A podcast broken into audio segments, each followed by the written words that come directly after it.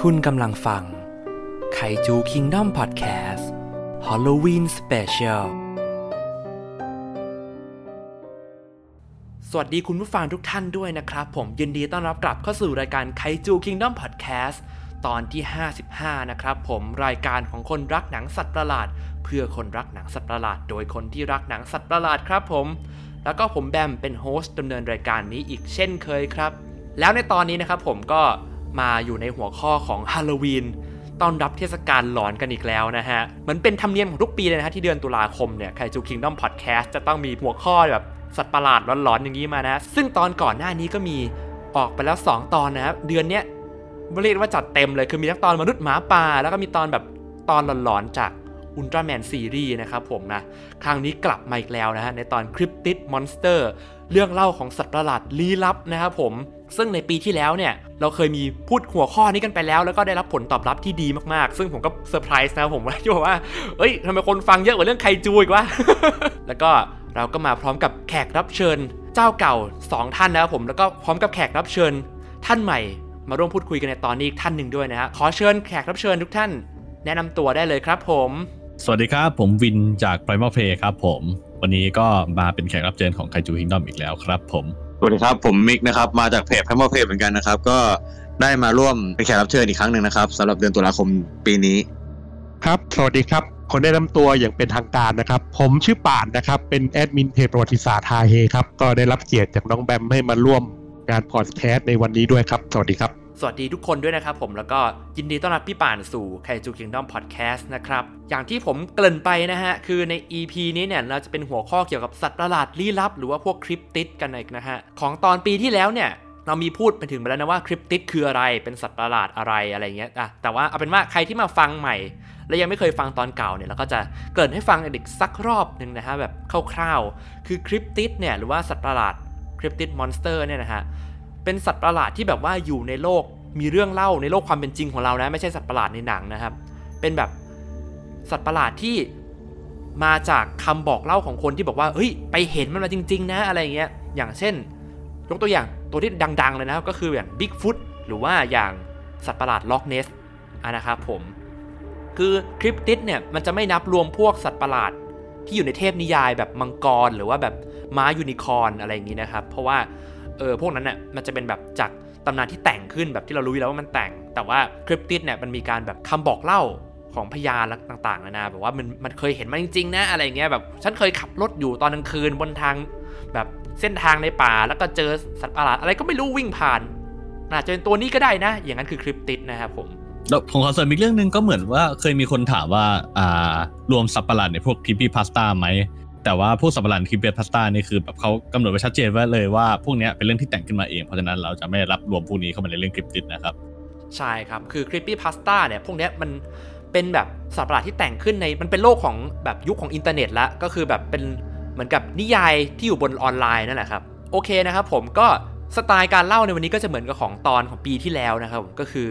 เราจะเล่า คนนึงแล้วก็สลับหมุนเวียนไปคนต่อๆไปนะครับ เหมือนกับเล่าแบบนั่งล้อมวงกันนั่นแหละแบบเล่าเรื่องผีรอบกองไฟอะไรอย่างงี้อืมแต่วันนี้ผมมีแค่ตัวเดียวนะ ผมก็จะเป็นผมมิกวิน แล้วก็พี่ป่านนะครับผมแล้วก็วนเป็นอย่างนี้อีกรอบหนึ่งนะครับจะว่าไปคอนเทนต์ฮอลโลวีนนี่คือแบบ เป็นอะไรที่แบบค่อนข้างแบบน่าตื่นเต้นนะมันจะดูมีคอนเทนต์ใหม่ๆส่วนใหญ่ก็เรื่องเกี่ยวกับน่ากลัวน่ากลัว ใช่ใช่ใช่โอเควันนี้เราจะแบบโอเคนะอยากได้แบบเดี๋ยวเราบิวบรรยากาศเอาเนี่ยน่ากลัวน่ากลัวเราจะแบบเหมือนว่าเราเล่าเรื่องผีอะพี่ป่านได้ยินชัดไหมครับพี่ป่านโทรมาจากไหนครับผม เราไม่ใช่ Ghost Radio เออโทรเอาเอาจริง ๆ นะก็ก็ต้องยอมรับว่าเตรียมตัวมาวันเนี้ย ก็เพราะส่วนหนึ่งเราก็จำจากรายการของคุณแจ็คเข้ามาเหมือนกันนะเอาจริงๆนะอืมอย่างว่าเออเราเราคือพูดตรงๆถ้าถ้าเรานั่งคุยกันเองนะผมเป็นคนคุยสนุกนะ แต่พอจะให้เล่าอะไรเป็นจริงเป็นจังบางทีมันก็เคอะเขินนะว่าเออเรา เราจะเล่าเกิน เราจะเล่าขาดหรือว่าเราจะนอกเรื่องหรือเปล่าอะไรเงี้ยก็ก็ก็วันๆอยู่เหมือนกันนะ ผมก็เป็นเหมือนกันเวลาเป็นรายการคนอื่นผมจะเกรงๆอะเออจะไม่ค่อยเป็นตัวเองเท่าไหร่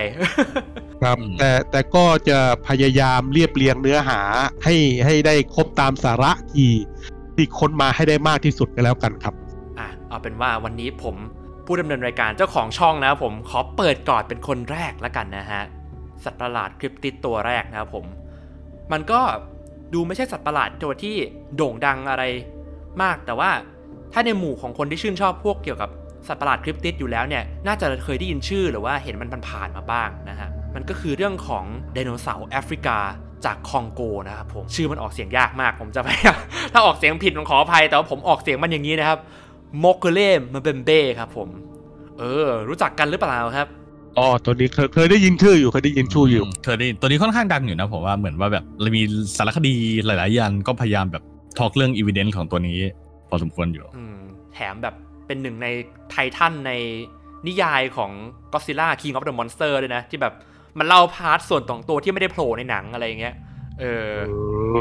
อืมอะเอาเป็นว่าเรื่องเล่าในวันนี้นะครับผมก็จะเป็นเกี่ยวกับเจ้า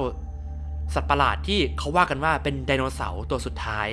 ถูกพบเห็นที่แอฟริกานะครับผมที่สาธารณรัฐคองโก นึกภาพลุ่มน้ำลำคลองของ คองโกกับคาเมรูนเนี่ยของแอฟริกา ที่แบบว่าผู้คนท้องถิ่นเนี่ยพายเรือไปแล้วก็เห็นร่างของสัตว์สี่ขาขนาดใหญ่ ที่มีพร้อมกับหางยาวแล้วก็คอที่ยาวมาก แล้วก็มีหัวขนาดเล็ก อันนี้คือจากคำที่ชาวบ้านเขาบอกนะฮะพออธิบายมาแบบนี้เนี่ยเราจะนึกถึงอย่างอื่นไม่ได้เลยนอกจากไดโนเสาร์คอยาว หรือไดโนเสาร์สายพันธุ์ซอโรพอดมันอาจจะเป็นไดโนเสาร์ตัวสุดท้าย ที่หลงเหลือในยุคปัจจุบันก็ได้ ซึ่งชาวบ้านเนี่ยก็เรียกมันว่ามอคเคเลมาเบมเบ้นะผมที่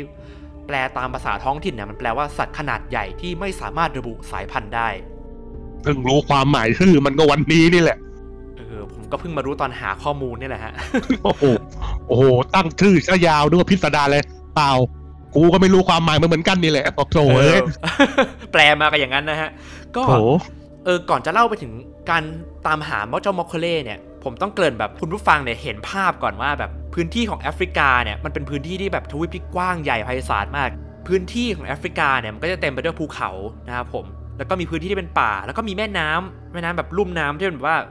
ชื้นแฉะประมาณแบบพวกหนองบึงอะไรอย่างเงี้ยมันกว้างมากๆจนแบบเราไม่สามารถสำรวจมันได้แบบทุกที่อะคือแอฟริกามันโคตรโคตรของโคตรใหญ่นะฮะปัจจุบันก็ยังไม่เคยมีการสำรวจแบบจนแบบครบทุกซอกทุกมุม คือแบบว่ามัน อาจจะมีอะไรบางอย่างที่แบบมาใช้ชีวิตอยู่ในลุ่มแม่น้ำนี้ก็เป็นได้นะฮะของคองโก คือคนท้องถิ่นที่ใช้ชีวิตอาศัยอยู่แถบนั้นน่ะ ชาวบ้านบอกว่าสามารถเจอมันได้เป็นเรื่องปกติเลยนะอืมอืมแต่ว่ามันจะหายากซะหน่อยเหมือนกับเป็นแบบสัตว์ตัวแรตัวแบบแรตัวแบบนานๆเจอทีอะอะไรเงี้ยเออไม่ได้เห็นไม่ได้เห็นที่หลังบ้านทุกวันประมาณนี้ ใช่ใช่แต่ว่าที่แบบทึ่งก็คือเขาบอกว่าเจอกันได้เป็นเรื่องปกติ อืมแต่มันก็เป็นสัตว์ที่อันตรายด้วยนะฮะเขาบอกว่า มันเป็นสัตว์ที่แบบว่าพร้อมจะโจมตีเรือแคนู ทุกลำที่แล่นเข้าไปใกล้มันเกินไป เออ แล้วก็จะทำร้าย ชาวบ้านที่แบบว่าพายเรือเข้าไปใกล้มันอะไรเงี้ย แล้วก็ทำร้ายทำร้ายจะเสียชีวิตเลยนะ แต่ว่ามันจะไม่กิน มันจะไม่กิน มันจะไม่กินคน แต่มันอะเป็นสัตว์ที่ถูกพบเห็นว่ามันกินพืช เออ มันยิ่งเข้าเค้าไปใหญ่แล้วแบบเฮ้ย มันเป็นไดโนเสาร์คอยาวปะวะอืมจากที่แบบชาวบ้านเขาอธิบายลักษณะหน้าตามานะ มันน่าสนใจตรงนี้ว่ามันจะเป็นไดโนเสาร์คอยาว ประเภท sauropod ที่มีชีวิตเหลือรอดมาจนถึงปัจจุบันหรือเปล่านะฮะก็เรื่องเล่าของการพบเห็นครั้งแรกนะครับผม ชาวที่เป็นแบบ cryptozoologist เนี่ยหรือเป็นแบบนักวิชาการที่ศึกษาพวกสัตว์ประหลาดคริปติดเนี่ยบอกว่ารายงานจริง ๆ จังๆ ครั้งแรกอะ่ะคือในปีคศ 1929 แต่ว่ามันมีหนังสือบันทึกของนักสำรวจท่านหนึ่งมิชชันนารีนะครับผมที่ไปสำรวจตั้งแต่ปี 1943 เนี่ย ถึง 1908 เนี่ย ในหนังสือ หนังสือน่าจะเป็นภาษาฝรั่งเศสอะผมอ่านชื่อไม่ได้จริงเพราะอ่านน่าจะผิดนะครับผมเขาบอกว่าในหนังสือเล่มนั้นน่ะที่เล่าเรื่องเรื่องเกี่ยวกับการสำรวจเดินทางในแอฟริกา บอกเล่าถึงร่องรอย พบการพบเห็นร่องรอยของสัตว์ที่ไม่เห็นตัว แต่ว่ามันจะต้องเป็นสัตว์ที่น่ากลัวแล้วก็มีขนาดใหญ่มากๆแน่ๆเพราะว่าร่องรอยบนพื้นน่ะคือมันมีรอยกรงเล็บถูกประทับไว้ แล้วก็บอกว่าไอ้ร่องรอยเนี้ยของสัตว์ที่กำลังเดินผ่านเนี่ย ลักษณะของการเดินไม่ได้วิ่ง ระยะห่างระหว่างรอยเท้าเนี่ยก็วัดได้ประมาณ 7-8 ฟุตเลยอืมแล้วก็มีการบันทึกเอาไว้เพียงแค่นี้แต่ว่าไม่ได้บอกลงรายละเอียดว่า ไปหาคำตอบว่ามันคือตัวอะไร เขาเลยเดาว่านั่นอาจจะเป็นการพบเห็นร่องรอยครั้งแรกก็ได้ของ Mokele แต่ว่าไม่มีการแบบพูดจริงๆจังๆว่ามันคือ Mokele นะฮะก็ตัดมาที่ปี 1929 นะฮะคุณอ่าต้องอ่านชื่อชาวเยอรมันนะผมถ้าอ่านผิดขออภัยนะ Ludwig Freiherr von Steinพยายามพยายามจะเยอรมันเหลือเกินเจ้าหน้าที่อาณานิคมนะครับผมชาวเยอรมันท่านนี้นะครับ ผมเรียกสั้นว่าคุณ Ludwig นะฮะเคยประจำการที่แอฟริกาหลังช่วงสงครามโลกครั้งที่หนึ่งนะฮะคุณ Ludwig บอกว่ามันเป็นสิ่งมีชีวิตที่ลึกลับมากๆ เขาเขียนบันทึกจากคำบอกเล่าของคนท้องถิ่นเนี่ยว่า สัตว์ตัวนี้มีสีน้ำตาลอมเทา ผิวหนังที่เรียบ smooth มีขนาดตัวประมาณช้าง หรืออย่างน้อยเนี่ยก็ประมาณฮิปโปโปเตมัสกล่าวกันว่าคอมันเนี่ยยาวแล้วก็มีความยืดหยุ่นได้นะฮะมันมีฟันแค่ซี่เดียวอยู่ตรงหน้าปลายปาก แต่อาจจะเป็นฟันที่ซี่ยาวมาก หรือไม่ก็อาจจะเป็นนอหรือว่าเขาก็ได้ อาจจะเป็นการมองผิด บางคนพูดถึงหางที่ยาวแล้วก็แข็งแรงเหมือนกับหางจระเข้แล้วก็อย่างที่บอกก่อนหน้าก็คือ เรือแคนูลำไหนที่พายเข้าไปใกล้มันก็จะโดนเล่นงานคว่ำเรือหมด แต่มันจะไม่กินคนนะ แต่มันจะทำร้ายจนเสียชีวิตได้เลย มันจะไม่กินศพนะครับผม กล่าวกันว่าสัตว์สิ่งมีชีวิตตัวเนี้ยจะอาศัยที่ถ้ำของแม่น้ำที่ถูกน้ำซัดจนชายฝั่งมีลักษณะเป็นเว้าโค้งนะครับผมแล้วมันก็จะไปนอนอยู่ในนั้น ชาวบ้านก็ว่ากันว่าด้วยว่า มันจะปีนขึ้นไปบนฝั่งแม่น้ำเพื่อหาอาหาร เออก็คือไปกินแบบพวกใบไม้พุ่มไม้อะไรเงี้ยถึงแม้มันจะไม่ได้อยู่ในเวลากลางวันนะฮะเออก็สามารถเห็นมันได้ ตอนกลางคืนก็แบบอาจจะเห็นแบบ เขารูปร่างของมันแบบเป็นเงาเงาๆใหญ่ๆ ตอนกลางคืนอะไรเงี้ย หลังจากนั้นนะครับผมมอคเคเลมาเบมเบ้เนี่ยก็ถูกคณะสำรวจจัดทริปไปแอฟริกาเพื่อออกตามล่าหาความจริงกันมาตลอดนะฮะ คือแบบมีการบันทึกแบบของโครงการคณะสำรวจเนี่ยที่จะตามหาความจริงว่าแบบมันมีจริง ๆ หรือเปล่ามาตลอดทุกๆ ช่วงแบบเออทุกทุกแบบทุกปีนะฮะที่ผมจะมาเล่าเนี่ยคือคณะของคุณรอยแมคคาวนักชีววิทยานะผมกับนัก cryptozoologistที่เริ่มจัดคณะสำรวจในช่วงปี 1980อ่า ไปด้วยกันกับคุณเจมส์โพเวลนะผมที่เป็นนักสัตววิทยา ทั้งคู่เนี่ยก็ออกสำรวจในลุ่มน้ำแอฟริกาด้วยกัน แต่ก็ไม่ได้เจออะไรที่เป็นชิ้นเป็นอันเท่าไหร่ แต่เรื่องน่าสนใจนะผมก็คือ ถึงทั้งสองคนจะไม่เจอแบบหลักฐานที่เป็นเจอตัวมันหรือไม่เจอแบบร่องรอยมัน แต่ก็ได้เรื่องเล่าจากชาวบ้านเนี่ยข้อมูลมาว่า ชาวบ้านท้องถิ่น มันมีความเชื่อเกี่ยวกับเรื่องของเหนือธรรมชาติอยู่ แล้วมันก็จะเป็นลางไม่ดี ถ้าจะพูดถึงชื่อมันครับ เออ ที่สำคัญคือแบบวอร์ดมอร์นะไม่ไม่ไม่พยายามให้นึกถึงแบบพญานาคอะไรอย่างนี้โอ้เออเราไม่เอ่ยถึงเขาพูดนั้น ไม่ใช่โวลเดอมอร์ไม่ใช่โวลและที่สำคัญนะครับผมคือชาวบ้านอะเตือนพวกเขาว่าการกล่าวพูดถึงมอคเคเล่มาเบมเบ้เนี่ยอาจจะทำให้คุณถึงฆาตหรือว่าตายได้เลยอืมก็คือมันเป็นลางไม่ดีแหละถ้าจะพูดถึงมันในที่นั่นน่ะว่าประมงคลนั่นเองใช่ใช่แถมหลายคนที่ไปสำรวจเนี่ยก็ยังกลัวได้วยว่า ไอ้สองคนเนี้ยคุณรอยกับคุณเจมส์เนี่ยจะโดนพวกผู้เฒ่าผู้แก่ในท้องที่ของคองโกเนี่ยทำร้ายถ้าเกิดเกิดเขาเอาข้อมูลของสัตว์ตัวนี้ไปเผยแพร่ให้คนข้างนอก อืม อีกข้อมูลนะครับผมที่ทำให้คุณรอยแมคคาวเชื่อว่ามันเป็นสัตว์จริงๆเนี่ยไม่ใช่เทพอะไรแฟนตาซีมากมายเนี่ยก็คือการรายงานของชาวบ้านที่บอกว่า ร่องรอยของมันสามารถพบเห็นได้ตามตลิ่งของแม่น้ำตอนกลางคืนนะฮะก็คือเห็นเป็นแบบรอยหางลากขึ้นมาจากแม่น้ำหรือเป็นรอยเท้าอะไรเงี้ย แถมยังมีการวาดรูปของสัตว์ที่คล้ายกับไดโนเสาร์คอยาวด้วยนะ ในพื้นที่บริเวณหนองบึงทางตอนเหนือของแอฟริกานะครับผมก็เลยแบบอาจจะเป็นไปได้ว่า เอ้ย มันมีการพบเห็นมันจริง ๆ แบบมานานแบบหลายรุ่นหลายชั่วอายุแล้วของที่คองโกเนี่ย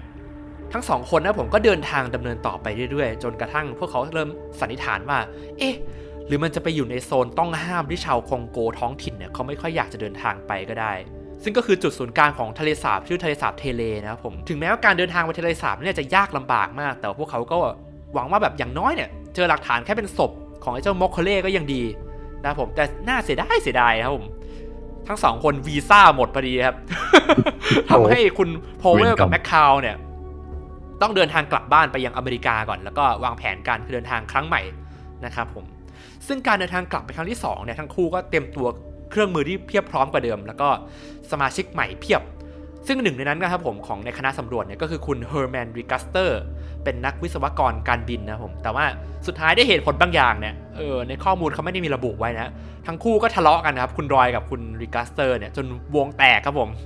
เฮอร์แมนริกัสเตอร์เนี่ยต้องแยกคณะของตัวเองไปสำรวจเองนะฮะคือเป็นสองตี้อะเออเอาเวรกรรมแล้วก็ไอการสำรวจครั้งนี้เนี่ย คุณเฮอร์แมนเนี่ยไอคนใหม่เนี่ยครับเออ คุณพี่เฮอร์แมนเคลมว่าเขาได้ถ่ายภาพที่ทะเลสาบเทเลได้จริง ๆ ในการสำรวจแม่น้ำคองโกในปีคศ 1981 นะฮะ ซึ่งเป็นภาพของสันหลังของ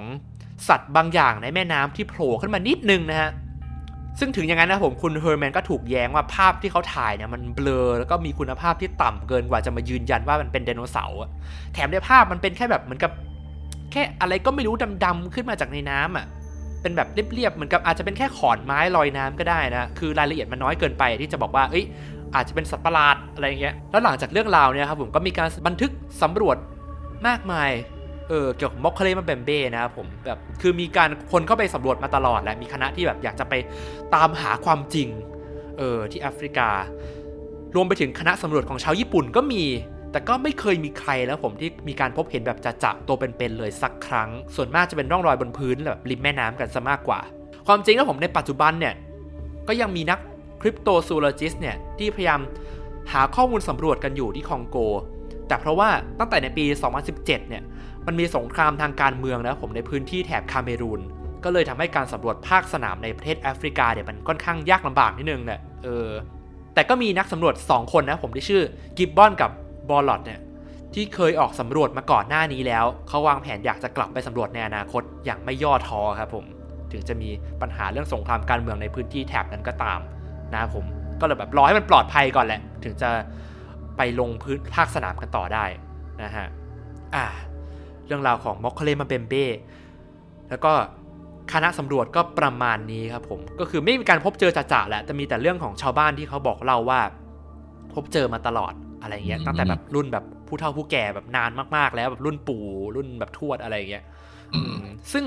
ข้อสันนิษฐานความเป็นจริงนะครับผม อันนี้คือจากที่ผมคาดเดามานะ อันนี้ผมเตรียมมา ก็นักสำรวจเอาจริงๆเนี่ยอาจจะเข้าใจผิดแบบเห็นแผ่นหลังของฮิปโปที่กำลังว่ายน้ำอยู่ หรือว่าช้างก็ได้อะช้างแอฟริกาที่กำลังว่ายน้ำแล้วชูงวงขึ้นมา หรือก็เป็นคอยาวของไดโนเสาร์อะไรอย่างนี้หรือเปล่าอืมเออ หรือถ้าเกิดมันเป็น สัตว์เลื้อยคลานจริงๆเนี่ยก็อาจจะเป็นไปได้ไหมว่า ชาวบ้านอะหรือแม้แต่นักสำรวจเองอะที่ไปอะอาจจะเห็นแค่งูหลามที่ว่ายน้ำผ่าน เออ แล้วแบบมันชูหัวขึ้นมาแบบอาจจะเป็นคอยาวแต่เห็นแบบไกลๆอะไรอย่างเงี้ยแล้วนึกว่า เออมันเป็นสัตว์ขนาดใหญ่ อะไรอย่างเงี้ยหรืออาจจะเห็นแค่จระเข้ก็ได้ อะไรเงี้ยตอนกำลังว่ายน้ำอยู่นะครับอืม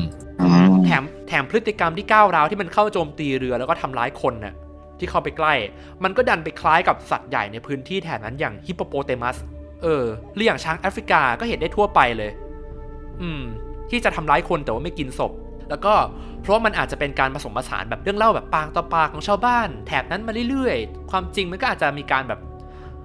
ผสมปนเปแบบใส่ไข่กันไปเรื่อยแหละแบบจากการเจอสัตว์ธรรมดาทั่วไป พอผสมเรื่องก็เลยกลายเป็นสัตว์ลึกลับ ในตำนานตัวหนึ่งขึ้นมานะครับผม อืม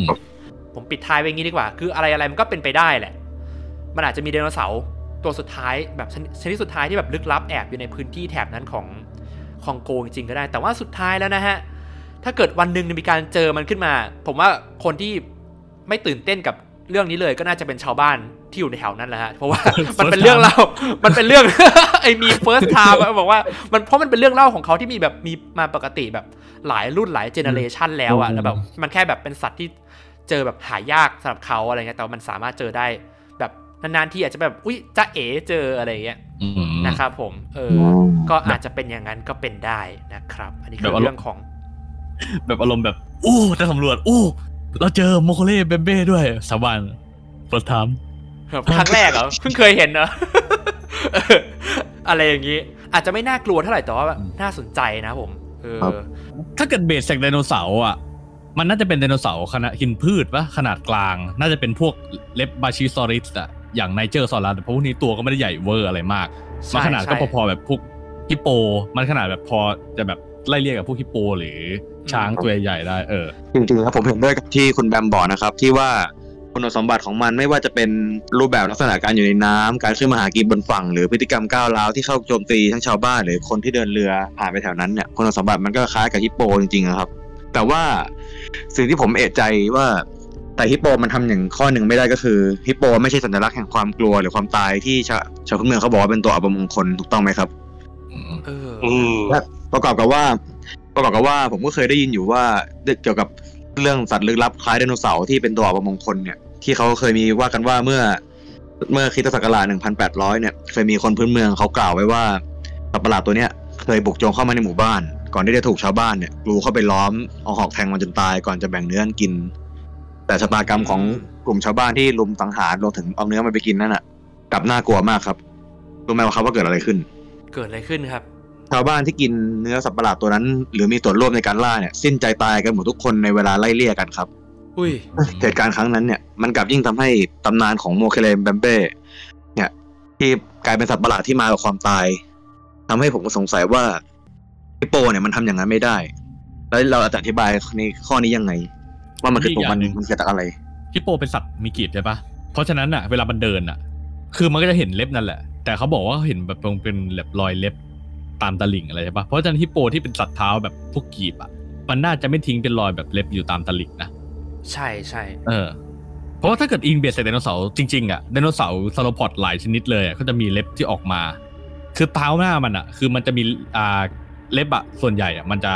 เท้าของมันอาจจะไม่มีเล็บ แต่มันจะมีเล็บบางอันที่ใช้ป้องกันตัวยื่นออกมาด้านข้างอืมอืมแต่ว่าเราต้องอย่าลืมนะครับ ว่าในสภาพนิเวศของที่ที่พวกสัตว์พวกนี้อาศัยอยู่เนี่ยเป็นพื้นโคลนพื้นโคลนเนี่ย พร้อมที่จะเปลี่ยนแปลงสภาพของพื้นที่ตรงนั้นได้ทุกเมื่อ ไม่ว่าจะเป็นน้ำขังหรือว่าการถูกเหยียบย่ำอย่างอื่น อะไรอย่างนี้มันอาจจะมีความคลาดเคลื่อนของรอยเท้าที่เปลี่ยนแปลงไปตลอดเวลาก็เป็นได้ครับ อืมอะงั้นเบสโอ้จากไดโนเบสจากไดโนเสาร์อะไดโนเสาร์ตอนนั้นน่าจะเป็นเชื่อกันว่าเป็นสัตว์เลื้อยคลานมากกว่านกอะไรอย่างนี้ใช่ปะตอนนั้นอะครับถ้าเกิดเทียบกับสัตว์เลื้อยคลานกับกับนกเนี่ยอะนกเรารู้อยู่แล้วว่าเนื้อไม่มีพิษแน่นอน เรากินไก่กินเป็ดอะไรกันนั้นแต่สัตว์เลื้อยคลานอะสมมติถ้าเกิดเรากินกินมันอะแบบแบบไปจับกิ้งก่าข้างทางหรือจับอะไรสักอย่างมากินอะแบบตามป่า เนื้อมันแบบคือมันมันมีพละพยาธิมีปรสิตแน่นอนอยู่แล้วแหละแต่เนื้อของมันอะมีสัตว์เลื้อยคลานที่แบบกินเนื้อแล้วเนื้อมัน ปล่อยสารพิษหรืออะไรได้ปะอืม ทุกวันนี้ยังไม่มีปรากฏนะครับ ว่ามีสัตว์เลื้อยคลานมีพิษจากในการกินเนื้อเข้าไป มีแต่เพียงแต่ว่ามันกัดเราแล้ว มันสามารถฉีดพิษออกจากโพรงฟันหรือว่าต่อมต่อมในใต้โพรงฟันได้ แต่ไม่เคยมีรายงานปรากฏออกมาอืมซึ่งแต่ว่าเมื่อกี้ที่คุณคุณวินได้บอกไว้นะครับ ว่าเนื้อมีพยาธิอันนี้ อันนี้แหละที่น่าสนใจกว่า เพราะว่าพยาธิบางชนิดเนี่ยอืมก็มีรุนแรงมากจนสามารถถึงขั้นทำให้คนเป็นโรคท้องร่วงหรือท้องเสียพร้อมๆกันจนถึงแก่ชีวิตได้อืม นึ่งซึ่งผมก็มองว่านี่ก็อาจจะเป็นสาเหตุที่ทำให้คนทั้งหมู่บ้านที่กินเนื้อของสัตว์ที่ไม่ไม่ถูกสุขอนามัยตามภาษาของชาวบ้านนะครับอืมก็อาจจะเป็นสาเหตุที่ทำให้หลายคนล้มป่วยจนถึงขั้นเสียชีวิตพร้อมกันเนื่องจากเราก็รู้กันดีว่าแอฟริกาเนี่ยเป็นพื้นที่มีพื้นที่ตกสำรวจค่อนข้างมาก ดังนั้นเราไม่ต้องพูดถึงความเจริญ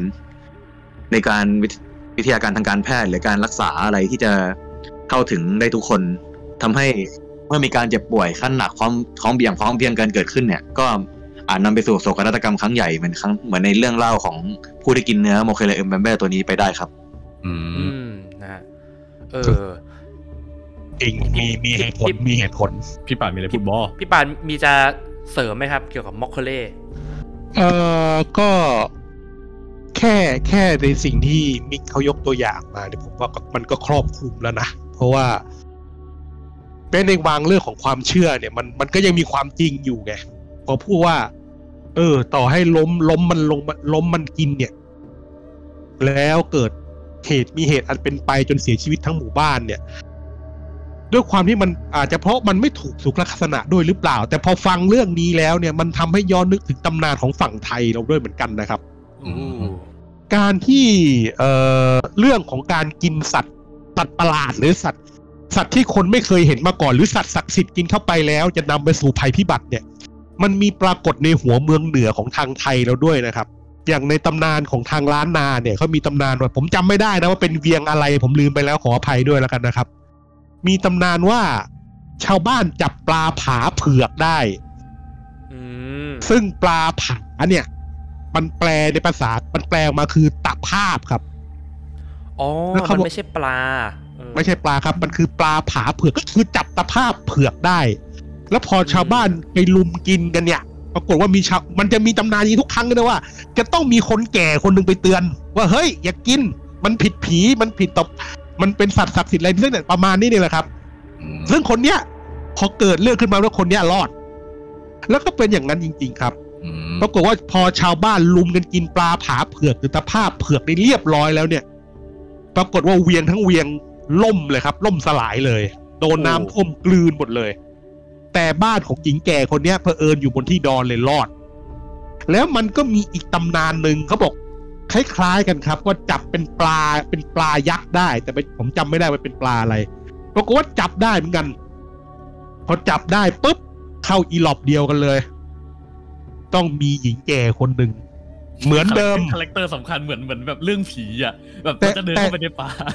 เออ แต่ครั้งนี้ยมันแล้วมันอยู่กับคนละบท้องว่าอย่าเดินเข้าอย่ามาทำนะเออ คือคือมันอยู่คนละท้องที่กันนะและตำนานเนี้ยมันเหมือนเล่าสืบทอดกันมาว่า เนี่ยพอจับปลายักษ์ตัวนี้ได้ปุ๊บทุกคนก็พร้อมจะเฮกะโลกินกันน่ะ ชาวบ้านครั้นี้ยก็จะมีหญิงแก่คนหนึ่งหรือคนแก่คนหนึ่งนี่แหละบอกเฮ้ยอย่าไปกิน มันผิดผีมันผิดตอนมันเป็นสัตว์ศักดิ์สิทธิ์นะ ผิดผีผิดฟ้าผิดดินเนี่ยเป็นเรื่องนะมึงอะไรประมาณเนี้ยเออ ซึ่งตำนานแบบนี้ผมจะเล่าให้เห็นว่า มันมีอยู่ในความเชื่อของคนแถบนี้ด้วยเหมือนกันเพราะอืมซึ่งซึ่งถ้าเรามองเป็นวิทยาศาสตร์นะ เอาง่าย ๆ เลย ผมถามคุณเถอะ คุณเจออะไรตัวใหญ่ๆเป้งๆล้มนอนตายอยู่เนี่ย คุณกล้ากินเหรอ มันน่าจะไม่ถูกสุขหลักอนามัยนะพี่ คือคือเป็นผมอะเอาจริง ๆ ถ้าผมลากปลาแบบจับปลาแล้วไม่รู้ขึ้นมาได้เนี่ย โอ้โห ตัวเกือบเท่าเรือ แล้วไม่เคยเห็นด้วยอะเป็นผมผมไม่กินนะเอาจริงอืม คือเราไม่รู้เออว่าแบบมันจะอันตรายหรือเปล่ามันจะสะอาดไหมมันจะมีพิษหรือเปล่าอะไรอย่างงี้ๆเออ และคันนี้ยถ้าเกิดเรามองในแบบปัจจุบันเราจะมองว่าหนึ่งตัวอะไรวะ แล้วต้องตั้งคำถามละมันคือตัวอะไรวะสองเอาขอขออภัยนะฮะ แดกได้ไหมวะ เออ คือเราต้องถามก่อน เพราะอะไร ไอ้ที่เราไม่รู้นี่แหละ เพราะเราไม่รู้ว่ามันกินได้ไม่ได้ไงอืมเออ คือแค่สองอย่างเนี่ย ผมว่าไม่ต้องคนสมัยเก่าสมัยสมัยเก่าสมัยใหม่อะผมว่าคิดเหมือนกันหมดหนึ่งตัวอะไรวะสองแดกได้ปะวะ แต่ผมมองว่า ไอ้ว่าจะสะอาดไม่สะอาดเนี่ยนั่นมันเป็นความคิดของคนรุ่นใหม่ แต่ถ้าแค่คนโบราณอะแค่สองข้อแรกถ้ามึงตอบไม่ได้ มึงอย่าแดก ผมมองงี้นะ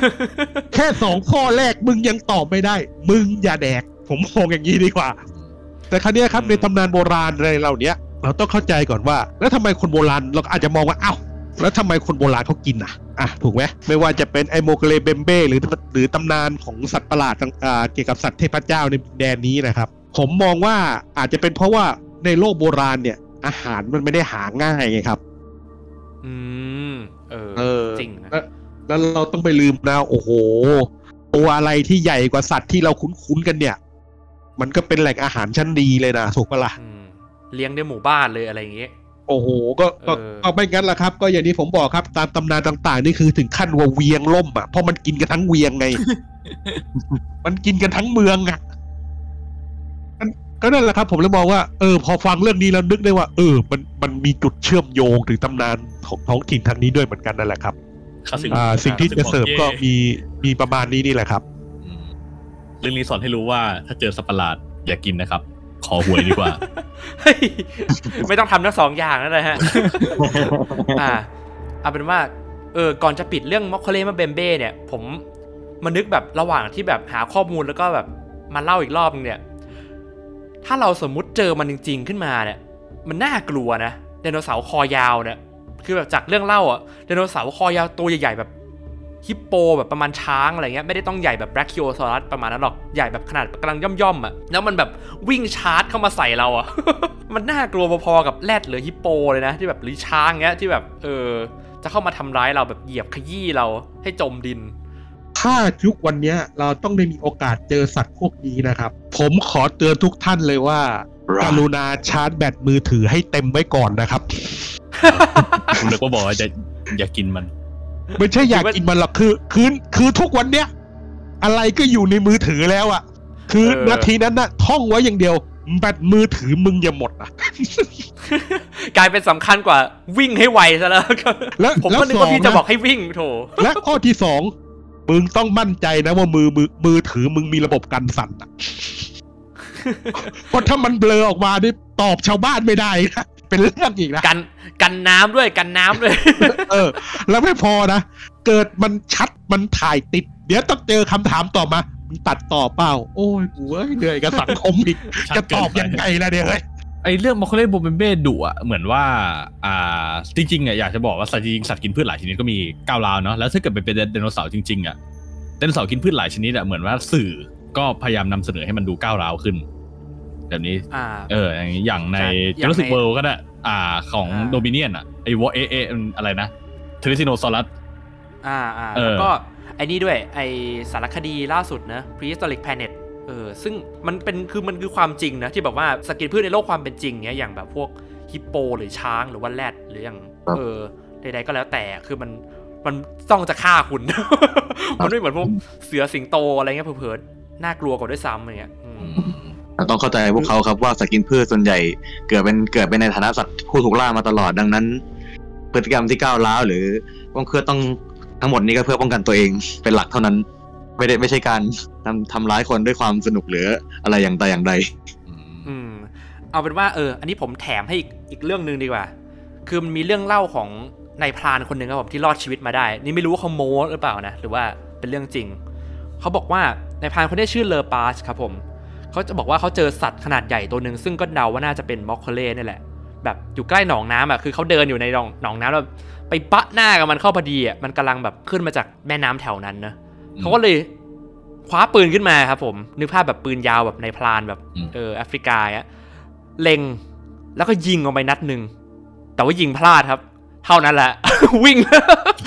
วิ่งแทบไม่ทันครับเออ เออทางนี้เขาเรียกว่าสับตีนแตกครับ ก็เรื่องเล่าของคุณเลอปาสก็ประมาณนี้ครับผมไม่รู้จริงเท็จแค่ไหน แต่ก็แบบเออฮาดีแบบนึกภาพแบบ เอ้ย ยิงไม่โดน เจอแล้วเว้ยยิง ยิงไม่โดน ไม่รู้พี่แกเล็งอะไรตัวใหญ่ขนาดนั้น อาจจะเล็งหัวแต่แบบเล็งพลาดนะฮะเพราะมันคอยาวอื้อหืออืมอ่าประมาณนี้ครับมอคเคเล่มาเบมเบ้อะขอเชิญคุณมิกเป็นท่านต่อไปเลยครับ คุณเตรียม cryptid monster ตัวไหนมาเล่าให้เราฟังเหรอครับครับผมขอบคุณครับ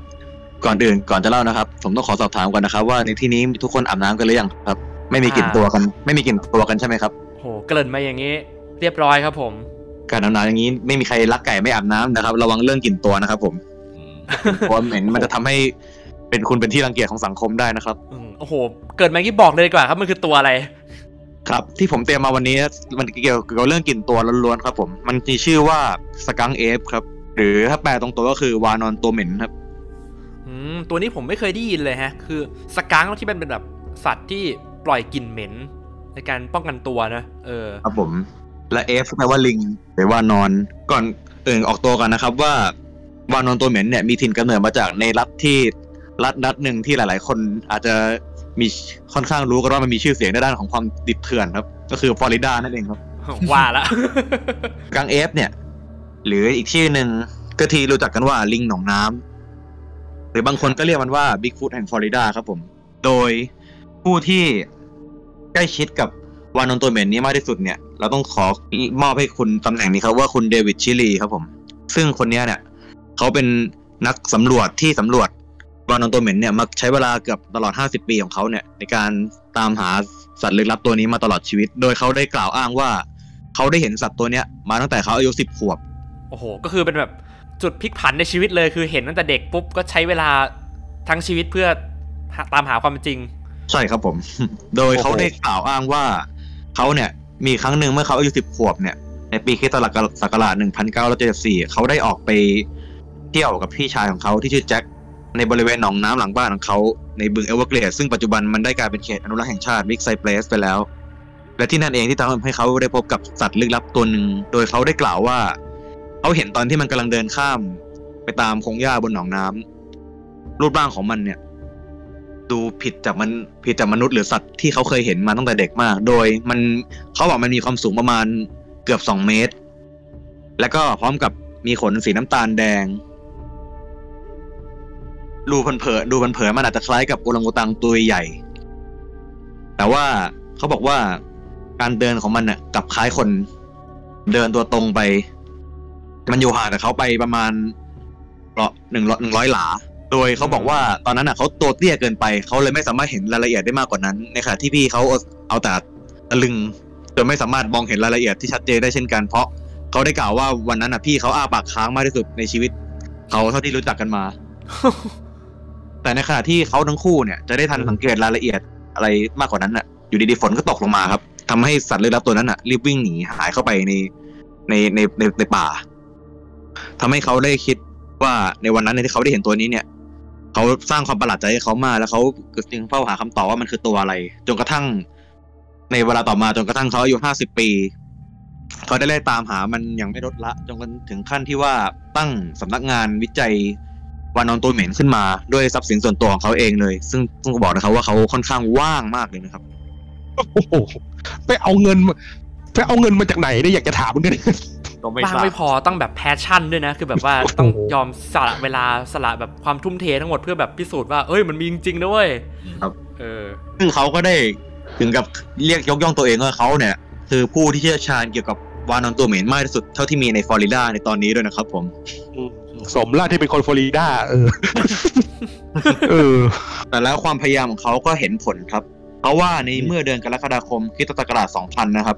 เขาสามารถบันทึกวิดีโอภาพเคลื่อนไหวของวานอนตัวเหม็นได้เป็นครั้งแรกนะครับผม เฮ้ย โดย มันมันเขากล่าวว่า วินาทีนั้นน่ะเขาเห็นมันกำลังเคลื่อนที่ผ่านดงต้นปาล์มออกไป ซึ่งมันใช้เวลาเริ่มเดินข้ามหนองน้ำที่เปิดโล่งเนี่ยใช้เวลาประมาณเท่าไหร่รู้ไหมครับ แค่สองนาทีเท่านั้นครับ เพราะว่ามันเดินก้าวยาวๆซึ่งเขาบอกว่าก้าวการก้าวที่เร็วอย่างเงี้ยไม่ใช่ลักษณะการเดินของมนุษย์อย่างแน่นอนโอ้ แสดงว่ามันต้องตัวสูงมากมันถึงได้เดินได้เร็วขนาดนั้นอะก็เป็นไปได้ครับผมและไม่ใช่แค่นั้นนะครับ พื้นที่ตรงนั้นเนี่ยเป็นหนองน้ำที่ลึกประมาณหนึ่งฟุต โอ้โหโอ้ยเดินไม่ง่ายนะ น้ำขนาดนั้นอะ และแล้วและเกตฟิล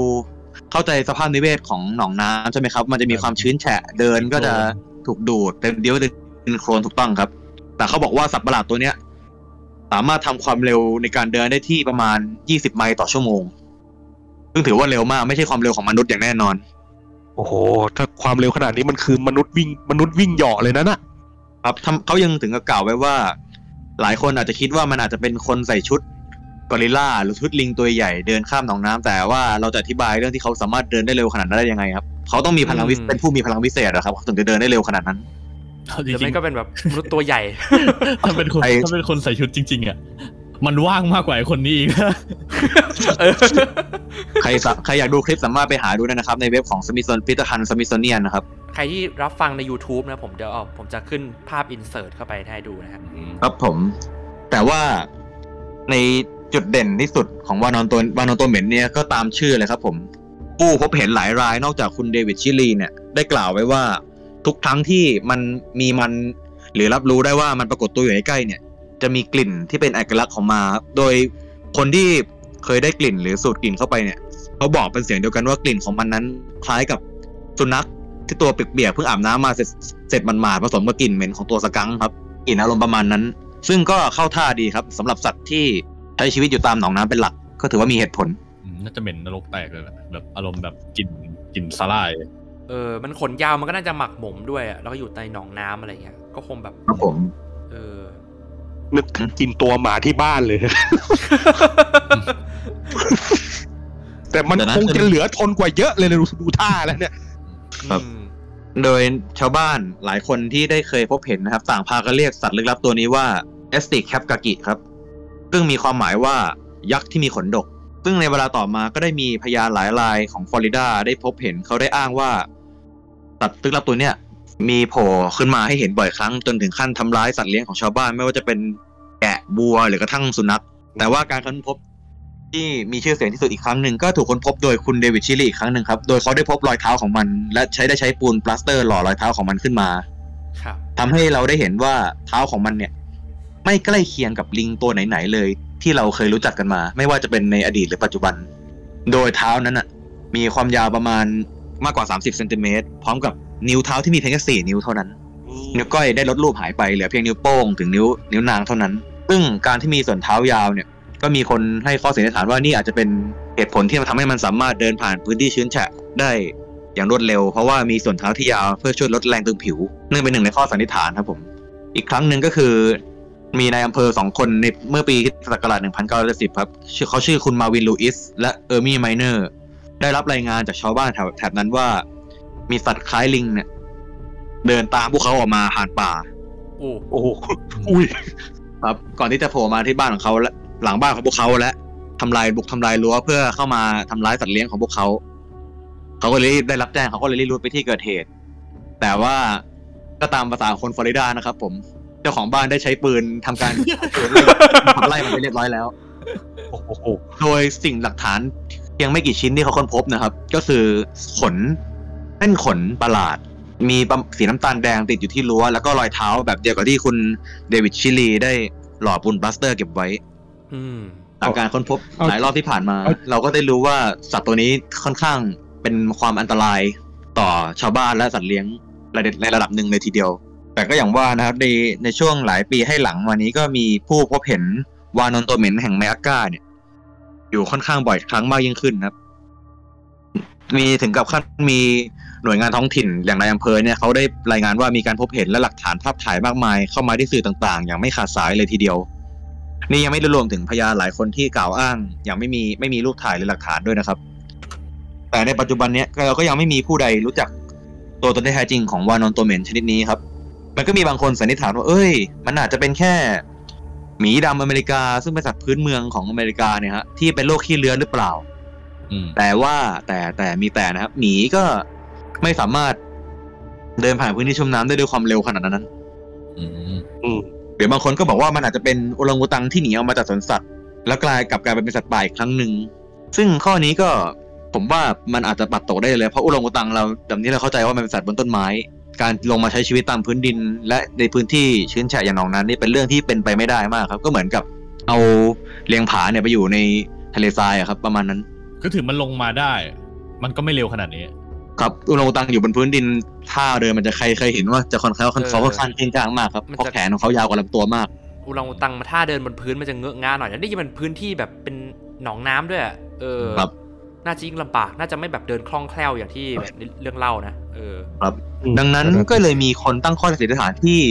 เขาได้รับข้อความน่าเชื่อถือมากที่สุดว่า มันอาจจะเป็นวานอนสายพันธุ์ใหม่ ที่ยังตกสำรวจไม่มีใครค้นพบ หรือบางคนถึงขั้นที่ว่ามัน เขาถึงกล่าวว่าเรียกว่าบิ๊กฟุตแห่งฟลอริดาเลยก็มีบางคนก็ว่ากันว่ามันอาจจะเป็นบิ๊กฟุตอีกประเภทหนึ่งที่ปรับตัวมาใช้ชีวิตในสภาพนิเวศแบบนี้ แต่อย่างไรก็ตามนะครับ ทฤษฎีเหล่านี้ก็ยังไม่มีใครสามารถให้คำอธิบายได้ว่าทำไมสัตว์ประหลาดตัวเนี้ยมันถึงมีกลิ่นเหม็นรุนแรงตลบอบอวนไปในบริเวณที่มันเดินผ่านทุกครั้งครับอืมซึ่งพฤติกรรมของมันเนี่ยคล้ายกับตัวสกังค์นะถึงเป็นชื่อมาของชื่อมันเพราะสกังค์เนี่ย เป็นสัตว์ที่ เมื่อมีศัตรูคุกคามเนี่ยมันจะปล่อยกลิ่นเหม็นรุนแรงออกมาจากบริเวณต่อมบริเวณก้น เป็นการป้องกันตัวขั้นสุดท้ายของมันอืมซึ่งวานอนตัวเหม็นเองก็เช่นกัน เมื่อมันมีคันกล่าวไว้ว่าหากมันรู้ตัวว่ามีมนุษย์เข้ามาใกล้มันมันจะส่งกลิ่นเหม็นรุนแรงออกมา เพื่อเป็นการขับไล่ออกไป นั่นเองครับ ซึ่งทุกวันนี้ก็ยังไม่มีใครเลยรู้ถึงหน้าค่าตาหรือตัวตนที่แท้จริงของมันครับ แต่ผมว่าคนที่รู้ความจริงนั้นก็นอกนอกจากคุณเดวิดชิลีแล้วก็ ใครใครที่อยากเจอมันนะ ผมขอแนะนำอย่างหนึ่งว่าพกแชมพูไปด้วยก็ดี หรือสเปรย์ดับกลิ่นก็ได้สเปรย์ดับกลิ่นนะครับผมเออหรือว่าเป็นการของขวัญเอ้ยมอบให้พอบมอบจากมนุษย์ครับผม ผมผมผมชอบชอบเรื่องของคุณเดวิดชิลีอะคือแบบว่าเขาแบบจุดเปลี่ยนนะจุดพลิกผันนะตอนเด็กคือแบบใช้เวลาแบบทั้ง50ปีอะทั้งคือมันคือทั้งชีวิตคนเราเลยนะอืมเอออืมแล้วคือแบบเพื่อที่เพื่อที่จะพิสูจน์ความจริงอะเออ ไอไอตัวนั้นไม่ได้ทำอะไรเขาด้วยนะ แบบถ้าเกิดแบบถ้าเกิดเป็นมอดพอดหนังจะแบบฆ่าครอบครัวอะไรอย่างเงี้ยเออ แล้วก็แค้นน่ะตามล่าเออแล้วก็ตั้งองค์กรขึ้นมาเพื่อล่าสัตว์ประหลาดตัวนี้เออแบบแต่อันนี้คือมันไม่ได้ทำอะไรเลยไม่งเดินผ่านเฉยแล้วก็แบบอ๋อเฮ้ยกูเห็นจริงๆเชื่อกูหน่อยสิอะไรเงี้ยเออลืมแจ้งอีกข้อหนึ่งก็เออเห็นคุณแบมพูดขึ้นมาอย่างนี้ก็ได้ลืมไปครับว่าปัจจุบันเนี่ยแต่ว่าสิ่งที่คุณเดวิดชิลีทำก็ไม่สูญเปล่านะครับ มันถือเป็นการ กระตุ้นสร้างรายได้ให้เศรษฐกิจในแถบนั้นระดับหนึ่งนะครับ เพราะว่าเมื่อข่าวเรื่องวานอนตัวเหม็นเนี่ยแพร่หลายออกไปเนี่ย มันถึงได้ว่าเป็นตัวนำโชคที่นำโชคเข้ามาในพื้นที่ตรงนั้นของฟลอริดาเลยครับๆอืมเพราะว่ามันได้ปรากฏตัวในธุรกิจหลายที่ไม่ว่าจะเป็นรูปปั้นสถานที่ท่องเที่ยวริมถนน หรือกระทั่งออกโฆษณาขึ้นตามป้ายต่างๆไปจนถึงสินค้าที่ระลึกครับ ไม่ว่าจะเป็นแว่นตาตุ๊กตาหรืออะไรทั้งหลายแหละซึ่งนำ สิ่งที่เรียกว่าความเจริญมาสู่ชุมชนในแถบนั้นนั่นเองครับผมกลายเป็นแบบให้ชาวบ้านแถวนั้นก็ได้ทำสินค้าโอท็อปเกี่ยวกับ Skunk Ape มาเออต้องครับผมเออเป็นมัสคอตประจำรัฐเป็นมาสคอตของรัฐ mascot เออก็คล้ายๆกับคล้ายๆกับ Mothman เหมือนกันนะที่แบบรัฐนั้นหรือเมืองนั้นก็จะมีเกี่ยวกับเทศกาลมีแบบมีวันเกี่ยวกับ Mothman ด้วยเทศกาลแล้วก็มีรูปปั้นของเจ้า Mothman ตั้งอยู่อะไรคือแบบเอออเมริกาครับผมจะมีอะไรอย่างนี้เยอะนะแบบ คือจนผมคิดว่า เออบางบางรัฐเนี่ย เผลอๆบางรัฐเขาอาจจะเมคสัตว์ประหลาดคือแบบแต่งเรื่องขึ้นมาเองเพื่อแบบให้การท่องเที่ยวมันแบบเอออู้ฟู่ขึ้นก็ได้แบบ เอ้ยทำเรื่องแบบสร้างเรื่องขึ้นมาหน่อยได้แบบรัฐเรามีตัวอะไรดีวะอะไรเออ จะได้แบบดึงดูดนักท่องเที่ยวอะไรอย่างเงี้ยอืมน่าคิดน่าคิดนายกเป็นของไปรัฐได้โคตรฉลาดเลย อาจจะมีอย่างนั้นก็ได้นะที่อเมริกา เออ เป็นไปได้นะครับผม แต่ว่าเป็นสาเหตุว่าทำไมสัตว์ประหลาดถึงโผล่ที่อเมริกาเยอะอ่า ดึงดูดนักท่องเที่ยวนี่เอง ได้เหรอโอ้ไม่ได้สิ แต่ก็ไม่จะบอกว่ามีไม่ได้มีแต่ชาวบ้านที่เล่นด้วยนะครับ เพราะว่ากรมอุทยานบางแห่งของสหรัฐอเมริกาเนี่ย ได้ถึงกับขั้นมีการร่างกฎหมายขึ้นมาฉบับหนึ่งแต่ว่าไม่ไม่ผ่านนะไม่ผ่านไม่ผ่านร่างกฎหมายเขาร่างกฎหมายไว้ว่า ผู้ใดที่ครอบครองซากขนรอยเท้า หรือสิ่งอะไรก็ตามที่เกี่ยวกับวานอนตัวเหม็นเนี่ยถือเป็นสิ่งผิดกฎหมาย แต่น่าเสียดายที่ข้อข้อร่างพรบนี้ถูกปัดตกไป ไม่ไม่ผ่านที่ประชุมครมครับเพราะเนื่องจากคณะลูกขุนเขามองว่ามันเป็นเรื่องที่ไร้สาระมากเกินไปครับเอออืมจริงนะแต่มันก็แบบอะถ้าเกิดมันมีจริง ๆ ขึ้นมาเขาคงแบบ เอ้า เอากลับมาอนุมัติสิครับผมเออก็ประมาณนั้นครับผม ถ้าถามผมว่าลิงอะไรที่มีกลิ่นเหม็นตัว คือปัจจุบันก็มีนะแต่ว่ากลิ่นอย่างลิงมาโมเสสที่เราเขาที่เราเลี้ยงกันเป็นเอ o โ i ติกเพ t ถูกต้องไหมครับ อืม มันจะมีตัวผู้หรือตัวเมียเนี่ยมันจะใช้กลิ่นในการสื่อสารกัน เพื่อเป็นการรู้ให้ดูให้ออกว่าตัวนี้พร้อมผสมพันธุ์แล้วอะไรอย่างนี้ แต่ว่ามันนั่นก็ไม่ใช่กลิ่นที่ใช้ในการป้องกันตัวครับเป็นกลิ่นเพื่อการสื่อสารมากกว่าอืมซึ่งปัจจุบันเรายังไม่พบลิงชนิดไหนที่มีการปล่อยกลิ่นออกมาเพื่อป้องกันตัวเองเหมือนตัว skunk ครับ ซึ่งก็ต้องจุดนี้ก็คงต้องมีการให้คุณเดวิดชิลลี่หาข้อมูลต่อไปครับ ถ้าเจอแล้วก็บอกผมด้วยแล้วกันนะครับ คุณเดวิด จะจะส่ง Sunsilk ไปให้นะครับผม แต่เอาจริงๆเนี่ย ถ้าเกิดสมมุตินะ อันนี้คือแบบมโนนะ ถ้าเกิด Skunk Ape มีอยู่จริงๆอะก็แปลว่ามันอาจจะเป็น subspecies หรือว่าสายพันธุ์ย่อยอย่างที่เขาบอกของ Bigfoot หรือว่า Sasquatch ก็ได้แบบว่าอืมเออแบบ Sasquatch มันก็อยู่ในป่าอะไรเงี้ยเป็นแบบส่วนสกังเอฟก็เป็นแบบสปีชีส์สายพันธุ์ย่อยที่อยู่ในตามหนองบึงอะไรเงี้ยมันมีการพัฒนาแบบอืมอย่างที่เห็นรอยเท้าแบบนิ้วเท้ามันมีการแบบเปลี่ยนไปไม่เหมือนกับลิงทั่วไปวานอนทั่วไปอะไร เงี้ยเออถ้าประมาณนั้นถ้าเกิดสมมติมันมีจริงอะนะนี่คือลองคิดแบบเล่นๆดูครับอืมถ้างั้นจะถือได้ว่ามันก็ถือเป็นสายพันธุ์ที่ค่อนข้างแบบตัวเก่งในระดับหนึ่งเลยทีเดียว ถึงกับขั้นที่ว่ามีชนิดย่อย กระจายไปอยู่ในสภาพนิเวศที่หลากหลายได้ แต่ปัญหาคือไม่มีใครเจอมันจริง ๆ เนี่ย ถ้าเกิดมันเป็นสัตว์ที่มีอยู่ตามทั่วไปจริงๆนะ คือไม่มีใครเจอมันสักทีอะไรเงี้ยเออหลายสิบปีแล้วเนี่ย ก็เลยครับเราทุกคนเราเราเราทุกคนเลยถึงต้องพร้อมมาช่วยกันเอาใจช่วยคุณเดวิดชิลลีนะครับผมตอนนี้เขายังมีชีวิตอยู่นะฮะกำลังจะถามเลยอ๋อยังอยู่ยังอยู่ ขอเชิญท่านต่อไปครับคุณวินครับผม ผมว่าพี่แบมต้องชอบตัวนี้แน่ๆเลยเฮ้ยมันคือตัวอะไรอะตัวนี้อ่าตัวที่ผมจะเอามาเล่าเนี่ย มีชื่อว่า Beast of Busco ครับผม แต่ผมจะเรียกให้มันเป็นชื่อภาษาไทยเท่ๆว่าอสุรกายแห่งทะเลสาบบุสโกนะครับผมอืม เอ้ยไม่เคยได้ยินเลยตัวนี้อืมครั้งนี้กับครั้งแรกเหมือนกันนี่แหละ โดยมีการรายงานการพบเห็นตัวมันนะครับ ในทะเลสาบโฟกถ้าผมอ่านผิดขออภัยนะโฟกใกล้ๆเมืองโชบุสโกทางตอนเหนือของรัฐอินเดียนาในประเทศสหรัฐอเมริกา ในช่วงปลายทศวรรษปีพันหนึ่งหนึ่งพันเก้าร้อยสี่สิบซึ่งมีการรายงานว่าอสูรแห่งทะเลสาบบุสโกเนี่ยอาจจะเป็นเต่าอ l ลิเกเตอร์สแนปปิ้งขนาดยักษ์นะครับผม ซึ่ง อ่าเมื่อมีข่าวของเจ้าสัตว์ประหลาดตัวเนี้ย เกิดขึ้นมาในโชบุสโกเนี่ยก็มีชาวบ้านหลายคนแห่กันเข้ามาที่ทะเลสาบแห่งนี้เพื่อจะพยายามจับมันนะครับผม ซึ่งเราเล่าเรื่องภูมิประเทศกันก่อน ในเมืองโชบุสโกเนี่ยมีพื้นที่ส่วนใหญ่อะเขาจะทำาฟาร์มกัน ก็จะมีพื้นที่เพาะปลูกมากมาย แล้วก็มีแอ่งทะเลสาบหลายแห่ง ซึ่งมีรายงานว่าไอ้ Beast of Busco เนี่ยอาจจะสามารถย้ายจากทะเลสาบที่หนึ่งไปอีกที่หนึ่งได้ นอกจากนี้ยังมีรายงานว่าทะเลสาบขนาดใหญ่ที่มีชื่อว่าทะเลสาบโฟกอะซึ่งตั้งชื่อตามเจ้าของทะเลสาบคนเก่า อย่างชื่อออสการ์โฟกอาจจะเป็นบ้านที่เป็นหลักแหล่งของอสุรกายตัวนี้ ซึ่งอสุรกายตัวนี้ก็มีชื่อเล่นด้วยนะ ชื่อเล่นของมันอะคือออสการ์ซึ่งตั้งตามเจ้าของสถานที่นั่นแหละ ซึ่งภายหลังนะออสการ์เขาได้ขายที่ดินแห่งนี้ให้กับคนอื่น เพื่อที่จะตัวเขาอะจะย้ายไปอยู่กับลูกแล้วก็พันยาที่อื่น แล้วก่อนที่เขาจากไปเนี่ย เขาก็ได้ยินว่ามีคนบอกว่ามีบางสิ่งบางอย่าง อยู่ใต้พื้นทะเลสาบแห่งนี้นะครับผม เมื่อปี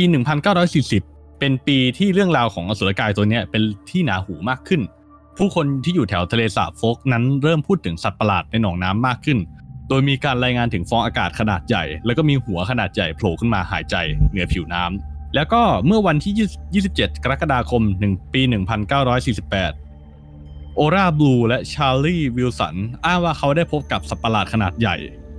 พวกเขาอ้างว่ามันเป็นเต่า มันโผล่ขึ้นมาอยู่ข้างเรือของพวกเขาพอดีในขณะที่เขากำลังตกปลา แล้วก็มีบางเรื่องอะบอกว่ามันอะพยายามแย่งปลาจากเบ็ดของเขาด้วย บลูบอกว่าขนาดของมันอะใหญ่มากๆ ขนาดหัวของมันอะมีขนาดใหญ่พอๆกับตัวของเด็กทารกเลย แล้วก็มีหลังที่กว้างมากๆ พอๆกับเรือของเขาโอ้โหเขาบอกว่าตอนนั้นอะเขาเห็นคลื่นลูกใหญ่อะม้วนตัวเข้ามาหาเรือ แล้วเขาก็เห็นมีลักษณะของมันเป็นเต่า ไม่เคยมีใครเห็นเต่าขนาดใหญ่ขนาดนี้มาก่อน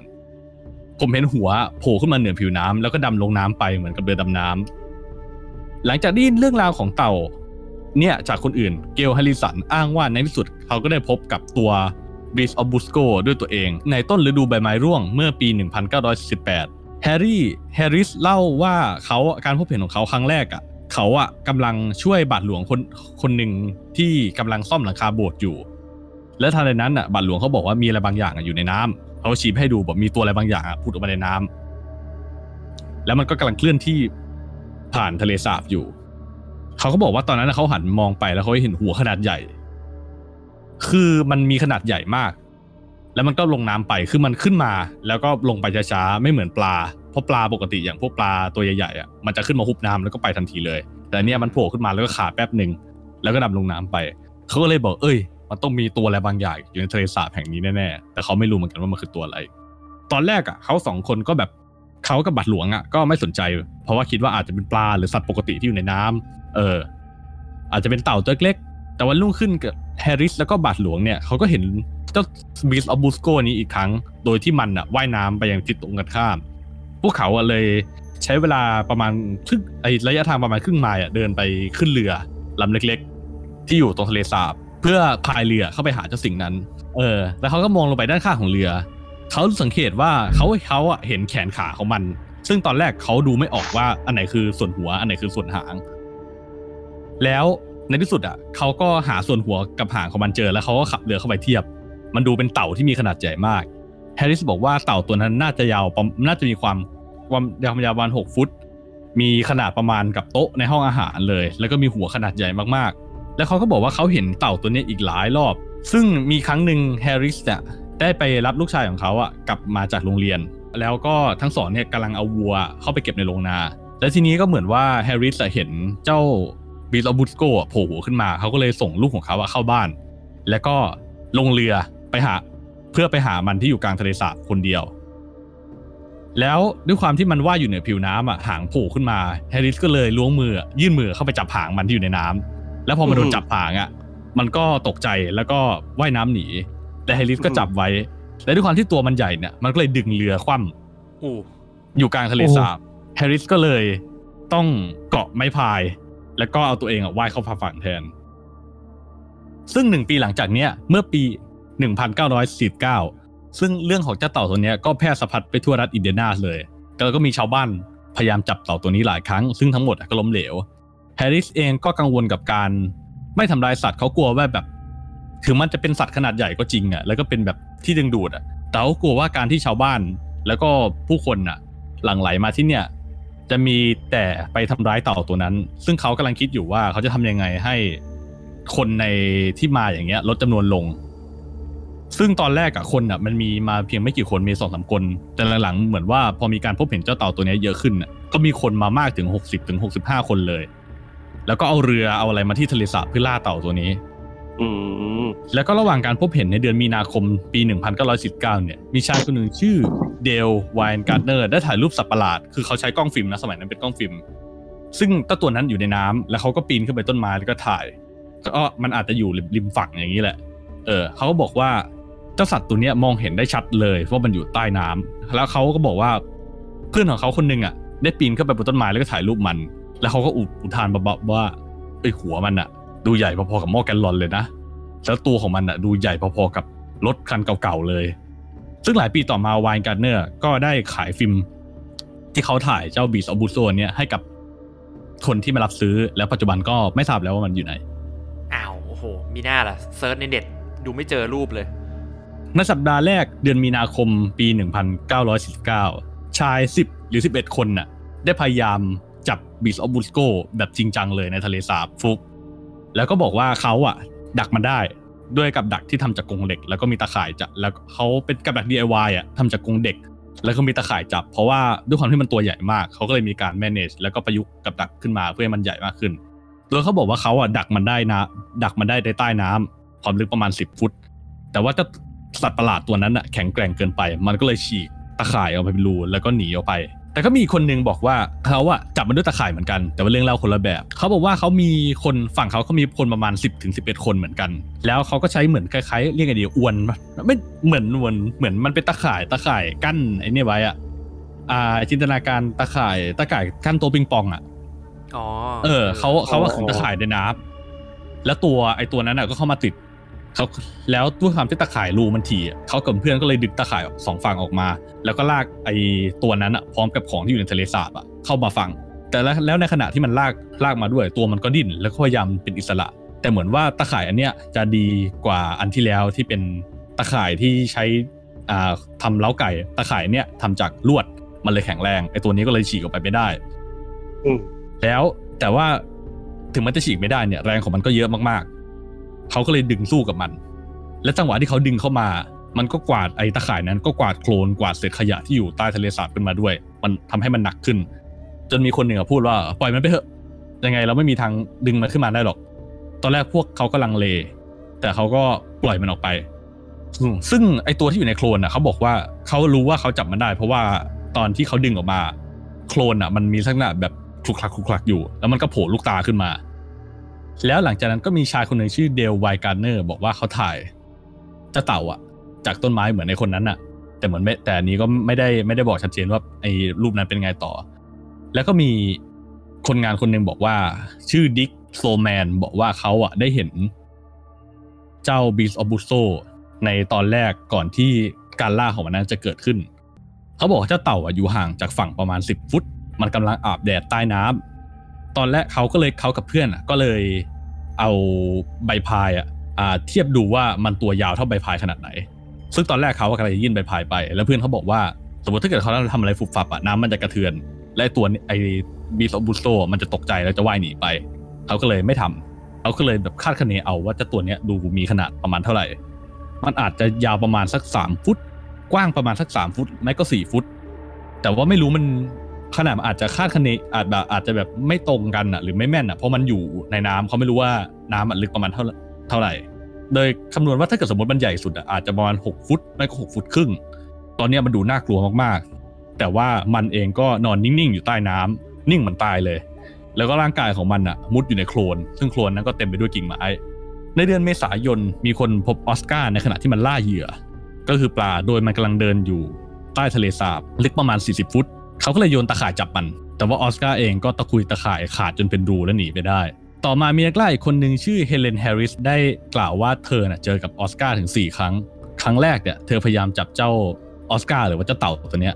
โดยกะว่าจะเอาบ่วงอะเกี่ยวมันแล้วก็ลากเข้าฝั่งพายเรือลากเข้าฝั่งเพราะสมัยนั้นน่าจะไม่มีเรือยนต์มั้งหรือมีแล้วมีแล้วไม่แค่หลายมีแล้วมีแล้วมีแล้วเออเออน่าจะอาจจะใช้เรือยนต์ลากมันเข้าฝั่งเพราะเบนเขาบอกอยู่ว่าลาก แต่พอใกล้ถึงฝั่งอะเชือกก็ขาดเหมือนกับทุกรอบแล้วก็การลากก็ล้มเหลว แต่ครั้งเนี้ยเขาเห็นว่าเจ้าตัวเนี้ย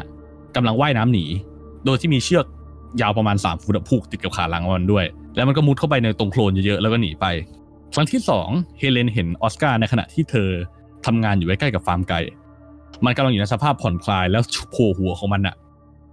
เหนือขึ้นมาเหนือผิวน้ำเหมือนประมาณแบบเหยียดแข้งเหยียดขา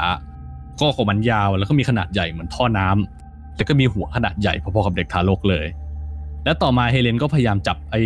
เจ้าออสการ์เนี่ยอีกครั้ง โดยครั้งเนี้ยเฮเลนน่ะร่วมมือกับชาวนาที่ชื่อจอร์ดเวกแมนสร้างกรงขนาดใหญ่ขึ้นมาเพื่อจับออสการ์โดยเฉพาะ สามารถซึ่งเขาก็จับได้แหละ แต่ว่ากรงที่สร้างมามันเล็กเกินไปที่จะจับมันกรงเนี่ยสามารถฟิตเต่าได้แบบแค่ประมาณครึ่งตัวทำให้ส่วนคือคือเหมือนว่ากรงอันนั้นอะครอบหัวมันอยู่ แต่ว่าส่วนท้ายของมันก็คือหลังแล้วก็หางอะโผล่มาทะลุกรงเขาก็เลย อ่าทำแนวกั้นอยู่ตรงเหนือน้ำเพื่อล้อมมันไว้ วันรุ่งขึ้นเขาจะทำกรงใหญ่กว่าเนี้ยเพื่อมาจับมันแล้วก็ลากขึ้นฝั่ง แต่พอเช้าวันรุ่งขึ้นเนี่ยลูไอออสการ์ก็พังกรงออกมาแล้วก็ตะกายล้วนหนีออกไปอีกแล้วซึ่งกรงนั้นน่ะ สร้างขึ้นมาจากท่อมันยาวประมาณ8ฟุต ซึ่งหัวของออสการ์อยู่ในนั้นลึกน้ำอะอยู่ลึกประมาณ 6 ฟุตซึ่งตอนแรกที่เขาจับมันได้อะ มันอยู่ค่อนข้างมันมัน ไม่ได้พยายามหนีหรืออะไรเลย มันค่อนข้างนิ่ง แล้วก็อยู่ใต้น้ำอ่า มันมีกรงเล็บขนาดใหญ่หัวโต หัวมันอะอยู่เหนือกระดองเหมือนอารมณ์ประมาณว่าแบบมันอะหดหัวเข้าไปในกระดองไม่ได้เพราะหัวมันอะใหญ่เกินไป แล้วก็มีหางยาว ซึ่งเวลามาตอนที่มันขดตัวหางของมันอะสามารถมันอะจะเอาหางอะพาดข้างๆลำตัวเอาไว้ ณเวลาเนี้ยสื่อระดับชาติอะก็ได้หยิบเรื่องนี้ขึ้นมา แล้วก็ได้รับการสนับสนุนจากทางรัฐ หรือการรายงานข่าวตลอดช่วงปี 1949 เลย ทำให้มีผู้คนหลายพันคนอะมารวมตัวกันที่ทะเลสาบโทรบุสโก เพื่อหวังว่าจะได้เห็นตัวหรือว่าได้เห็นการจับออสการ์รวมไปถึงนักดักสัตว์มืออาชีพ แล้วก็นักดำน้ำหลายคนที่แฮร์ริสจ้างมาหาอสุรกายตัวนี้ แต่ด้วยความที่มีคนเยอะอะออสการ์ก็เลยไม่ออกมาเลยหลังจากนั้นทำให้เจ้าบ้านเชื่อว่าออสการ์อาจจะจำศีลอยู่ในโคลนใต้ทะเลสาบ เนื่องจากตอนนั้นอะด้วยความที่มันล่าตั้งแต่หน้าเลยฤดูใบไม้ร่วงอะจนเข้าฤดูหนาวอะ ทำให้ทำให้อากาศในน้ำอะหนาวเกินไป มันก็เลยไม่ออกมา แล้วก็มีผู้คนบางส่วนอะที่จะล่ามาให้ได้เลยยังไงก็จะแบบจนกระทั่งแบบสับกำลังแบบถึงกระขั้นดิวกับจะเอาเครื่องสูบน้ำมาสูบน้ำออกจากทะเลสาบเลยนะโอ้ยอืม แล้วก็ลงทุนเหลืแต่อเกินแต่เหมือนว่าไม่ก็ไม่มีก็ทางรัฐก็ไม่อนุมัติ เพราะมันไร้สาระเกินไป จนกระทั่งท้ายที่สุดอะอสูรแห่งบุสโกอะก็ได้ปรากฏตัวครั้งสุดท้ายแล้วก็สิ้นสุดลงเมื่อ วันที่ 13 ตุลาคมปี 1949 เมื่อออสการ์ได้โผล่ขึ้นมาจากน้ำแล้วก็กินเป็ดเป็นๆน่ะที่เป็นเหยื่อล่อในกับดัก ซึ่งตอนนั้นเหมือนว่าเขาจะไม่ได้ดักมันแล้วเขาเอาอาหารมาล่อเฉยมันก็โผล่ขึ้นมาแล้วก็ดึงเป็ดลงไปในน้ำกิน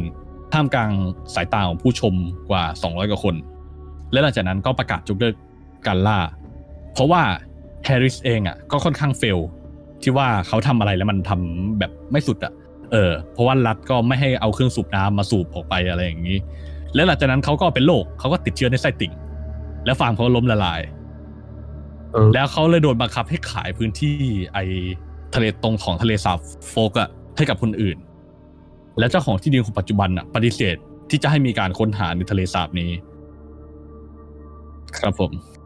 ก็คงแบบไม่อยากให้คนมาวุ่นวายเพราะพวกแบบ เออมาจากอืมทั่วทุกสารทิศอะไรเงี้ยนี่มันอืมแบบบ้านบ้านที่กูส่วนอะบุคคงคลนะนะเออที่ส่วนบุคคลน่ะเออคงไม่อยากให้คนแบบพวกนักนักล่าสัตว์ประหลาดมาโยเยะคือจากที่ฟังเนี่ยก็อาจจะทำให้เสียบรรยากาศก็ได้นะ แต่ว่าขอพูดก่อนหน่อยแล้วกันอืมมนุษย์เราจะหาความจริงเกี่ยวกับสัตว์สมมุติถ้ามันมีจริงๆขึ้นมา เราจะหาความจริงกับมันขนาดนั้นเพื่ออะไรวะอืมไม่รู้แบบไปรบคือกวนคือมันนะใช่คือเราได้อะไรจากการที่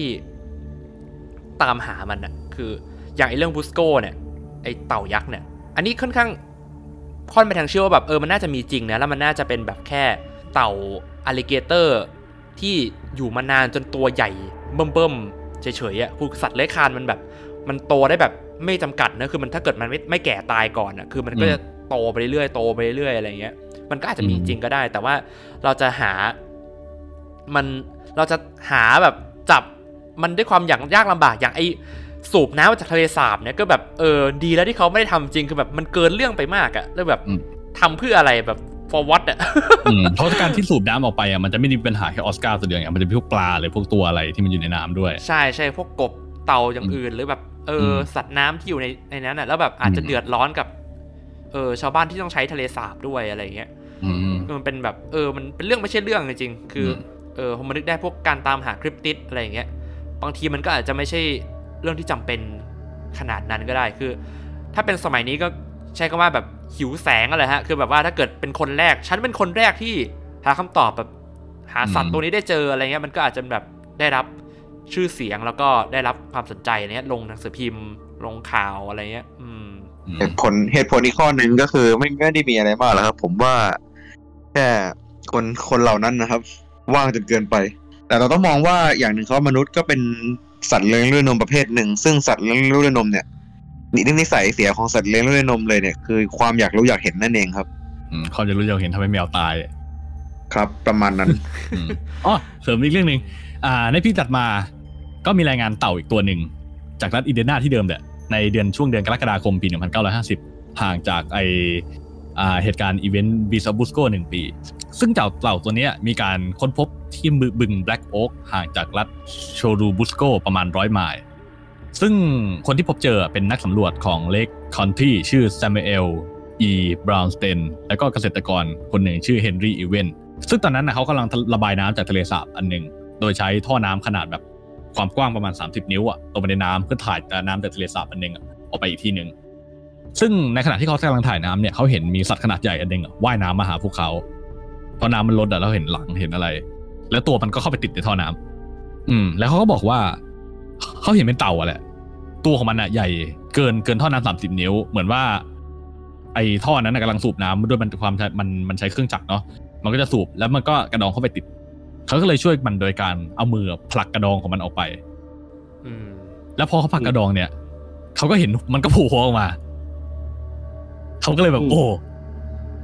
กูจะมายุ่งกับเต่านี่คือตัวของมันน่ะมีขนาดใหญ่มากๆพอๆกับถังเบียร์แล้วหัวของมันน่ะมีขนาดใหญ่มากๆ ซึ่งสมมติถ้าเกิดมันแหวงกัดมา มันสามารถกัดแขนคุณหลุดได้ในเวลาเสี้ยววินาทีเลย หัวของมันน่ะเนี่ยใหญ่ประมาณหกนิ้ว แล้วก็อ้าปากกว้างมากๆ จนแบบเอาผลไม้ลูกใหญ่ๆเข้าไปวางได้พอดีเลยโหซึ่งตัวของมันอะเหมือนว่าเหมือนเป็นท่อนซุงเก่าๆเพราะตัวของมันอะมีแต่ตะไคร่น้ำเต็มตัวไปหมด แล้วก็เกาะแบบปกคลุมตามตัวมากจนเหมือนแบบมันกำลังแบบ สวมเสื้อที่มีแต่สาลาย ซึ่งตอนแรกเขาบอกว่า ถ้าเขารู้ว่าเป็นมันเป็นเต่าอะเขาก็เอามือไม่ไปไม่เขาก็ไม่เอามือไปแตะมันหรอกจนกระทั่งมันโผล่หัวออกมา แต่อืมจุดอันหนึ่งที่น่าสนใจคืออีแวนบอกว่ามันอะมีลักษณะภายนอกคล้ายกับเต่า alligator มากๆยกเว้นกระดองของมันอืมเขาบอกว่ากระดองของมันน่ะรู้สึกเรียบ แล้วก็เป็นยาง เพราะ alligator ตามที่เราเห็นกันกระดองของมันจะเป็นเกราะขึ้นมา มีสามเหลี่ยมขึ้นมาท้ายเขาก็ตั้งชื่อเจ้าสัตว์ประหลาดตัวเนี้ยว่าเมทูเซล่าเมตูเซล่านะแบบใช่ใช่โอ้โหเรามีไคจูสองตัวแล้วพอดแคสต์นี้ เพราะว่าทั้งตัวมอมัคนเคน่ะน่าเล่จะกับเมตูเซล่าเพราะตัวมันน่ะน่าจะเป็นมีอายุเยอะแล้วมันดูแบบชื่อมันดูแบบ อาจจะดูแก่เก่าแก่อะไรดี แล้วเขาบอกว่าการที่เขาเห็นไอ้ตัวเนี้ยมันทำให้เขากลัวมากไอ้เขาก็มีคิดจะไปลงงมไปลงหาไอ้งมไปหาเต่าในทะเลสาบแถวนี้อีกเลยเออ แต่เออจริงเต่าอ l ลิเกเตอร์เนี่ยของจริงมันก็น่ากลัวเลยนะ ไม่ควรเอามือไปแหย่มัน ถ้ามันเกิดมีเต่าอ l ลิเกเตอร์ยักษ์จริงๆขึ้นมาเนี่ยก็โคตรน่ากลัว กัดคนขาดสองท่อน ก็แต่ตอนที่ได้ฟังมานะครับ ก็เห็นด้วยนะครับที่ว่ามันอาจจะเป็นเต่า alligator ขนาดใหญ่ เนื่องจากสถิติสูงสุดเนี่ยของเต่า alligator เนี่ย พบว่าหนักไม่ต่ำกว่า 100 กิโลกรัมนะเท่าที่มีการค้นพบมา แต่ที่น่าสนใจก็คือกระดองของมันนะรูปรูปทรง คือด้านเรื่องอื่นอะเหมือนเต่า alligator หมดต่างกันตรงที่กระดองเท่านั้นทำให้เราคิดว่ามันอาจจะเป็นเต่า alligator ชนิดอีกชนิดหนึ่งชนิดใหม่ หรือเป็นเพียงเต่า alligator ที่มีลักษณะพิการทางกระดองเนื่องจากไม่ได้รับการอาบแดดอาบแสงเท่าที่ควรหรือเปล่า อันนี้ก็ต้องค้นหาความจริงกันต่อไปครับ แต่สิ่งหนึ่งที่เราได้เรียนรู้ได้นะครับ ว่าใครสำหรับนักล่าสัตว์ประหลาดทั้งหลายแหล่นะครับอย่าได้เราได้เราได้คิดทำตามพวกเขาเด็ดขาดนะครับเต่า alligator เนี่ย มีมีต่อให้มันไม่ใช่ตัวใหญ่นะครับ มันก็มีพลังมากพอที่จะพรากมือหรือนิ้วของเราอะไปจากคุณได้ตลอดการครับแล้วการดีที่อย่าเขาเข้าบไปอกยุ่งมันดีกว่านิ่งๆเนี่ยคือ alligator ตามนิสัยของเขาแล้วอะมันจะเป็นเต่าเป็น ambush predator มันจะไม่ใช่นักล่าที่ active นักเพราะตัวมันอะใหญ่ แล้วการเคลื่อนที่ของมันอะค่อนข้างช้า การล่าเหยื่อของมันก็คือจะนอนอยู่เฉยๆแล้วก็อ้าปาก แล้วก็ใช้ลิ้นล่อปลาที่เข้ามาสนใจแล้วก็กัดเออไม่เหมือนญาติโรคจิตของมันอีกตัวหนึ่งที่สามารถวิ่งได้ ก็คือ common snapping นะที่ยืดคอได้ด้วยฮะแต่เขาบอกว่าบางคนอาจจะคิดว่าออสการ์อาจจะมีชีวิตอยู่นะ เพราะว่าเต่า alligator อะสามารถจำศีลได้โดยการที่มันอะ deep sleep ร่างกายของตัวมันเองทำให้หัวใจเต้นช้าลงการเผาผลาญช้าลง แล้วก็หมกตัวลงไปอยู่ในโคลนเพราะถ้ามีอยู่จริงๆเนี่ยไอ้เจ้าออสการ์หรือว่า Beast of Busco เนี่ยมันก็อืมอาจจะเป็นไม่ใช่สัตว์ประหลาดอะไรหรอก อาจจะเป็นอืมแค่เต่าเต่า alligator ที่ใหญ่ที่สุดในโลกที่เคยมีบันทึกมาก็ได้อะไรอย่างเงี้ยอืมอืม ถ้าเกิดใช่ครับมีการมันไม่ถ้าเกิดมีการเจอตัวมันจริงๆอะนะพี่ป่านว่าไงครับ ที่ฟังแล้วก็ก็ก็เห็นด้วยกับทุกคนนะว่าก็ก็คงจะเป็นเต่าจะใช่ว่าเป็นเต่าธรรมดาก็คงไม่ถูกสัทีเดียวอะนะก็คือจะเป็นมันคงจะเป็นเต่าที่อยู่มานานอะ อืมอืมมันคงอยู่ที่นี่มาจนแบบ ไม่ได้ไปไหนอะแล้วก็พูดง่ายๆว่า อยู่อย่างไร้คู่ต่อกรอะ อืม เออ เพราะว่าอย่างหนึ่งนี่อันนี้ผมเข้าใจถูกหรือเปล่าไม่รู้นะต้องให้น้องมิกก็ช่วยเสริมแล้วกันว่า ผมรู้ว่าอย่างหนึ่งว่าสัตว์เลื้อยคลานเนี่ย มันโตได้ตลอดชีวิต ครับ ถ้าพื้นที่แถบนั้น อุดมสมบูรณ์พอและสองคือปลอดภัยพอ มันจะใหญ่ได้อยู่อย่างนั้นไปเรื่อยๆ จนกว่าจะสุดชีวิตของมันนั่นแหละครับ เคยได้ยินมาอย่างนั้นนะ เคยได้ยินอย่างนั้นกับพวกจระเข้หรือว่าแบบพวก งูอยู่เอหมืนกันนะอเออ อย่างนั้นแหละก็ผมก็เลยมองว่า ไอ้ไอ้ไอ้เจ้าอสุรกายแฮกุสโกเนี่ยก็คงจะเป็นเต่ายักษ์จะเป็นน่าจะเป็นเต่างับสักชนิดหนึ่งที่ที่อยู่แถวนั้นมานานนะแล้วคือเขาอยู่อย่างปลอดภัยไงคือ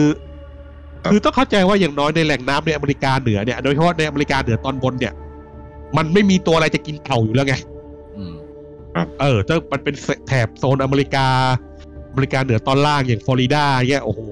เอาเถอะอยู่ไม่เป็นสุขแน่อ l ลิเกเตอร์เพียบ แต่ในยิ่งแต่ถ้าเกิดเท่าที่ฟังดูเนี่ยดินแดนแถบนั้นคือมันไม่มี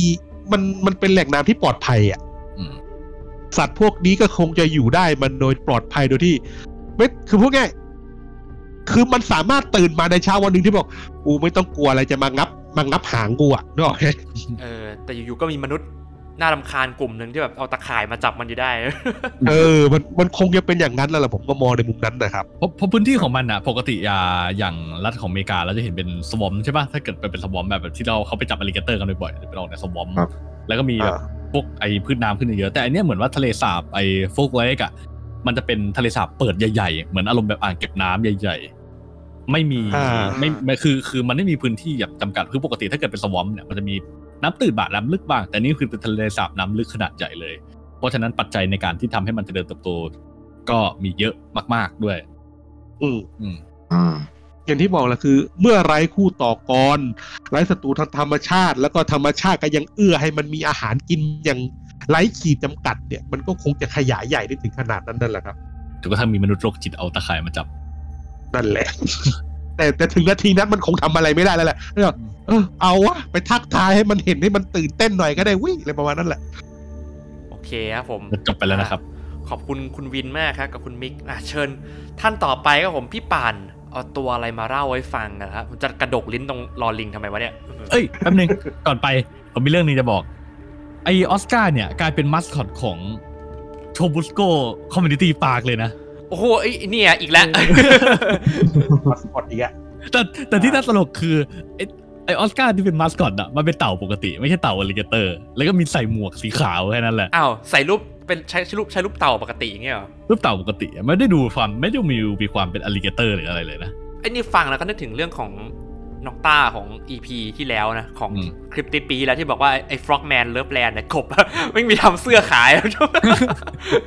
ของเอนิอวแบบโอท็อปก็เป็นสัตว์ประหลาดแบบโอท็อปของแต่ละเมืองไปแล้วเออเขาอาจจะแบบสมมติถ้าเกิดอาจไอไอออสการ์อาจจะมีจริงก็ได้ แต่พอมีจริงกับคนของรัฐนั้นก็แบบกอบโกยเออใช่ พี่ปานครับผมเอาสัตว์ประหลาดตัวไหนมาเล่าให้เราฟังนะครับ ครับสำหรับสัตว์ประหลาดหรือคลิปติดที่ผมจะเอามาเล่าเนี่ย ก็พูดได้ว่ามันคงจะเป็นมัสคอตของทวีปอเมริกาเหนือเลยก็ว่าได้ครับอืมเพราะเรียกว่าเพราะเรียกว่าแทบทุกรัฐ รู้จักมัน เอาเป็นว่าคนอเมริกันสมัยใหม่ ไม่มีใครไม่รู้จักมัน มันเป็นส่วนหนึ่งของประวัติศาสตร์สหรัฐอเมริกาสมัยใหม่เลยก็ว่าได้สิทธิ์สัตว์ที่ผมกำลังจะพูดถึงนี้ก็คงไม่พ้นไม่แคล้วละครับ ก็คือเจ้าบิ๊กฟุตหรือ Sasquatch นี่เอาตัว mass มาเอาตัวแบบดัง ๆ มาเลยแต่ว่าผมเชื่อว่าที่พี่ป่านจะเล่าเนี่ย ต้องเป็นเรื่องที่แบบไม่ใช่เรื่องทั่วไปแน่นอน ครับ เพราะว่าเท่าที่ผมพอทราบเพราะว่าผมก็ต้องทำการบ้านก่อนที่จะมาออกรายการพอดแคสต์กับน้องแบมเนี่ย ก็เห็นว่าบางช่องหลาย ๆ ช่องเนี่ยก็ ขอผมขอใช้คำว่าหลายๆ ช่องเนี่ย เอาเรื่องของ Sasquatch อะไรมาพูดกันอยู่พอสมควรละแต่คราวเนี้ยผมจะพยายามที่จะสืบย้อนกลับไปว่า ผู้คนในแถบทวีปอเมริกาเหนือรู้จักซัสควอตตั้งแต่เมื่อไหร่ แล้วทำไมมันถึงกลายเป็นสัตว์ลึกลับที่เรียกว่า กลายเป็นเหมือนสัญลักษณ์ของสหรัฐเลยอะสมแล้วกับที่เป็นแอดมินเพจประวัติศาสตร์นะครับผมอ่าแน่แน่นอนครับมันต้องอ่านเอานึกถึงต้องเอาให้สุด คราวนี้ครับเราจะมาว่ากันว่า ไอสัตว์ประหลาดที่หน้าตาเหมือนวานอน แต่ดันโคตรเล่นซ่อนหาโคตรเก่งเลยนะ เอาจริง ๆ นะ แปลกใจไหมทุกรายงานเนี่ยบอกว่าตัวมันไม่เล็กนะ ใช่แล้วไม่เจอมันสักที คือคือเอาตรงๆอะลิงกอริลล่าภูเขาเนี่ยที่ขึ้นชื่อว่าเป็น F ที่ใหญ่ที่สุดบนพื้นโลกทุกวันเนี้ยนะเราเพิ่งเจอมันจริง ๆ เมื่อร้อยกว่าปีที่แล้วนะอืมลิงกอริลล่าภูเขาเนี่ยอือฮึแต่ไอ แต่ไอ้ซัสฟอร์เนี่ยหรือไอ้ตีนโตเนี่ยมันใหญ่กว่าตั้งเยอะ แต่ไม่เคยเจอเลย ไม่เคยเจอจังๆแบบ เจอได้แบบเป็นภาพถ่ายบนลิงกอริล่าภูเขา จนมีคนทำแก๊กล้อเลียนว่า ไอเนี่ยคือสุดยอดนักเล่นซ่อนหาแห่งศตวรรษเลยแหละใช่คืออย่างมากที่เรื่องเล่าก็คือแบบเห็นแบบมันเดินอยู่ในป่าหรือแบบมีหลักฐานแบบรอยเท้า มีแบบเส้นขนหรือแบบเออไม่จริง ๆ ไม่เคยมีรายงานของการเจอแบบอึมันด้วยซ้ำนะ ที่เป็นหลักฐานการเออมีอยู่ อืมครับเรื่องน่าแปลกมากเออเชิญครับพี่ป่านครับต่อเลยครับ ครับ คราวเนี้ยนะครับ ผมต้องทำความเข้าใจกับทุกท่านก่อนว่า ในโลกของเราเนี่ย ไม่ได้มีแค่อเมริกาที่มีตำนานเกี่ยวกับวานอนยักษ์หรอกครับอืมตำนานของเอ่อของสิ่งมีชีวิตที่คล้ายมนุษย์กับกึ่งวานอนเนี่ย มีในแทบทั่วทุกมุมโลกเลยก็ว่าได้ ตั้งแต่ในใจกลางยุโรปผ่านพื้นที่ที่เรียกว่ายูเรเซีย เป็นพื้นที่ที่เลียมที่เป็นพื้นที่ที่เรียกระหว่างอ่ายุโรปกับเอเชีย ที่โด่งดังที่สุดก็เอ่อตัวเยติแห่งฮิมาลัยใช่ไหมครับอ่าอ่าถ้าถ้าในถ้าในจีนเนี่ยเขาเรียกว่าเยรันถ้าผมออกเสียงผิดของขออภัยเรียกว่าคนป่าเงี้ยหรือในเวียดดูดูฮะในเซาท์อีสเอเชียมีด้วยนะอ่ามีเอ่อในเวียดนามมี แล้วก็ในเขตมาเลเซียก็ยังมีโอ ก็มี Orang Pendek มีด้วยนะครับอ้อลืมไปในเขตยูเรเซียของรัสเซียผมลืมใช่ไหมเขาเรียกว่า Almas แล้วมันยังมีอีกหลายชื่อเลยนะ Almasty เอออ่า หรือแม้แต่อันนี้ในอเมริกาเหนือเนี่ย อันนี้เราก็รู้กันอยู่แล้วในนามของ Sasquatch หรือบิ๊กฟุตแต่คราวเนี้ยถ้าจะให้เล่าทั้งหมดเนี่ยมันคงจะโอ้โหกินเวลากันทั้งคืนแน่นอน เกริ่นให้ก่อนว่ามันมีกล่าวกันทั่วโลกเลย แต่คราวเนี้ยผมจะเน้นแค่ว่า Sasquatch กับบิ๊กฟุตครับ ครับผม หลักฐานที่เก่าแก่ที่สุดของ Sasquatch เนี่ยถูกค้นพบที่รัฐแคลิฟอร์เนีย ในเขตอนุรักษ์แม่น้ำ Tule รัฐรัฐแคลิฟอร์เนียครับ ภาพเอ่อหลักฐานที่เก่าแก่ที่สุดนั้น เป็นภาพแกะสลักบนแผ่นหินของเผ่า Yokutsซึ่งเป็นเผ่า ซึ่งผมไม่รู้ว่าทุกวันนี้เผ่านี้เขายังอยู่หรือเปล่านะฮะรูปสลักนั้นเนี่ยมันเป็นรูปอสุรกายตัวใหญ่ที่อยู่เป็นครอบครัว ซึ่งนักโบราณคดีประเมินว่าไอ้ภาพสลักเนี่ยมันน่าจะอายุ500ถึง1,000ปีขึ้นไปเลย โอ้คือมันเก่ามาก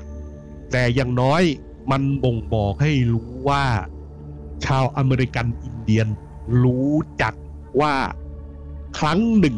เคยมีอสุรกายขนาดยักษ์ที่ยืนสองขาอยู่บนพื้นอยู่บนแผ่นดินที่เขาเข้ามาอาศัยอยู่เนี่ย แต่ส่วนเรื่องของนามพื้นถิ่นเนี่ยโอ้โห เรียกเรียกกันเยอะแยะมากครับ แต่ทุกทุกๆถิ่น ไม่ว่าจะเขตในเขตป่าตอนเหนือป่าสนตอนเหนือในแถบเอ่อของ阿拉สกาแคนาดาไปจนถึงอเมริกาเหนือที่ซึ่งอเมริกาเหนือก็กว้างใหญ่เนาะซึ่งมีแบ่งพื้นที่หลายเขตกันแล้วแต่เนี่ยทุกทุกเขตจะพูดถึงสัตว์ยักษ์ที่เหมือนมนุษย์ มีขนยาวลุงลังครับเล่าเหมือนกันหมดอืมบ้างก็ว่า แต่จะมีเขาเขาพูดเลยครับว่า มันจะมีขนาดตั้งแต่ขนาดเท่าคนตัวใหญ่ ๆ คือสูงหกฟุตประมาณเท่าตัวผมเนี่ย จนถึงไซส์สามเมตรก็มี แต่คราวเนี้ย ในแต่ละท้องถิ่นเนี่ย ก็จะมองมันไม่เหมือนกัน ในบางท้องถิ่นเนี่ยเขาบอกว่ามันเป็นสัตว์ขี้อายไม่ชอบยุ่งกับคน แต่ในบางพื้นที่ก็ว่าดุร้ายจนน่ากลัว และน่ากลัวถึงขนาดขั้นว่า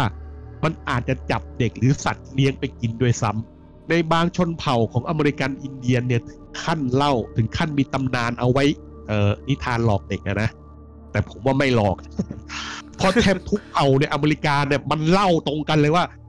ในเวลากลางคืน จะมีสัตว์ยักษ์ชนิดหนึ่งออกมา มันจะมาคอยจับสัตว์เลี้ยงและเด็กไปกินอืมแต่ในบางพื้นที่กลับยกย่องมัน บ้างก็มองว่ามันเป็นแบบอย่างที่ผมบอกอะ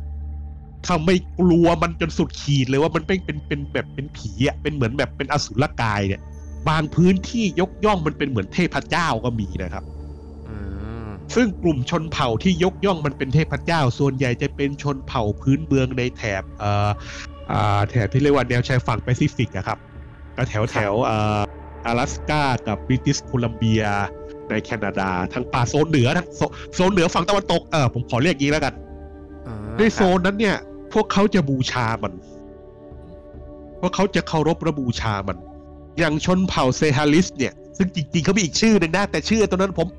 ผมถอดเสียงให้ตายก็ถอดไม่ออก ผมก็เลย อะ งั้นเอาชื่อ nickname ของคุณของเผ่านี้แล้วกัน คือเผ่าเซฮาลิสเนี่ยในแถบลุ่มแม่น้ำฮาริสันในรัฐบริติชโคลัมเบียประเทศแคนาดาเนี่ยเขาเชื่อว่ามันเป็นสิ่งมีชีวิตศักดิ์สิทธิ์ เป็นเหมือนเจ้าป่าเจ้าเขา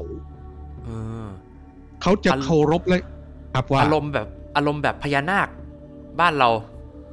ผมมองว่าเขามองมันเหมือนแบบเฮ้ยจะเป็นพญานาคไหมเออผมมองเราต้องเข้าใจคอนเซปต์ว่าพญานาคนี่เขากึ่งคนกึ่งเทพนะอ๋อครับมันมันมันมันอาจจะดูคล้ายๆกันผมว่ามันดูคล้ายๆกันอย่างนี้แหละกัน ถึงขั้นว่าธงประจำเผ่าเนี่ยในทุกวันนี้นะเป็นธงรูปไอ้ตัวเนี้ยเออครับ คือคือเขายกย่องมันเลยว่า มันคือเจ้าป่าเจ้าเขาผู้พิทักษ์ปกป้องเพ่งผืนป่า และในทุกๆ ปีเนี่ยจะมีวันฉลองให้มันด้วย คือเป็นวันเป็นวันไอ้ตีนโต ซึ่งผมดูผมผมดูในรูปงานแล้ว ถ้าเป็นงานเมื่อก่อนมันดูขลังอะขนาดพูดตรงๆนะขนาดดูว่าเป็นหุ่นยังน่ากลัวเลยอะอืมอืมแล้วคราวเนี่ยแหละครับ สิ่งหนึ่งที่คนอาจจะมองว่าหลายคนบอกเฮ้ยคนอินเดียนแดงมันตาฝาดเปล่า เห็นหมีแล้วคิดว่าเป็นมนุษย์วานนอนเปล่านู่นนี่นั่นคุณต้องเข้าใจก่อนนะในอเมริกาเหนือไม่มีไพรเมทอื่นใดนอกจากมนุษย์นะอืม จริง และและสิ่งหนึ่งที่มันยืนยันว่าคนอเมริกันอินเดียนเคยเห็นสัตว์พวกนี้คืออะไรรู้ไหมเราต้องไปดูที่โทเทมก็คือเสารูปสลักที่เขาสลักรูปเป็นนกเป็นเทพอะไรต่างๆของเขานะครับอืมแล้วก็โดยเฉพาะหน้ากากที่เขาสลักเป็นรูปสัตว์และเทพต่าง ๆ เนี่ย มันมีหน้ากากอันหนึ่งครับ ที่ผมเคยเห็น เป็นภาพถ่ายนะฮะครับเป็นของเก่าเลยนะ เป็นของชนเผ่าในโซนเหนือนี่แหละอืมหน้ากากนั้นสลักออกมาเป็นหน้าเหมือนสัตว์สัตว์ตระกูลลิงเลยครับ คือเอาพูดง่ายถ้าเป็นถ้าเป็นมนุษย์อย่างเราเนี่ยอะจมูกจะต้องมีดั้งใช่ไหมอืมอืมอ่าถ้าถ้าไม่ถ้าไม่ดั้งแมบจนเกินไปอะนะก็คือจมูกจะมีแนวสันดั้ง ริมฝีปากมนุษย์จะไม่ยาวมากถูกไหมครับอืมครับ แต่แต่หน้ากากของที่เชื่อว่าเป็นสัตว์ตัวนั้นน่ะ มันไม่มีดั้งแล้วริมฝีปากมันยาวเป็นเหมือนลิงเป๊ะเลยอืมเราต้องเข้าใจคอนเซปต์ของศิลปะชนเผ่าโบราณก่อนนะครับว่าเขาทำในสิ่งที่เขาเห็นนะเออ ไม่ได้แต่งเติมนะ ไม่ได้แต่งเติมคนโบราณทำในสิ่งที่เขาเห็น มันไม่ใช่เป็นเอวมันไม่ใช่แบบ realism แบบโอ้โห แกะสลักแบบโอ้โห เห็นรอยเส้นรอยอะไรเหมือนที่เราทำโมเดลดูนี่ไม่ใช่ แต่ในรายละเอียดโครงสร้างหลักที่เขาทำออกมาคือเขาเหมือนว่าเขาเคยเห็นสัตว์ชนิดหนึ่งที่เคยทำหน้าหอบปากเหมือนกำลังหูอะอืมแล้วเหมือนเป๊ะเลยนะผมก็ยังคิดว่าเขาต้องเคยเห็นจริงๆอันนี้นะครับนี่คือในกรณีของผู้เอ่อของชนอเมริกันพื้นเมือง คราวนี้เรามาในหลักฐานของชาวชาวยุโรปกันบ้าง หลายท่านอาจจะทราบดีว่าทุกวันนี้ประเทศสหรัฐอเมริกาเนี่ยใช้ภาษาแองโกลหรือภาษาอังกฤษเป็นหลักถูกไหมครับ แต่จริง ๆ แล้วประเทศอ่าทวีปอเมริกาเหนือเนี่ยมันถูกมันถูกค้นพบ และถูกบุกเบิกดินแดนโดยชาวยุโรปหลายๆ กลุ่ม กลุ่มแรกคือใครครับสเปนคริสโตเฟอร์โคลัมบัสอะคนที่ค้นพบอเมริกา เขาเป็นคนเขาเป็นคนเจนัวนะ แต่เขาค้นพบอเมริกาเหนือในนามแห่งกษัตริย์สเปน และหลังจากนั้นน่ะสเปนกลายเป็นชาติแรกที่บุกเบิกแผ่นดินอเมริกา และแน่นอนครับว่า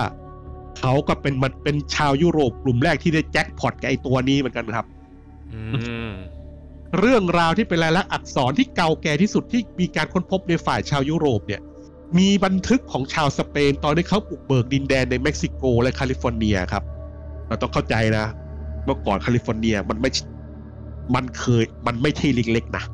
ถ้าใครถ้าใครที่รู้ประวัติศาสตร์อเมริกาหรือเคยไปเที่ยวอเมริกาจะรู้โอ้แคลิฟอร์เนียไม่เล็กนะ ใหญ่นะแล้วมีภูมิประเทศหลากหลายด้วยนะ คือตั้งแต่แรงอะแรงสุดๆอะยันเป็นป่าเป็นป่าสมทึบเลยก็มีเลยนะ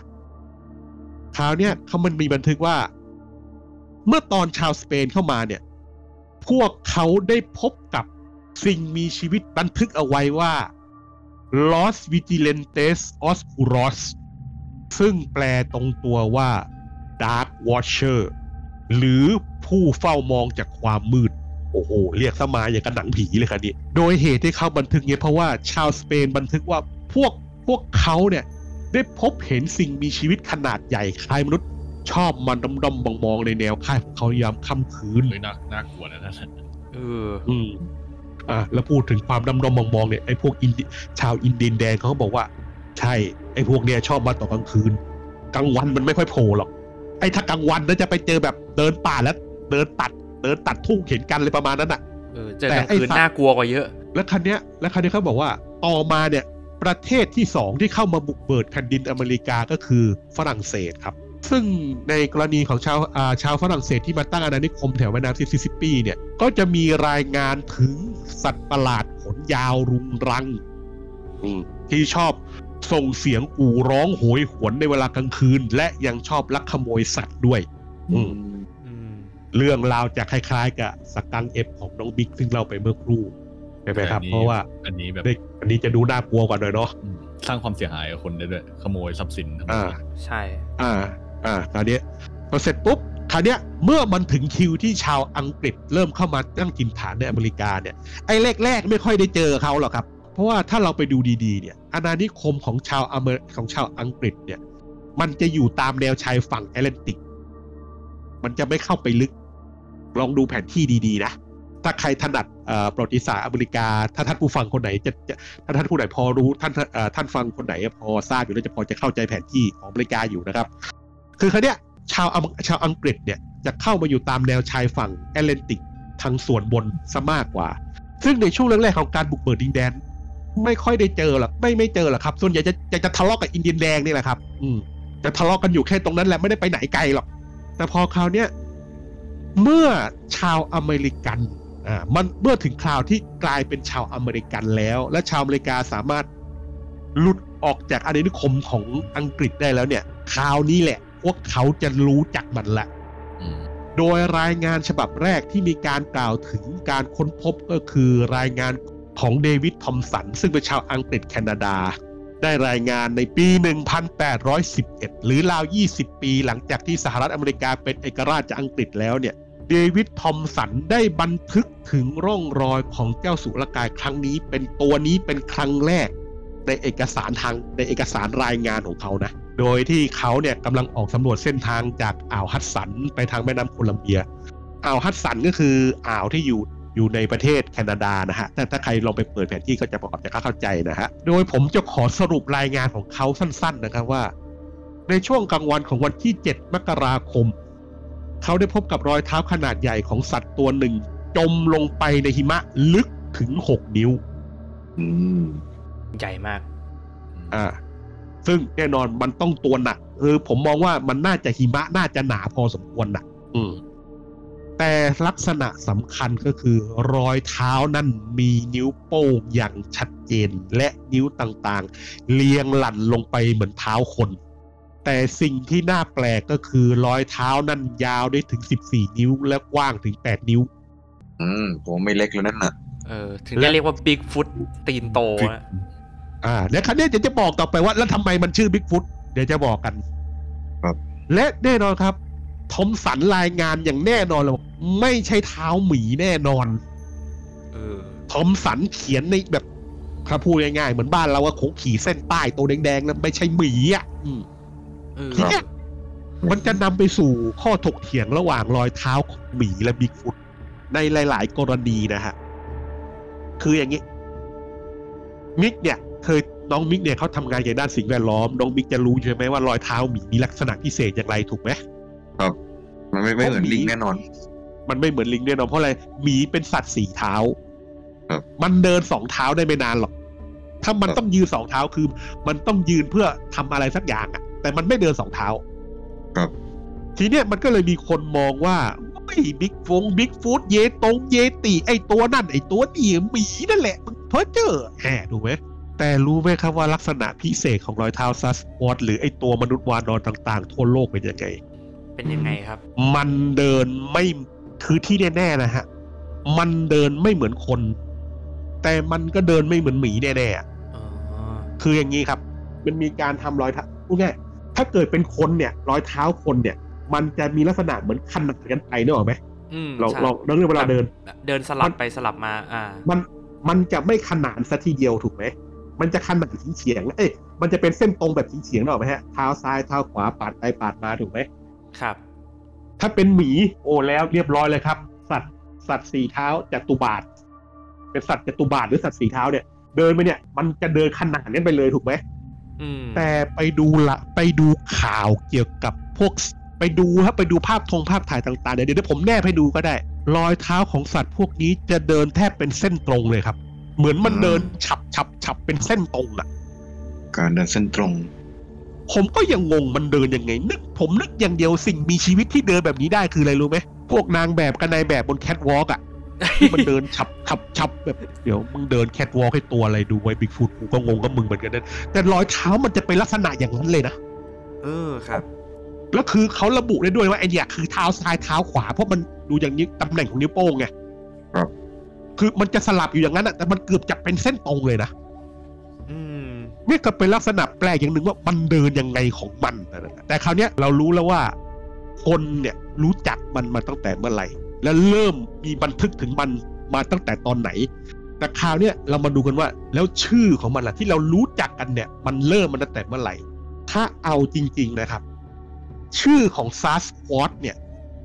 มันไม่ได้เป็นภาษาอังกฤษ แล้วมันก็ไม่ใช่ภาษาพื้นเมืองซะทีเดียวด้วย มันเป็นคำสแลงครับอ๋อ เพราะคำคำเนี้ยมาจากคำว่าซักอ่าถ้าผมออกเสียงผิดผมขออภัยนะฮะ ไม่ใช่ภาษาเกิดภาษาของผม ผมออกไม่ถูกครับครับ ก็คือก็คือซาสเคทเหมือนซาสแคทแบบออกเอ็ดเสียงตอนท้ายอะ เออครับอย่างเงี้ยอ่านว่าซายาสออกเสียงว่าซาสเคทมันเป็นภาษาของพวกเซฮาริสที่ผมบอกเขาบูชามันนั่นแหละ อืม ซึ่ง พวกเขาพวกซึ่งไอ้คำคำเนี้ย มันแปลตรงตัวว่าไอ้ไอ้คนขน hairy man อ๋อแต่คนแคนาดาฟังแล้วมันคงแบบอะไรว่าซัดเคดซัดเคดซัดแคดแคดแคดอืมฟังเหมือนคนจะขากเสลกเรียกว่าซัสควอตช์กันแล้วกันหมดเรื่องก็เลยกลายเออก็เลยเป็นอย่างนี้ก็เลยกลายเป็นชื่อซัสควอตช์เอาง่ายๆอย่างนี้แหละครับเออแต่แปลว่าส่วนชื่อครับเขาก็ตั้งว่าแปลว่าเขาก็ตั้งชื่อแบบตามที่เห็นอยู่แล้วแบบคนที่มีขนรุงรังอะไรอย่างเงี้ยเออ แต่ส่วนคำว่าไอ้บิ๊กฟุตเนี่ย ถ้าพูดตามหลักฐานเนี่ยมันเรียกกันหลายที่เพราะพูดตรงๆ เราเห็นรอยเท้ามันเราจะเรียกมันว่าอะไรอะลูกเจี๊ยบเหรอโอ้โหตีนเบ้อเร่อขนาดนั้นนะถูกปะเออจริงฮะเออ แต่คราวเนี้ยไอ้ชื่อที่เป็นรู้จักกันมากที่สุดเนี่ย มันเกิดจากเหตุในรัฐบัฟคลีกส์รัฐแคลิฟอร์เนียในปี 1958 ครับ เพราะมีการพบรอยเท้าขนาด 16 นิ้ว และครั้งนั้นมีการพิมพ์ลงในเอกหนังสือหนังสือพิมพ์ท้องถิ่นอย่างเป็นทางการว่า Bigfoot ดังแต่นั้นทุกคนก็เรียกแม่ว่า Bigfoot เลยจบ เรื่องมันเลยมันเป็นอย่างนี้ครับ แต่คราวเนี้ยกรณีการเผชิญหน้า แน่นอนว่าเมื่อมนุษย์เริ่มครอบครองทวีปอเมริกามากยิ่งขึ้นเรื่อยๆ การเผชิญหน้าระหว่างมนุษย์ กับสิ่งมีชีวิตอันลึกลับนี้ ก็ยิ่งทวีจำนวนครั้งมากยิ่งขึ้นเช่นกัน จนถึงทุกวันเนี้ย ผมว่าน่าจะเป็นหลักหมื่นแล้วนะเออเพราะว่าคนเอาไปอยู่อเมริกาก็เยอะขึ้นนะ ก็แบบก็จะมีรายงานแบบจริงบ้างเท็จบ้างแบบผสมผสมกันไป มันมีหลายกรณีที่เขามองว่าจริงบ้าง เท็จบ้าง มันมันตอบกันยากครับเพราะบางคนก็ถึงบอก ให้ผมไปใส่เครื่องจับเท็จ ผมก็สาบานว่าผมพูดจริงกันถึงขนาดนี้เลยนะอืมอืมครับสำหรับเรื่องราวของ Bigfoot เนี่ย ก็มีอยู่หลากหลายคดีมาก เพราะอย่างที่ผมบอกว่ามันมีเป็นเป็นพันพันๆเป็นหมื่นหมื่นๆเหตุครั้งเนี่ย แต่เอาเป็นว่าผมจะขอยกมาสักคดีหนึ่งกันแล้วกัน ที่ผมคิดว่าไม่น่าจะมีช่องไหนมาเล่าอะ อืมคือคดีที่ Ape Canyon ในปี 1924 ครับนะครับ ซึ่งช่วงนั้นยังเป็นช่วงเวลาที่สหรัฐอเมริกายังอยู่ในช่วงแห่งการตื่นทองนะฮะ ยังมีการสำรวจสายแร่ทองอะไรกันอยู่เนี่ยอืม ก็มีคณะสำรวจนักเรียกว่าพวกเอ่อพวกสำรวจสายแร่ทองห้าคน เข้าไปในเขตเทือกเขาของภูเขาเซนต์เฮเลนาซึ่งเป็นหนึ่งในภูเขาไฟที่ดับไปแล้วของสหรัฐนะครับ ครับพวกเขาเข้าไปในเขตของป่า ถ้าผมจำไม่ผิดน่าจะเป็นเขตป่าของรัฐโอเรกอนบ้างถ้าผมจำไม่ผิดนะขออภัยด้วยแล้วกัน คือเขาก็เข้าไป แล้วเขาบอกว่าคือต้องเข้าพอเขาเข้าไปเนี่ย ในระหว่างทางในตอนที่เขาเดินไปถึงกระท่อมกลางป่าเนี่ยอันนี้ผมต้องเข้าอธิบายถึงธรรมเนียมของคนอเมริกันก่อนว่า เวลาที่เขาจะไปแบบมีพวกอ่าไปตัดไม้ เพื่อตัดไม้ทำซุงหรือว่าล่าสัตว์ หรือขุดสายทองเนี่ยเขาจะปลูกบังกะโลทิ้งไว้ เพื่อให้คนที่มาทันมารุ่นหลังๆก็ได้เข้ามาพักอืมอ๋อเออเป็นบ้านมันไม่ใช่ล้างของทิ้งไว้พูดง่ายของใช้ร่วมกัน อ่าอ่าเป็นแล้วเขาถ้าเป็นถ้าเป็นเกมก็เป็นจุดเซฟโซน เออ จุดจุดพักเออจุดพัก เออ จุดพักนั่นแหละใช่เขาก็จะสร้างบ้านเอาไว้อย่างนั้นแหละครับใน แล้วทีเนี้ยปรากฏว่าไอ้เพื่อนห้าคนเนี่ยมาถึงที่ เอาละล้างไม่ดีแล้วมึงโอ้รอยเท้าตัวอะไรไม่รู้อยู่รอบๆเต็มเลย อุ้ยอืมเขาก็ อืมไม่เอานะอย่าไปคิดมากไม่มีเลยหรอกอืมพอเช้าเอาก็เข้าพักเข้าผ่อนเรียบร้อยเช้าวันต่อมาออกสำรวจป่าเดินป่าต๊อกต๊อกต๊อกต๊อกเรียบร้อยครับ เจอเลยตัวเบลเลอร์เลย โอ้โห คือเดินเข้าป่าไปเดินสำรวจพวกเขาจะได้ต้องตามหาสายทองไงจะได้ไปขุดอะไรกันปักเข้าให้ เจอเลยสี่ตัว โอ้โห ตัวเดียวไม่พอสี่ตัวเลยเหรสี่อสี่ตัวเลยป้ายมาแบบสี่คน ใช้คำว่าป้ากันเห็มเห็มๆกลางทางเลยแบบปึ๊กพอดีเลยอะโอ้โหแล้วเผอิญนี่เรียกว่านะโชคดีหรือโชคร้ายวะเนี่ยแล้วแล้วประเด็นนะอึ้งทั้งคู่นะอึ้งทั้งสองฝ่ายเลยนะแบบอึ้งโอ้แบบประมาณว่าเอ้ามึงยังไงประมาณเนี้ย เฮ้ยตัวอะไรวะเฮ้ยแบบยืนคนแบบคือแบบยืนค้างยืนแข่งกันอยู่อย่างนั้นอะ ครับ แต่สุดท้ายเจ้าถิ่น เจ้าถิ่นได้สติก่อน เจ้าถิ่นก็คำรามใส่เลย แล้วมันก็เหมือนตัวเป็นผู้นำผู้นำกลุ่มมันชาร์จใส่อ่าไอตัวหัวหน้าแก๊งของมนุษย์นะ มนุษย์นะลั่นใส่ซาล่ากหัวคมๆสักสี่นัดล่วงเลย โอ้โห ฝั่งวานอน เราใช้ปากกำปั้นฝั่งมนุษย์ เรามีลูกตะกัว ฟังดูเหมือนขำครับ แต่พอลั่นเสร็จปุ๊บใส่เกียร์หมาเลยครับจนไม่รู้แล้วก็ถูกแล้วครับเออดีแล้วเดี๋ยวมันพวกมันมาเพิ่มฮะ ก็คือเขาบอกว่าอีตอนที่เขาหันหลังวิ่งมาเขาบอกโอ้โหเสียงกรีดร้องมันลั่นป่าเลยอะคือมันแค้นแล้วอะ มันเอาแน่แล้วไง เขาบอกว่าไอ้พวกนักสำรวจเนี่ยมันวิ่งเข้าบ้านได้ มันเป็นทุกประตูหน้าต่างในบ้านให้มิดเลยอะอืมพล็อดหนังสัตว์ประหลาด คือแบบเอาละวะอัดได้อัดมีแผ่นวงแผ่นไม้แผ่นกระดกเพราะอย่างที่ผมบอกไงบ้านหลังพวกเนี้ยมันจะมีเอ่อเป็นบ้านที่พักสำรองไอ้สำหรับจุดพักไงเพราะงั้นมันจะมีพวกไม้เมอสำรองสำรองไว้อยู่ตะปงตะปูคอนเคิร์นมันมีให้หมดเลย แล้วผมเดาว่าในยุคนั้นน่ะมันก็คงเป็นแค่บ้านไม้แบบ ไม่ได้แข็งแรงเออแบบเออใช่แบบเขาไม่ได้รับมืออะไรมากอืม ใช่นั่นแหละคนเก่าบอกว่ากูไม่คิดว่ามีสัตว์ประหลาดก็คือแบบไปอัดบทหน้าตรงหน้าต่างประตูปิดหมดแล้วทุกคนอยู่ให้เงียบที่สุด อืมเป็นไงครับ เมื่อถึงเวลากลางคืนนั่นแหละครับ นั่นแหละนรกแตกอืมอืมพอคราวนี้เท่านั้นแหละครับ มันก็จะลุมลื้อบ้านนี่แหละ อุ้ยโอ้ยก็บอกมันลุมทุบ มันลุมทุบตึ้งตึ้งตึ้งตึ้งมันจะเข้าให้ได้เลยไง พอคราวเนี้ยปรากฏว่ามันมีด้านหน้าต่างด้านหนึ่งมันแหกแล้วมันแหกมันมันแหกจนมันจะเข้ามาแล้วอะโอ้คนหนึ่งควักปืนได้ยิงสวนเข้าไปในช่องเลยปังเอาสิมึงมึงมาเอายิงแม่งเลยงี้เลยไงสวนโดนสวนไปวิ่งหายไปเลยคนอเมริกาแก้ปัญหาด้วยลูกปืนเออเอ้ยผมอยากรู้ว่ามันเป็นไงต่อคือโดนโดนแบบบ้านเหมือนกำลังจะโดนแบบ ไอคนในบ้านรู้ไงกูรู้ว่ามึงเข้าแน่ยิงเปี้ยง อัดเข้าไปหมดโม่เลยปืนพกเพราะคนยิงก็บอกให้ปืนพกยิงหมดโม่เลย มันตะเลิดหายไปเลย นึกว่าจบโอ้ไม่จบเพราะอะไรรู้ไหมอย่าบอกนะว่ากูง่ายมันคงคิดเงี้ยอะมึงใช้เครื่องทุนแรงใช่ไหมได้กูใช้บ้าง มันลุมปาก้อนหินใส่บ้านเลยครับโอ้โหแตงปลาหินก็มา แต่ก้อนหินที่ว่า แต่ก้อนหินที่ว่ามันไม่ใช่ก้อนแบบก้อนเท่ากำปั้นนะเอ๊ะ เออก้อนแบบก้อนแบบสองสามร้อยโลอะ โอ้โหเฮ้ยยกสองยกสองมือแล้วเคลี้ยงอะไรอย่างงี้ เออ มันลุมคว้างนั้นเลยนะเฮ้ย เออเขาบอกมันลุมทุ่มใส่บ้านจนบ้านแทบพังอะ ไม่น่าเชื่อว่าป้ายระวังลิงปาหินของประเทศไทยจะมีความจริง เดี๋ยวคนแบบในในคอมเมนต์คนนี้ต้องแบบนึกถึงซีค Attack on Titan แล้ว แต่กรณีเนี้ยนะครับ ต้องบอกก่อนนะครับว่ามันไม่ได้เกิดขึ้นที่สหรัฐอย่างเดียว ในฮิมาลัยก็เจอกันนะเออเอ้ยแต่กลับมาที่ไอเรื่องของกลุ่มนี้ก่อนพี่ผมอยากรู้ว่าจบยังไงรู้สึกยังไงอ๋อไม่ต้องห่วงครับ ไม่มีใครตายครับ สบายอ๋อหายห่วงได้ เออ คือนักสำรวจทั้งห้าคนอยู่รอดยันเช้าได้ครับ โอ้ยเอาจริงๆนะถ้าเป็นผมเนี่ย ผมว่าผมคงเป็นลมคืนนั้นอะเอาจริงแล้วโคตรทิ้งเพื่อนเลยๆกูผมคงแบบกูกั้นใจหมดสติหลับขอกไปก่อนไอ้เหี้ยมึงรับมือแทนกูด้วยพี่ฟานตื่นตื่นแต่แบบแต่พอขอโทษเถอะคืนนั้นใครจะหลับได้ว่าเหี้ยก้อนหินขนาดแบบโอ้โหแบบมันคงแบบก้ตึอนงหินตังที่บตึอกงตึงตังตึงตังทั้งคืนอะผมว่าเออ ก็คือเขาบอก เขาบอกมันลุมเอาทั้งคืนน่ะ เออจนแบบพอฟ้าแจ้งจางปางปุ๊บไอ้ห้าตัวนั้นพอแสงส่องเห็นทางได้กลับเลยอืมไม่อยู่แล้ว แล้วเออตั้งแต่นั้นมา ไอ้พื้นที่ตรงนั้นเขาเลยเรียกว่าเอฟแคนยอนแปลว่าหุบเขาวานอน โอ้โห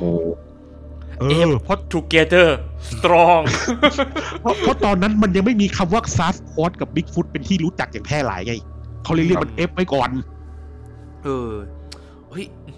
อันนี้ตื่นเต้นดีว่ะ เรื่องนี้อืมรายนี้อะอันนี้แต่อันนี้นะ อันเนี้ยมันมีกรณีหนึ่งที่ทำให้ผมเชื่อว่า สัตว์พวกเนี้ยเป็นสัตว์จริง ๆ เพราะอะไรรู้ไหมครับ เพราะพวกอินเดียนแดงบอกอย่างหนึ่ง ถ้าเจอมันจังๆในป่าเนี่ย อย่าสบตาอืมให้หลบตาลง คือคืออย่าทไม่ใช่แบบหลบตาทำเหมือนไม่เห็นมันไม่ใช่นะ คือให้หลบลง หลบตาลงแล้วอยู่นิ่งๆ อย่าขยับ ซึ่งอาการแบบเนี้ยเป็นพฤติกรรมเนี่ยกันกับอุมวานอนใหญ่ เหมือนกันเลยครับ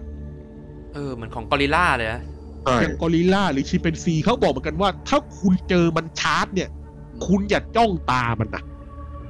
อืมเพราะมันเหมือนเป็นการท้าทายนะอืมมันใช่มันเอาเลยนะเพราะว่าอะไรอย่างเงี้ยอย่างอย่างเสืออย่างหมีเนี่ยถ้าเราเจออะเออไอ้นั่นก็เรื่องหนึ่งนะอ๋อ แต่ลิงเนี่ยเขาแยบอกกกันใช่ไหมไม่ไม่เหมือนกันภาษาภาษากายมันไม่เหมือนกัน ไม่เหมือนกัน แต่ถ้าเป็นสัตว์ตระกูลวานอนเนี่ยอย่าจ้องตา ถ้าจ้องตานั้นแปลว่าเอาเรื่อง ครับนั่นแหละครับ อย่างที่กล่าวไว้ว่า ที่ผมทำให้ผมเชื่อว่ามันน่าจะเป็นสัตว์จริง เพราะว่ามันมีพฤติกรรมบางอย่างที่เหมือนกับวานอนหรือลิงใหญ่ในทุกวันนี้จริง ๆ และนี่แหละครับก็คือเรื่องราวของ Bigfoot ที่ผมเออหรือ f a s t f o r ที่ผมนำมาเล่าถึงในวันนี้ครับขอบคุณครับ ตื่นเต้นมากเลย ตอนที่แบบ มันมาลุมบ้านอะนะเออ เอ้ยแต่อยากรู้อย่างหนึ่งไอ้ตัวที่โดนยิงนั้นตายไหมเนี่ย น่าจะตายเลยเนาะน่าจะตายนะเพราะเขาบอกมันล้มเลยนี่อืมมันล้มไปตัวหนึ่งแล้วไง อ่า โอ้โห จบกันไปเวฟแรกแล้วของสามเรื่อง ยังเหลืออีกสามเรื่องนะครับเดี๋ยวกันมาคนละสองนะของคืนนี้ครับว่าคุณผมผู้ฟังเนี่ยพร้อมจะฟังอยู่แล้วฮะ ผมว่าจะยาว2ชั่วโมง3ชั่วโมงหรือ4ชั่วโมงเลยครับ อะเพื่อไม่เป็นการเสียเวลานะครับผมขอเชิญ เวียนกลับไปรอบแรกของผมแค่ตัวเดียวนะ คุณมิกครับผม ตัวที่2ที่เตรียมมาเล่าให้ฟังของคุณครับผมคืนขอบคุนี้ณคืครัอบ ตัวอะไรครับ เจิงเจิงเจิงครับผม ก่อนอื่นขอเคยมีใครรู้สึกเวลาเดินไปไหนมาไหนคนเดียวแล้วมีคนเดินตามไหมครับผม โอ้โห เปิดหัวเรื่องมาอย่างนี้ โอ้โห สยองขวัญ โอ้โห แต่ว่าพอคุณหันกลับไปเนี่ย คุณกลับไม่พบใครเลย ในขณะที่เสียงเดินนั้นยังคงอยู่ครับ แล้วมันเดินก็ใกล้เข้ามาหาคุณเรื่อยๆอย่างนี้ คุณจะเป็นคุณคุณจะทำยังไงครับ วิ่งดีครับ หลอนนี่คือครับเหตุการณ์นี้เกิดขึ้นที่ภูเขาเบนแมคดูในสกอตแลนด์ โดยนักปีนเขาคนหนึ่งครับ เมื่อปีคริสตศักราช 1890 นะฮะ จอห์นนอร์แมนคอลลี่ได้ไปปีนเขาเบนแมคดู และเขาได้พบกับประสบการณ์ที่น่าขนหัวลุกมาฮะ โดยเขาได้เล่าว่าวันนั้นน่ะเขาก็ระหว่างที่เขากำลังเดินอยู่บนยอดเขาที่เต็มไปด้วยก้อนหิน ซึ่งในช่วงนั้นเป็นช่วงเดียวกับที่หมอกลงค่อนข้างหนามากครับ อยู่ดีๆเขาได้ยินเสียงอย่างอื่น ที่ฟังแล้วยังไงก็ไม่ใช่เสียงฝีเท้าของเขาอะโดยเขากล่าวอ้างว่าทุกๆครั้งทุกๆสองสามก้าวที่เขาได้เดินไปเนี่ย เสียงที่ด้ามตามมาเนี่ยมันจะหนักกระทืบหนักขึ้น แบบปรึบปรึบดูยังไงก็หนักกว่ารอยเสียงที่เขาเดินย่ำไปอย่างแน่นอนราวกับว่ามันเหมือนมีใคร หรืออะไรบางอย่างที่มีขนาดใหญ่กำลังเดินตามเขามาแต่การลักษณะการก้าวของมันเนี่ย ดูแตะยาวก้าวยาวกว่ากว่าสามหรือสี่เท่า ที่เขาก้าวไปครับ เขาพยายามพึมพำกับตัวเองว่าเอ้ยคิดไปเองเหรอมั้งนี่มันเงียบเงียบๆอะไรอย่างนี้มันก็คงทำให้เราหลอนไปเอง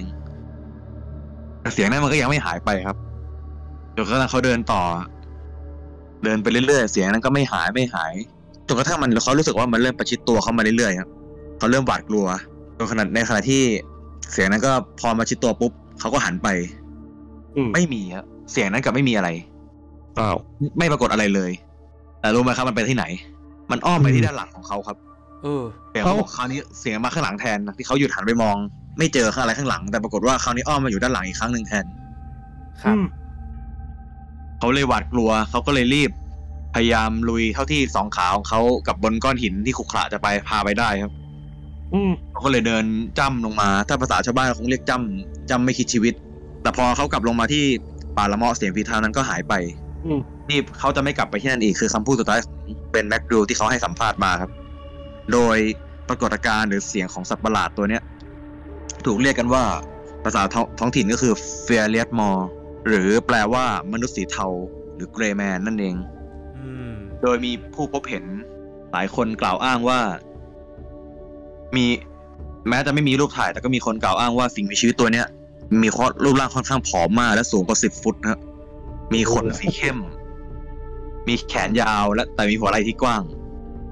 แต่ว่าการมองเห็นรายละเอียดของมันว่ามันหน้าตาเป็นยังไง สามารถทำได้ค่อนข้างยากครับ เนื่องจากสิ่งมีชีวิตตัวเนี้ยมักปรากฏในช่วงที่หมอกลงหนา แต่ทุกทุกการรายงานการค้นพบบอกเป็นเสียงเดียวกันครับว่าเสียงย่ำเท้าหนักๆของมันอะจะตามคุณมาเมื่อคุณเดินก็ทันทีที่คุณก้าวขึ้นไปบนภูเขาอันนั้นแห่งนั้น และ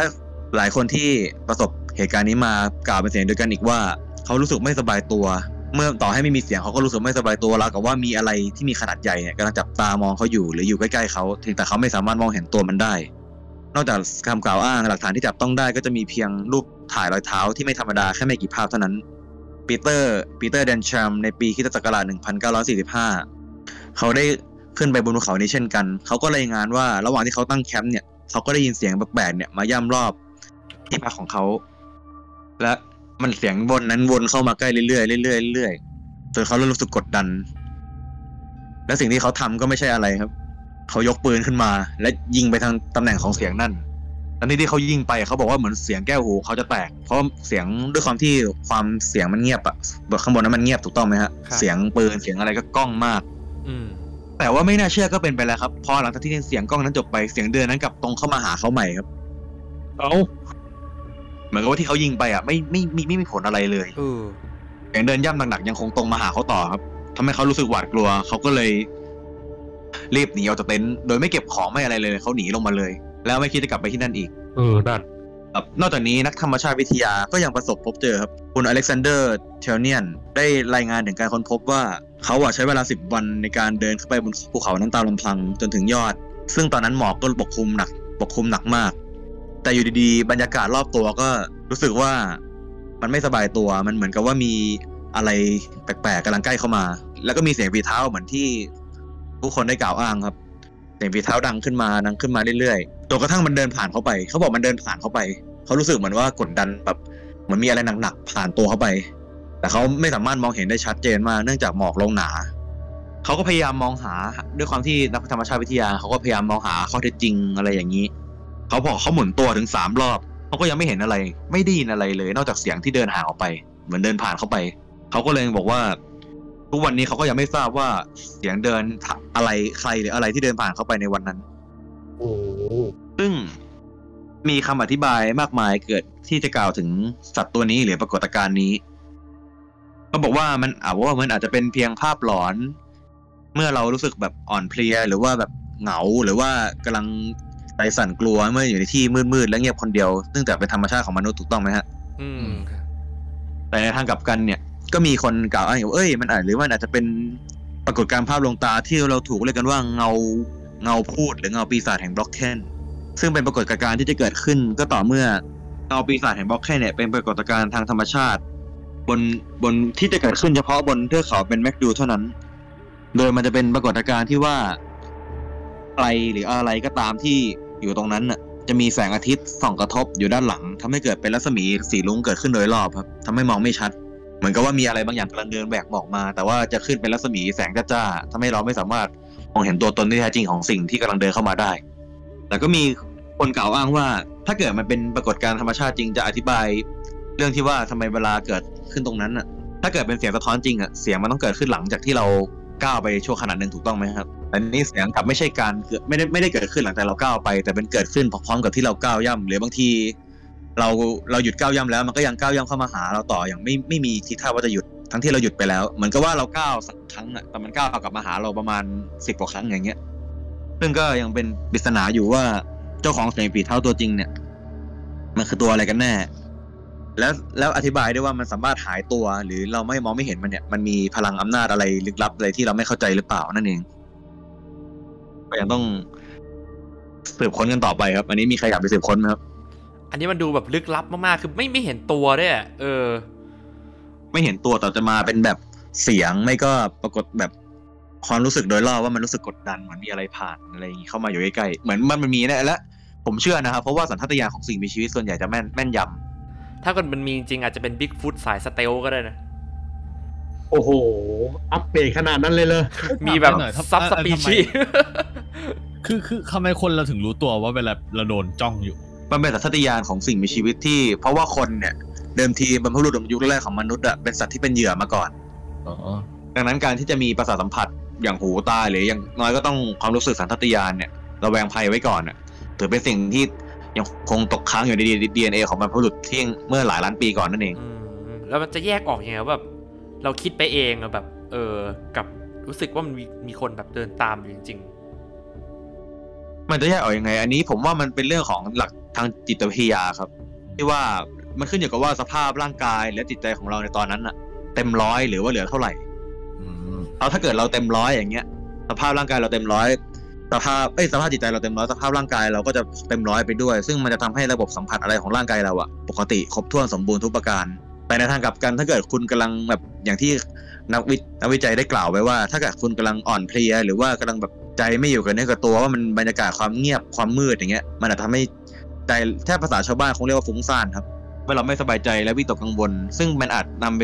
เชื่อมโยงไปสู่การพบเห็นปรากฏการณ์ประหลาดพวกนี้หรือ คือมันทึกทักว่าเจอตัวอะไรประหลาดขึ้นมา แต่อย่างที่ว่ามันคงไม่มีทางที่คนหลายคนจะมาเห็นเหตุการณ์ในทำนองนี้ได้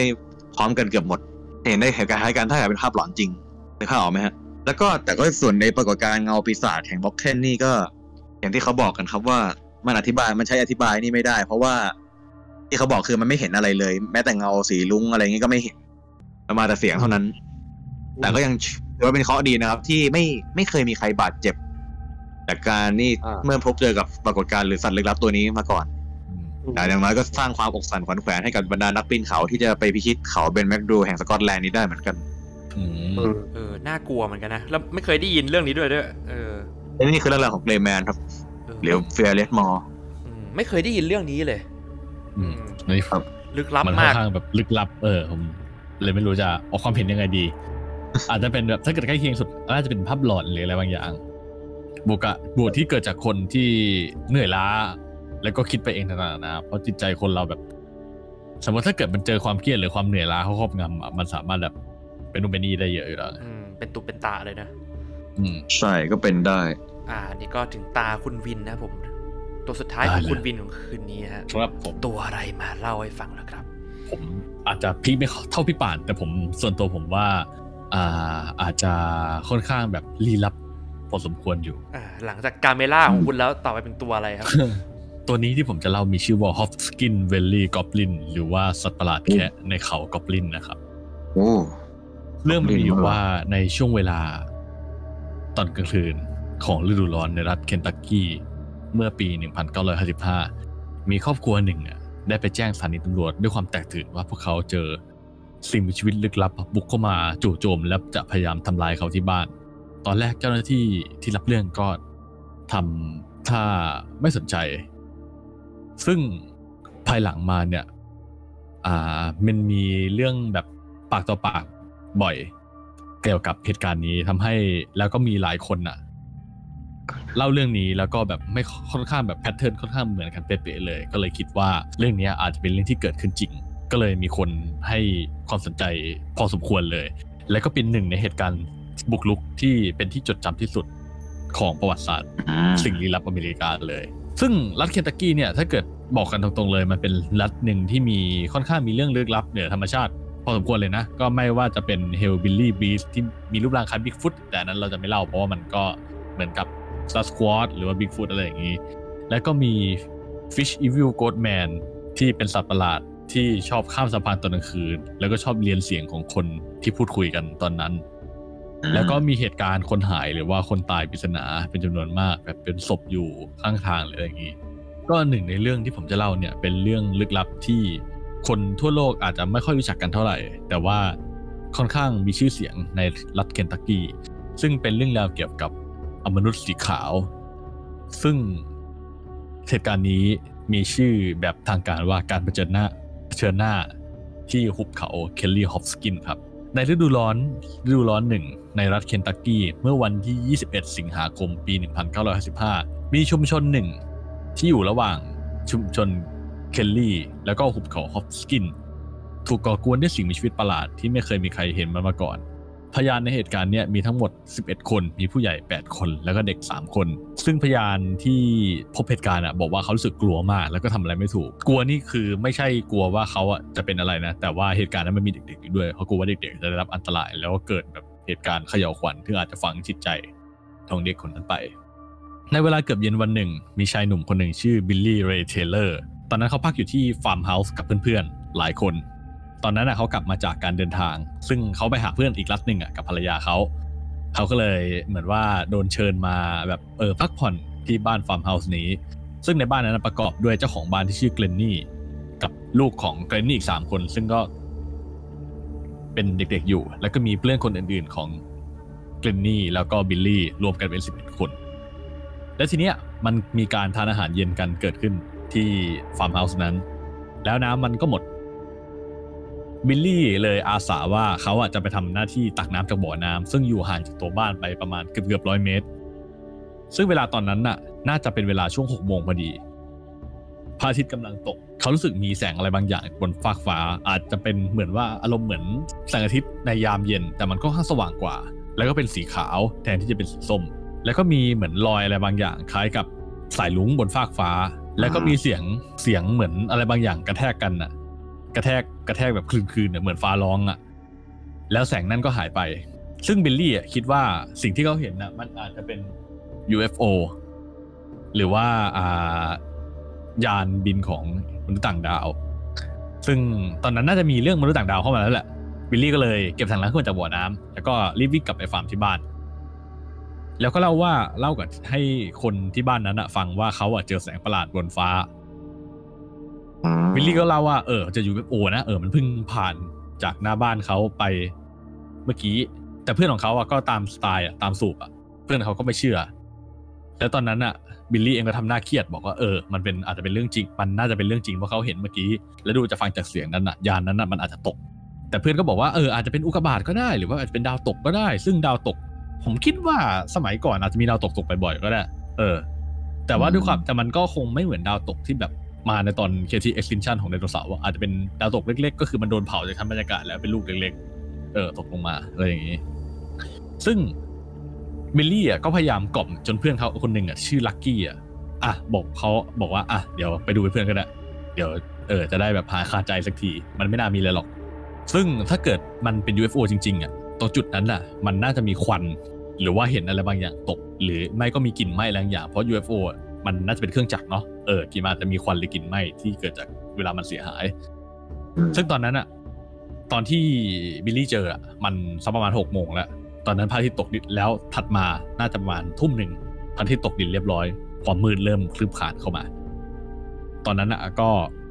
ถึงมาถึงมันมันก็ไม่ได้มืดมากแต่ก็ตอนนั้นก็มองไม่เห็นแล้วเพราะบริเวณนั้นมันเป็นป่า แต่ว่าพอที่เขากำลังเดินไปอะ มันกลับไม่มีกลิ่นกลิ่นควัน หรือว่าฝุ่นละออง หรือว่ากลิ่นไหม้อะไร ที่ตกลงมาจากสิ่งที่เขาสิ่งบริเวณนั้นเลย ซึ่งลักกี้ก็ไม่คิดไม่รู้ว่าอะไรทำให้เพื่อนเขาแต่งเรื่องอะไรแบบนี้ขึ้นมา แต่ตอนเนี้ยเขาอะเริ่มกลัวแล้ว เพราะว่าเขารู้สึกว่ามีอะไรบางอย่างอะอยู่ในป่า แล้วในขณะที่เขากำลังเดินไปตรงจุดนั้นอะตรงต้นไม้อะก็มีเสียงอะไรบางอย่าง มันมีเสียงไม้เหมือนไม้โดนแหวก เพราะว่ามีตัวอะไรบางอย่างกำลังเคลื่อนไหวผ่านพุ่มไม้นั้น ตรงต้นตรงโคนไม้ไม่ไกลมีอะไรบางอย่างสีขาวอยู่ในดงไม้ อยู่ในระดับพื้น มันและมันกำลังเคลื่อนที่เข้ามาหาพวกเขา ตัวของมันสีขาว และเรืองแสงอ่อนๆ แต่ไม่ได้สว่างวาบแบบไฟฉาย มันเรืองแสงอ่อนๆเหมือนกับเห็ดที่สามารถเรืองแสงได้ตอนกลางคืน เขาก็เริ่มมองแล้วว่ามันคือตัวอะไร แต่ความผิดปกติคือไอ้ตัวนั้นนะกำลังเคลื่อนที่เข้ามาหาเขาอ้าวเอาแล้วโอ้ไงมันอยู่ในระยะประมาณ20ฟุตโอ้แล้วเขารู้สึกว่าเขาก็ได้ยินเหมือนเหมือนเสียงไม้ซุกแซกซุกแซกกัน แล้วเขาก็คิดว่ามันกำลังมีอะไรบางอย่างผิดปกติผิดปกติมาก ๆ เลย แล้วมันกำลังจะเกิดเรื่องขึ้นไม่ดีขึ้นแน่ๆซึ่งทั้งสองอะทั้งบิลลี่แล้วก็ลักกี้อะก็ไม่เชื่อสายตาตัวเอง สิ่งมีชีวิตตัวนั้นน่ะมีรูปร่างคล้ายกับเด็ก มีขาสั้น แต่มีแขนยาว และผอม มีหัวโต แต่จุดที่ดึงดูดที่สุดอะคือมันมีดวงตากลมโต ดวงตานั้นนะอยู่ข้างหัว มีขนาดใหญ่กว่าตาของมนุษย์สองเท่า เรื่องแสงในความมืด เหมือนกับสัตว์ในเวลากลางคืน ข้างหัวของมันนะมีหูแหลมยาว แต่เป็นเหมือนหูของสุนัข ไม่ใช่หูกลมๆแบบมนุษย์อ๋อเรียกเรียกว่าเป็นกอบลินใช่และสิ่งที่น่าตกใจของมันที่สุดคือ มันดูมีน้ำหนักเบามากๆ เหมือนมันกำลังกระโดดจากที่หนึ่งแล้วก็ลอยอยู่กันแล้วก็ลอยสักพักหนึ่งแล้วก็ไปลังบีอีกที่หนึ่งแต่สิ่งโอ้สิ่งหนึ่งที่น่ากลัวที่สุดคือ ไอตัวนั้นน่ะแม่งกำลังตรงเข้ามาหาเขาโอ้โหบิลลี่กับลักกี้ก็เลยปืนปืนอยู่ไหนก็เลยวิ่งครับวิ่งวิ่งวิ่งวิ่งตอนนั้นมันยังไม่มีปืนก็เลยแบบวิ่งด้วยความแตกตื่นกลับไปบ้านฟาร์ม แล้วตอนก็พูดด้วยความสติแตกว่าเขาเจอตัวอะไรบางอย่างไม่รู้อยู่ในป่าบิลลี่ก็บอกว่า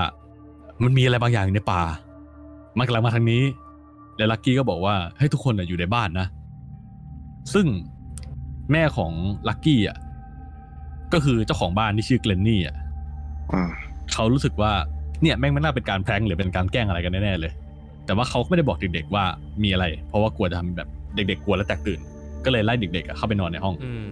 อืมพอถึงบ้านลักกี้แม่งก็เอาปืนล่าสัตว์เซ็ตปืนเรียบร้อย เป็นไรเฟิลจุดสองสองโหแล้วก็เอาไรเฟิลอันนั้นให้กับบิลลี่แล้วตัวเองอะถือปืนลูกซอง แล้วก็บอกว่าให้บิลลี่อะดูหลังบ้านให้หน่อย เพราะหลังบ้านเหมือนเรียกไงดีอะมันเหมือนเป็น farmhouse อะแล้วมันก็มีประตูสองด้านทั้งด้านหน้าด้านหลังอือฮึเออ ให้เดี๋ยวเขาจะไปเฝ้าด้านหน้า แล้วก็บิลลี่ไปเฝ้าด้านหลัง ซึ่งอ่าเกรนนี่ก็บอกว่าถ้าแม่งเป็นการแกล้งกันอะมันจะเป็นการแกล้งกันที่ค่อนข้างแบบเล่นใหญ่เลยเป็นการแกล้งหม้อใหญ่กันเลย แล้ว ดังนั้นเนี่ยเกรนนี่ก็กรีดร้อง เพราะไอ้ตัวนั้นนะมายืนอยู่หน้าบ้านแล้ว โอ้ มันอะยืนอยู่ตรงกลาง คือตอนนั้นอะไปเป็นกลางคืนแล้วมันมีแสงไฟอะจากฟาร์มนั้นอะส่องมาตรงผืนและไอ้ตัวนั้นอะก็ยืนอยู่ตรงกลาง ยืนอยู่เฉยๆบิลลี่เลยจัดจุดสองสองไปหามันหนึ่งนัดอืมเอออืมซึ่งกระสุนก็โดนไอ้ตัวนั้นไอ้ตัวนั้นก็ล้มลง แล้วก็กระเด้งไปข้างหลัง นอนอยู่ตรงพื้นสักพัก แล้วก็พลิกตัวอย่างรวดเร็วแล้วก็กระโดดเข้าป่าไป เอ้าเฮ้ยไม่เป็นไรด้วย แล้วก็โอ้โหเหมือนว่าเขาเหมือนอารมณ์เหมือนเขาอะ เอาปืนอะ ยิงใส่เหล็กอะไรบางอย่างมันดังเป้งเออ แล้วมันกระโดดเข้าป่า ซึ่งเมื่อเห็นไอ้ตัวนั้นถอยไปบิลลี่ก็เลยเดินออกไปตรงประตูว่าดูว่ามีตัวมันมันไปไกลหรือยัง เออ แล้วก็เอาปืนเจาะเข้าไปในป่า ตรงไปในความมืด แต่ทันใดนั้นเอง มีมืออะไรบางอย่างยื่นลงมาจากหลังคา แล้วก็ลูบหัวของบิลลี่ เฮ้ยโอ้โหเออ ซึ่งมือนั้นนะมีลักษณะผอมยาวแล้วก็มีกรงเล็บโอ้เอลลีนน่ะเพื่อนของเขาคนหนึ่งที่เห็นว่ามีมือยื่นลงมาจับหัว คือก็กระชากตัวบิลลี่เข้ามาในบ้าน โอ้ย ซึ่งพอมันเกิดอะไรแบบนี้มา คนมันก็แบบมีเสียงเฮ้ยเฮ้ยอะไรกันเหลือลักกี้ก็เลยวิ่งออกมาจากหลังบ้าน แล้วก็กระโดดไปหน้าบ้านแล้วเอาปืนลูกซองยิงใส่ไอ้ตัวนั้นที่อยู่บนหลังคา โอ้โหโอ้ มีมากกว่าหนึ่งใช่ตัวแล้วกระสุนพอจังหวะที่กระสุนไอกระทบกับตัวสัตว์ประหลาดอะมันก็มีเสียงเหมือนเหล็กดังเป้งแล้วไอ้ตัวนั้นก็ลงมานอนกับพื้นเฮ้ยนิ่งไปสักพักหนึ่งแล้วมันก็เงยหน้าขึ้นมาแล้วก็ร้องเสียงกรีดแหลม ปากของมันอะเต็มไปด้วยฟันเล็กๆแหลมๆหลายซี่ แล้วมันก็กระโดดหันกลับหลังหันกระโดดเข้าไปในป่าโดยที่ไม่มีท่าทีบาดเจ็บอะไรโอ้โหเอาซึ่งตอนเนี้ยไอคนที่อยู่หลังบ้านอะมากองกันอยู่หน้าบ้านแล้วเพราะมันอะมาจากหน้าบ้านอย่างเดียว ซึ่งไม่มีใครรู้ว่าไอตัวนี้เป็นตัวอะไร แต่ดูจากสถานการณ์แล้วน่าจะมีมากกว่าหนึ่งตัว แล้วก็มันน่าจะกันกระสุนได้ด้วยตอนนี้ทุกคนก็เริ่มเครียดแล้วโอ้ยว่ามันคือตัวอะไร แล้วตอนเนี้ยมันแอบอยู่ส่วนไหนของป่า ซึ่งป้าเกนนี่อะเป็นคนที่เข่งศาสนามากๆ ก็เลยบอกว่าไอ้ตัวเนี้ยอาจจะเป็นปีศาจที่มาจากขุมนรก อาจจะมาจัดการพวกเขาเพราะว่าพวกเขาทำบาปอะไรเยอะอย่างนี้อ๋อเหมือนว่าลักกี้อะคิดว่ามีเรื่องเล่าของพวกที่เรียกว่ากอบลินอะอยู่ในหุบเขาแห่งนี้ แล้วก็เป็นเรื่องที่เล่าต่อๆกันมา แต่ก็ไม่บิลลี่ก็ไอ้ลักกี้ก็ไม่เคยได้ยินหรืออะไร แต่ว่าด้วยความที่เป็นเรื่องเล่าเนี่ยไอ้ลักกี้ก็เลยคิดว่ามันอาจจะเป็นไอ้ตัวนี้ก็ได้ แต่ว่าบิลลี่อะคิดว่ามันอาจจะเกี่ยวกับอะไรบางอย่างที่เขาเห็นนะบนฟ้าของวันนี้ไอ้สิ่งนั้นนะอาจจะดึงดูดอะไรมันมาก็ได้ ซึ่งลักกี้ก็เลยบอกให้ป้าเกรนนี่อะซึ่งก็คือแม่ของเขาอะพาเด็กๆ ขึ้นไปดูในห้องเด็กๆหน่อยสิว่าเกิดอะไรขึ้นบ้าง ซึ่งทันใดนั้นเองก็มีเสียงกรีดร้องดังออกมาจากห้องเด็กๆ เป็นเสียงที่พวกเขาหวาดกลัวมากโอ้ๆซึ่งเด็ก ๆ ก็บอกว่าเด็ก ๆ ก็วิ่งออกมาจากห้อง มาเจอพวกเขาตรงทางเดินแล้วก็บอกว่ามีอะไรบางอย่างน่ากลัว มองดูเขาอะจากหน้าต่างในห้องนอน ซึ่งลักกี้อะก็บอกให้แม่เขาพาเด็กเอาไปหลบมุมห้องอย่าเขาไปอยู่ใกล้หน้าต่าง แล้วเจซีแล้วก็มีเพื่อนของเขาคนหนึ่งชื่อเจซีตามเข้ามาสมทบกับลักกี้ในห้องนอน คือเหมือนเขาอะเขาอะอ่าไปหลบอีกฝั่งหนึ่งแล้วอีกฝั่งหนึ่งมันก็ยังมีหน้าต่างอยู่ เออแล้วทุกคนก็ไปอูกันวิกหน้าต่างโดยที่ไม่ได้ดูหน้าต่างอีกฝั่ง แล้วก็มีเสียงกรีดร้องดังมาจากหน้าต่าง สัตว์ประหลาดตัวนั้นน่ะ มันยื่นหัวเข้ามาในหน้าต่าง โอ้เออ แล้วก็มีเสียงกระจกแตกซึ่งเกิดจากไอ้บิลลี่อะเอาปืนยิงทะลุหน้าต่างออกไปอืมพอยิงไปเสร็จอะก็มีเสียงกุกกักกุกกักกุกกักเต็มเลยอืมก็เหมือนว่า ไอ้ตัวเนี้ย มีหลายตัวแล้วตอนเนี้ยมันกำลังล้อมบ้านอยู่ ก็คือกำลังไต่บ้านอยู่อะ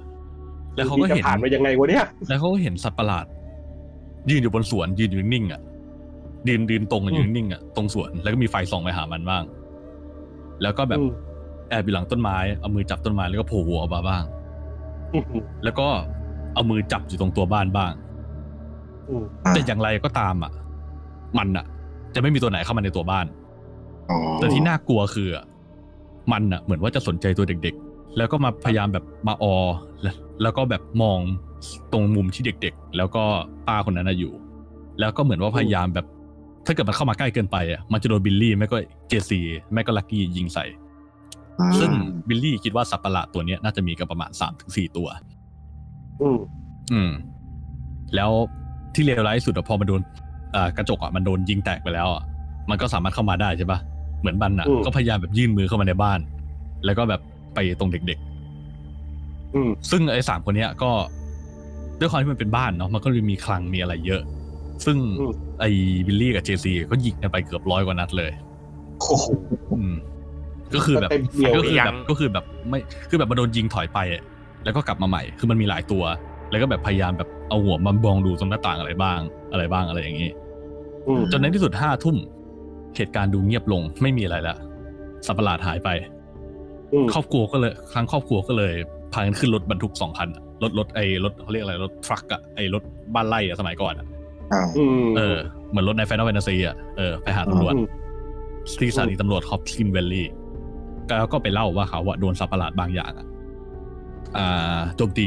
จู่โจม อืมซึ่งคนในนั้นก็ไม่เชื่ออยู่แล้วตามแล้วเหมือนว่าเขาก็สูตรเลยพูดประมาณแบบเกลี้ยกล่อมว่าไปดูที่บ้านหน่อยเถอะ เอออะไรประมาณนี้ ก็คืนนั้นอะ ก็มีผู้ตำรวจอะ ก็แล้วแล้วก็มีหลาย ๆ คนอะตำรวจจากสำนักงานตำรวจอะไปที่บ้านหลายคน แล้วก็เห็นกระจกที่แตกแล้วก็ปลอกกระสุนหล่นอยู่เต็มบ้านอ่าสิ่งแรกที่ตำรวจคิดเลยคือพวกมึงเล่นยากันปะนี่ใครจะไปเออเชื่อแล้วทีนี้เหมือนแล้วเห็นบิลลี่ก็บอกไม่ใช่นะเอออะไรอย่างงี้คือตอนแรกกับบิลลี่ไปแม่งโดนจับใส่กุญแจมือเลยเออเป็นโดนจับใส่กุญแจมือเลย แล้วเหมือนว่าเขาแบบไม่รู้จะพูดอะไรเขาเลยโดนอันนี้ไป แล้วเหมือนว่าอืมพอสอบสวนเหตุการณ์อะไรเยอะแล้วอะ เออแบบเขาไม่ได้ติดยาอะไรอย่างงี้ตำรวจก็ปล่อย ปล่อยเขาแบบให้กลับไปอยู่กับครอบครัว ทั้งครอบครัว ก็ตอนนั้นก็ช่วงประมาณประมาณห้าทุ่มตีสองพวกเขาก็กลับไปนอนตีสามครึ่งเหมือนมีเสียงมาเคาะหน้าต่างโอ้เหมือนในตัวนั้นนะกลับมาอีกครั้งหนึ่งอืมแล้วก็มองทะลุมันหน้าต่างมาอืมซึ่งตอนนั้นนะทั้งครอบครัวก็เลย ก็เลยแบบ แบบหาอะไรไปปิดตรงหน้าต่าง แล้วก็ไป ไปไปเข้าไปนอนแบบคุมโปงในรอบเดียวกันไอ้คุมโปงคุมโปงอยู่ในที่เดียวกัน เอออืมเพราะว่าไอ้ตัวเนี้ยน่ากลับมาตอนประมาณตีสามครึ่งอ๋อแล้ววันรุ่งขึ้น คนในบ้านเนี้ยก็ไม่อยู่กันแล้ว เจ้าหน้าที่ก็สงสัยว่าเกิดอะไรขึ้นก็เลยไปสอบถามจากเพื่อนบ้านแถวนั้น เพื่อนบ้านก็บอกว่าบ้านเนี้ยขนของออกไปตอนรุ่งเช้า เพราะว่าเขาบอกว่าเจ้าสัตว์ประหลาดตัวเนี้ยกลับมาหาพวกเขาอะตอนประมาณตีสามครึ่ง ตอนนี้เขาอยู่ไม่ได้แล้ว ถ้าเกิดอยู่ไปก็อันตรายต่อเด็ก ๆ เขาก็เลยพากันอันนี้เก็บอันนี้ไปตำรวจก็ได้จะถ่ายรูปหลักฐาน แล้วก็มีรูปสเก็ตชจากที่บิลลี่อะเอามาเล่าให้ฟัง ก็ประมาณนี้ครับอันแรกแต่มีอีกนิดหน่อย เดี๋ยวนี้ผมให้เปิดให้ทุกคนให้ฟังความคิดเห็นกันก่อน ผมเดาไปเลย อีกแล้วนะฮะเอเลี่ยนเอเลียนเออคิดอะไรไม่ออกก็เอเลี่ยนไว้ก่อนเพราะเออตอนต้นเห็นบอกว่ามีเห็นแสงแบบดาวตกอะไรด้วยป่ะครับใช่ใช่ใช่เออ ยานอวกาศลงจอดหรือเปล่าใช่ ผมก็เห็นด้วยครับ นึกแบบเออนึกแบบเพ้อเพ้อๆก่อนเลย มันดูไม่น่าจะใช่สัตว์อะไรที่แบบมีในโลกเราอะอืมใช่เออ แถมโดนยิงแล้วมีเสียงเหมือนโลหะกระทบกันเนี่ยนะอืมเออ มันมันเป็นไปอย่างอื่นเป็นไม่ได้นอกจากเอเลี่ยนแล้วล่ะนาทีเนี้ยจะแบบมันน่ากลัวตรงที่แบบพยายามเข้ามาหาเด็กเนาะแล้วมันดูแบบตอนที่บรรยายบอกว่าแบบมันยืนนิ่งๆอยู่นอกบ้านเออะอโอ้โหนึกถึงโอ้ยแบบเป็นภาพโซแบบฟีเอเลี่ยนตัวอุ ชินอุลตร้าแมนนะชอบยืนนิ่งๆอันนี้คือเรื่องต่อมาอาจจะไม่อิงเรื่องเท่าไหร่อิงจากเรื่องที่แล้วเท่าไหร่บวกกับอ่าเวลามันน้อยด้วยผมจะพูดให้ไวที่สุดละกัน เรื่องอันเนี้ยเหมือนว่าพอเวลาผ่านไปก็มีคนเอาเรื่อง Hopkins Valley Goblin อะไปไว้ใน Reddit ไปลงใน Reddit ให้ผู้คนอ่านกัน แล้วก็มีช่องช่องหนึ่งอะเหมือนว่าออกแนวแบบถ่ายๆเรื่องลึกลับอย่างพวก paranormal หรือเรื่องเหนือธรรมชาติอะไรอย่างเงี้ยชื่อเกรกมิลเคิร์ก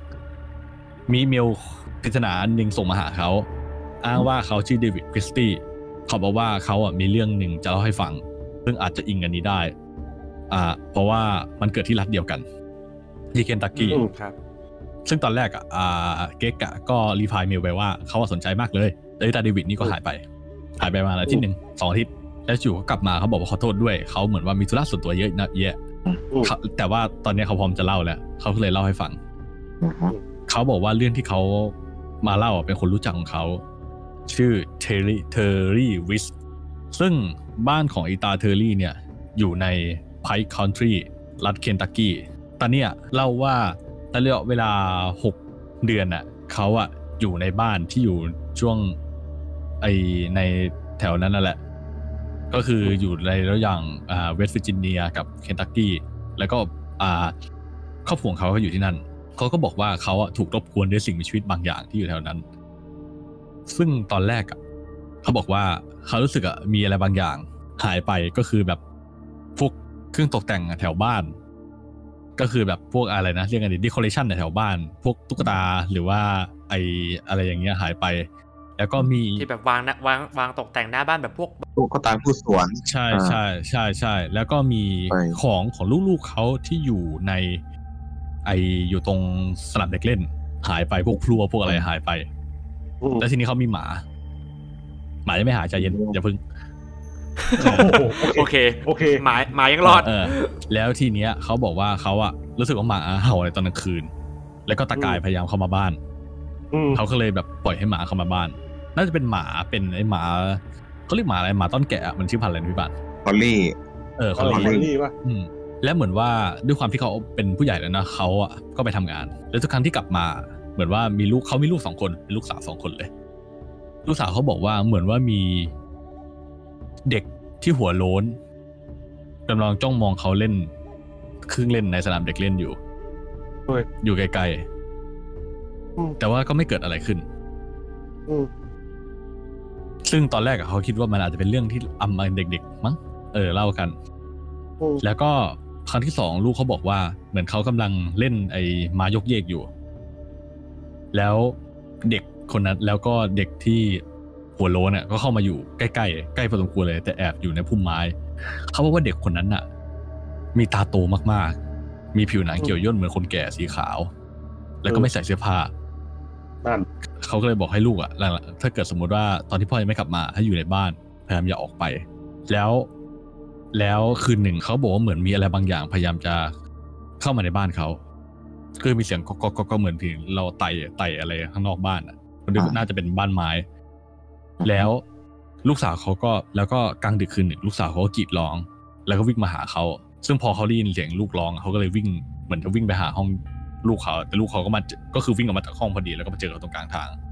ลูกเขาบอกว่าเหมือนว่ามีไอเด็กคนนั้นอะพยายามจะเข้ามาหาเขาในห้อง ก็คือแบบออกมาแปะกดเกาะเกาะอยู่ตรงหน้าต่างอะแล้วเขาก็บอกว่าลูกเขาอะกลัวมากๆเขาก็เลยให้ลูกอะมานอนห้องเขาแล้วลูกเขาก็ไม่กล้ากลับไปนอนห้องนั้นอีกเลย อืม และที่เลวร้ายที่สุดเดือนสุดท้าย มันเอาหมาไปอ้าวเอาอืม มันเอาหมาไปหายโอ้หายไปเลยใช่เหรอเอาหมาไป เหมือนหมาโดนผูกไว้อยู่ในบ้าน แล้วก็อยู่ในโซนของบ้านอะมาแล้วหมาก็หายไป เขาก็เลยไปแจ้งตำรวจเออซึ่งตำรวจก็บอกว่าอ่า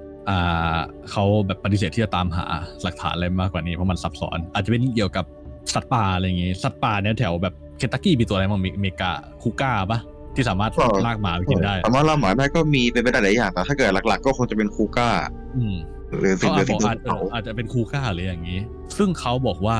ไอ้ตัวเนี้ย ไม่ใช่สัตว์ป่าแน่นอน และมันอาจจะออกมาจากเหมืองที่โดนทิ้งไว้ ถึงเขาจะมีอาวุธอะเขาก็กลัวเกินกว่าที่จะเข้าไปอยู่ในเข้าไปดูอะไรในนั้น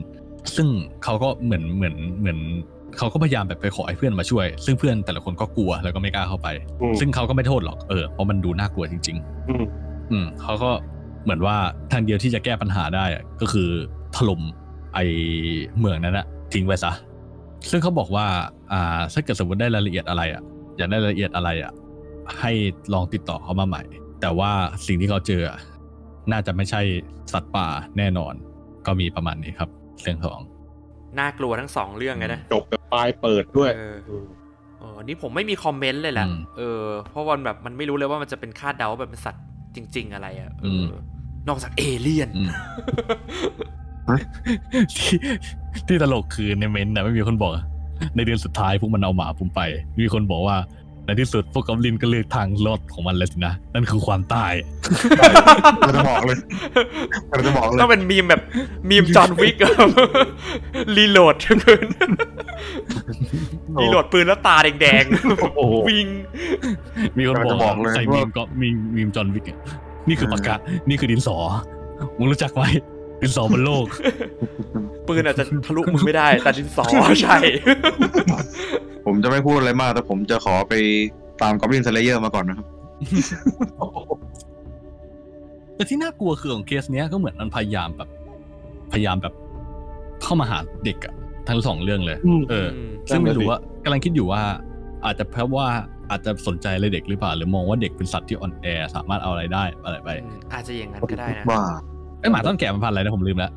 คอลลี่คอลลี่มันตัวคอใหลญ่ลี่ปะคอลลี่มันตัวใหญ่ปะใหญ่ใหญ่ใหญ่ใหญ่อยู่นะม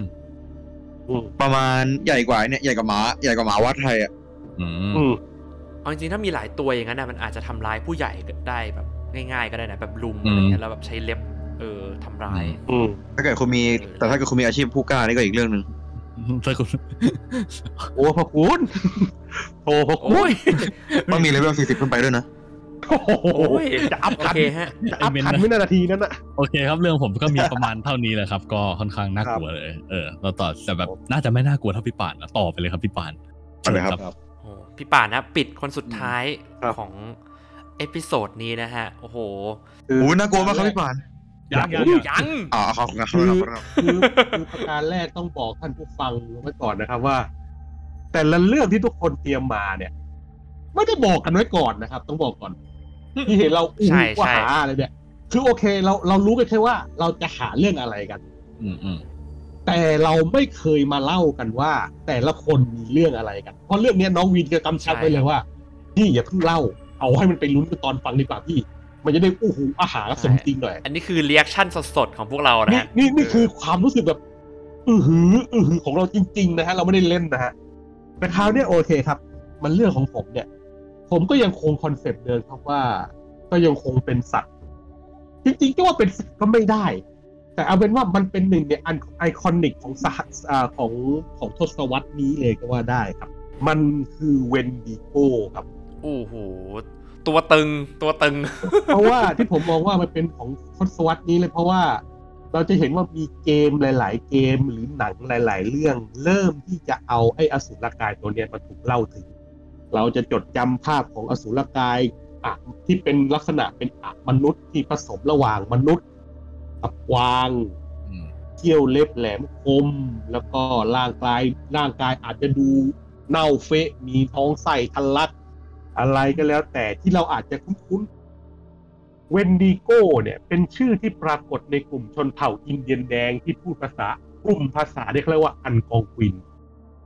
ซึ่งก็ถือว่าเป็นกลุ่มอินเดี ยนแดงที่ เป็นกลุ่มภาษาที่ใหญ่ที่สุดของชาวอเมริกันอินเดียน โดยชื่อของมันจริง ๆ นะฮะ มีอยู่ทั้งหมด37ชื่อเลยนะฮะโหและทุกชื่อ และทุกชื่อออกเสียงขึ้นชนขึ้นไอ้ยขึ้นชนวะขึ้นต้นด้วยตัวด้วยตัวด้วยตัว W อย่างเช่น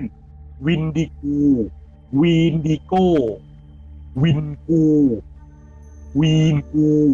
เวนดิก้า วิดากูวิดิกู คือเยอะแยะมากมายครับ แต่เมื่อมีการสืบไปถึงรากศัพท์ของคำคำนี้แล้วพบว่ามันน่ามาจากคำว่า วิเนตโกวา ในภาษาอันคองควินดั้งเดิมที่แปลว่านกฮูกอืมแต่ในอีกนัยยะหนึ่ง ยังอาจสื่อถึงคำว่ากินเนื้อคนหรือ cannibalism ก็ได้อืมโอ้โอ้แค่เปิดมาก็ สัมผัสได้ถึงความน่ากลัว ครับ แต่คราวเนี้ยพูดถึงการกินเนื้อมนุษย์เนี่ย มันไม่ใช่สิ่งที่เป็นแปลกใหม่เท่าไหร่ในอารยธรรมอ่าในสังคมมนุษย์ยุคโบราณเท่าไหร่ โดยเฉพาะชาวอเมริกันอินเดียนเนี่ย ไม่ใช่เรื่องครับมันไม่ใช่เรื่องผิดแปลกอะไรนะครับ แต่มันไม่ใช่เรื่องปกติที่คนก็ทำกัน เพราะว่าตามประเพณีของชาวอเมริกันอินเดียนโบราณเนี่ยเขาถือว่าถ้าเขารบชนะฆ่าศึกแล้วเนี่ยอืมนะครับ เขาจะควักหัวใจและตับของเหยื่อออกมากินสดอืมๆเพื่อเพื่อแสดงถึงชัยชนะ และดูดกลืนพลังวิญญาณของคนตายเข้าไปอืม your soul is mine แต่แต่ฟังดีๆนะฮะ เขาไม่ได้ทำเป็นกิจวัตรนะ หมายความว่าถ้าไม่มีสงครามกูก็ไม่ควักหัวใจใครกินไงคือถ้าอยู่ของกูกูก็ล่าสัตว์เลี้ยงมาทำโน่นทำนี่อะไรของเขาไปนกออกไหมฮะอื มมันเป็นประเพณีเฉพาะการจริง ๆ เพราะคนสมัยโบราณโบราณเนี่ยเราเชื่อว่าวิญญาณของมนุษย์เนี่ยอยู่ในหัวใจนะฮะไม่ใช่หัว ไม่ใช่สมองนะอืมซึ่งแนวคิดเนี้ยมันก็มีแล้วพอฟังเรื่องนี้พอคนเนี่ยผมก็พบว่า มันมีอยู่ในแถวบ้านเราด้วยนะอ๋อมีมีนะครับ ซึ่ง เป็นชนกลุ่มน้อยกลุ่มหนึ่งอยู่แถวตามชายแดนไทยพม่าจริงๆไม่ใช่ชนกลุ่มน้อยหรอกชนกลุ่มใหญ่เลยแหละ ผมยังไม่ขอเอ่ยชื่อนะครับ ก็ถือว่าเพราะว่าเกรงจะเสียหายได้นะครับ ก็มีก็มีประเพณีทำนองนี้เดี๋ยวผมจะขอเล่าเป็นเกร็ดให้ความรู้ให้ท่านผู้ฟังและให้น้องๆได้ฟังหน่อยนะครับว่า ชนเผ่าเหล่าเนี้ยเขามีความเชื่อในการกินเลือดและเนื้อของศัตรูด้วยเหมือนกัน และเขาเชื่อมันอินเดียนแดงเลยนะครับ ว่า ถ้าเขากินเลือดและเนื้อของศัตรูเนี่ย มันจะข่มให้ดวงวิญญาณของผู้ตายไม่กล้าตามหลอกหลอนเขาอืมเพราะอะไรคือวิโอ้อันนี้ผมฟังฟังคนที่เขาไปศึกษาเล่ามานะเขาบอกว่าเขาจะจับเฉลยศึกที่เขาจะฆ่าเนี่ย ไว้มัดไว้กับหลักเลย แล้วเขาจะจับเอาแขนออกมาในยกรีดเลือด เอาเลือดแล้วเอาถ้วยรองเลือด แล้วเขาก็จะยกซดเลือดนั้นน่ะต่อหน้าของคนไอ้ของเฉลยศึกคนนั้นน่ะอืม คือเป็นการข่มให้รู้เลยว่า แม้แต่เลือดและเนื้อกูไอ้ของมึงกูยังกินได้ มึงกล้าตามกูไว้ล่ะประมาณนั้นน่ะเพราะคนละเพราะคนแถวนี้เชื่อว่า ถ้าเกิดฆ่าคนอะไรงี้วิญญาณตายโหงจะตามอาฆาตถูกไหมฮะอืมเพราะฉะนั้นเนี่ยเขาเลยมีวิธีการข่มเลยว่าเอาสิมึงกล้าตามกูไปเลยเลือดและเนื้อมึงยังเสร็จกูประมาณนั้นนะครับ ครับ และอืม ต้องบอกเลยครับว่าธรรมเนียมนี้มีปรากฏจนครั้งล่าสุดก็คือสงครามปราบของปคในบ้านเราด้วย มีครับทหารไทยบางคนรับธรรมเนียมนี้มาด้วย ซึ่งมันมันที่ผมเล่าขึ้นมาก็คือผมอยากให้รู้ว่า ความเชื่อในการกินเลือดกินเนื้อของมนุษย์ มันมีมาแต่โบราณโบราณและมีในทุกพื้นที่ครับ แต่ถึงกระนั้นมันไม่ได้ถูกยกขึ้นมาให้เป็นถึงขั้นว่าโอ้โห เป็นแบบ กินทุกวันน่ะต้องกินแบบขาดไม่ได้เลยเลยประมาณนั้นมันไม่ถึงขนาดนั้นอืมมันเป็นพิธีกรรมเฉพาะที่แสดงถึงความมีอำนาจเหนือความตาย ก็คือเอาพลังชีวิตเพราะคนอย่างที่ผมบอกว่าเมื่อก่อนคนเราเชื่อว่า วิญญาณอยู่ในหัวใจและเลือดคือชีวิต และตับเนี่ยคือก้อนเลือดก้อนใหญ่สุดไงเขาถึงต้องกินตับกับหัวใจอ๋ออ๋ออย่างนี้นี่เองเอออะแต่คราวเนี้ยกลับมาเรื่องของเวนดิโก้ก่อน เอาจริงๆเนี่ยในแง่มุมหนึ่งเนี่ยเวนดิโก้กับบิ๊กฟุตหรือซัสควอตช์ก็ถูก เข้าใจว่าเป็นตัวเดียวกันด้วยนะ ในบางพื้นที่ด้วยนะอืมเพราะเพราะว่าด้วยลักษณะของมันในบางพื้นที่เขาบอกเขาพูดง่ายเขาบอกว่า มันเคยมีรายงานบางครั้งว่ามีบิ๊กฟุตกินคนด้วยนะเอ่ออยู่ในอยู่ทางเขตรัฐวอชิงตันเลยผมจำไม่ได้แล้วแหละแต่นั่นก็ช่างมันเถอะเพราะคราวนี้ผมจะขอเล่าแต่เวนดิโก้แล้วกัน แต่พื้นที่ที่ถือว่า มีความเชื่อร่วมกันว่ามีเวนดิโก้อยู่แน่นอน จะอยู่ในเขตจะอยู่เฉพาะเลยนะครับ ในเขตพื้นที่รอยต่อระหว่างสหรัฐอเมริกากับแคนาดา โดยอย่างเช่นเขตพื้นที่ป่าสนแดนเหนือที่เรียกว่า Northern Woodland แนวชายฝั่งแอตแลนติก แล้วก็เขตพื้นที่ทะเลสาบใหญ่ Great เอ่อ Great Lakes Region ซึ่งหมายถึงพื้นที่ที่มีทะเลสาบใหญ่ทั้งห้าทั้งตอนเหนือของสหรัฐที่ติดกับแคนาดาครับ ลองลองจินตนาการภาพของสหรัฐอเมริกานะฮะ และทางตอนระหว่างรอยต่อระหว่างสหรัฐอเมริกาเนี่ยกับแคนาดาทางฝั่งตะวันเอ่อทางฝั่งตะวันออกเนี่ยมันจะมีทะเลสาบใหญ่ ๆ ที่แบบ มันจะเชื่อมกันเป็นเหมือนว่าเป็นทะเลสาบสาขาแม่น้ำสาขาทุกนั้นนะฮะตรงโซนนั่นแหละ ดงเวนดิโก้เลยโอ้โหเออครับซึ่งเขาจะมีความเชื่อตรงเนี้ยเผ่าเผ่าอเมริกันอินเดียนในในพื้นที่แถบเนี้ยจะเชื่อร่วมกันเลยว่า มันมีอสุรกายที่กินคนอยู่ที่นั้น และเป็นพื้นที่เฉพาะนะ ในขณะที่ตัวซัสควอตช์หรือบิ๊กฟุตเนี่ยจะกระจายตัวทั้งทั่วทั้งสหรัฐ และมีความเชื่อที่หลากหลายถูกไหมอย่างที่ผมบอกอย่างที่ผมเล่าไปแล้ว เช่นว่า เชื่อว่ามันเป็นเทพบ้าง เป็นอสุรกายบ้างอืมนู่นนี่นั่น แต่เวนดิโก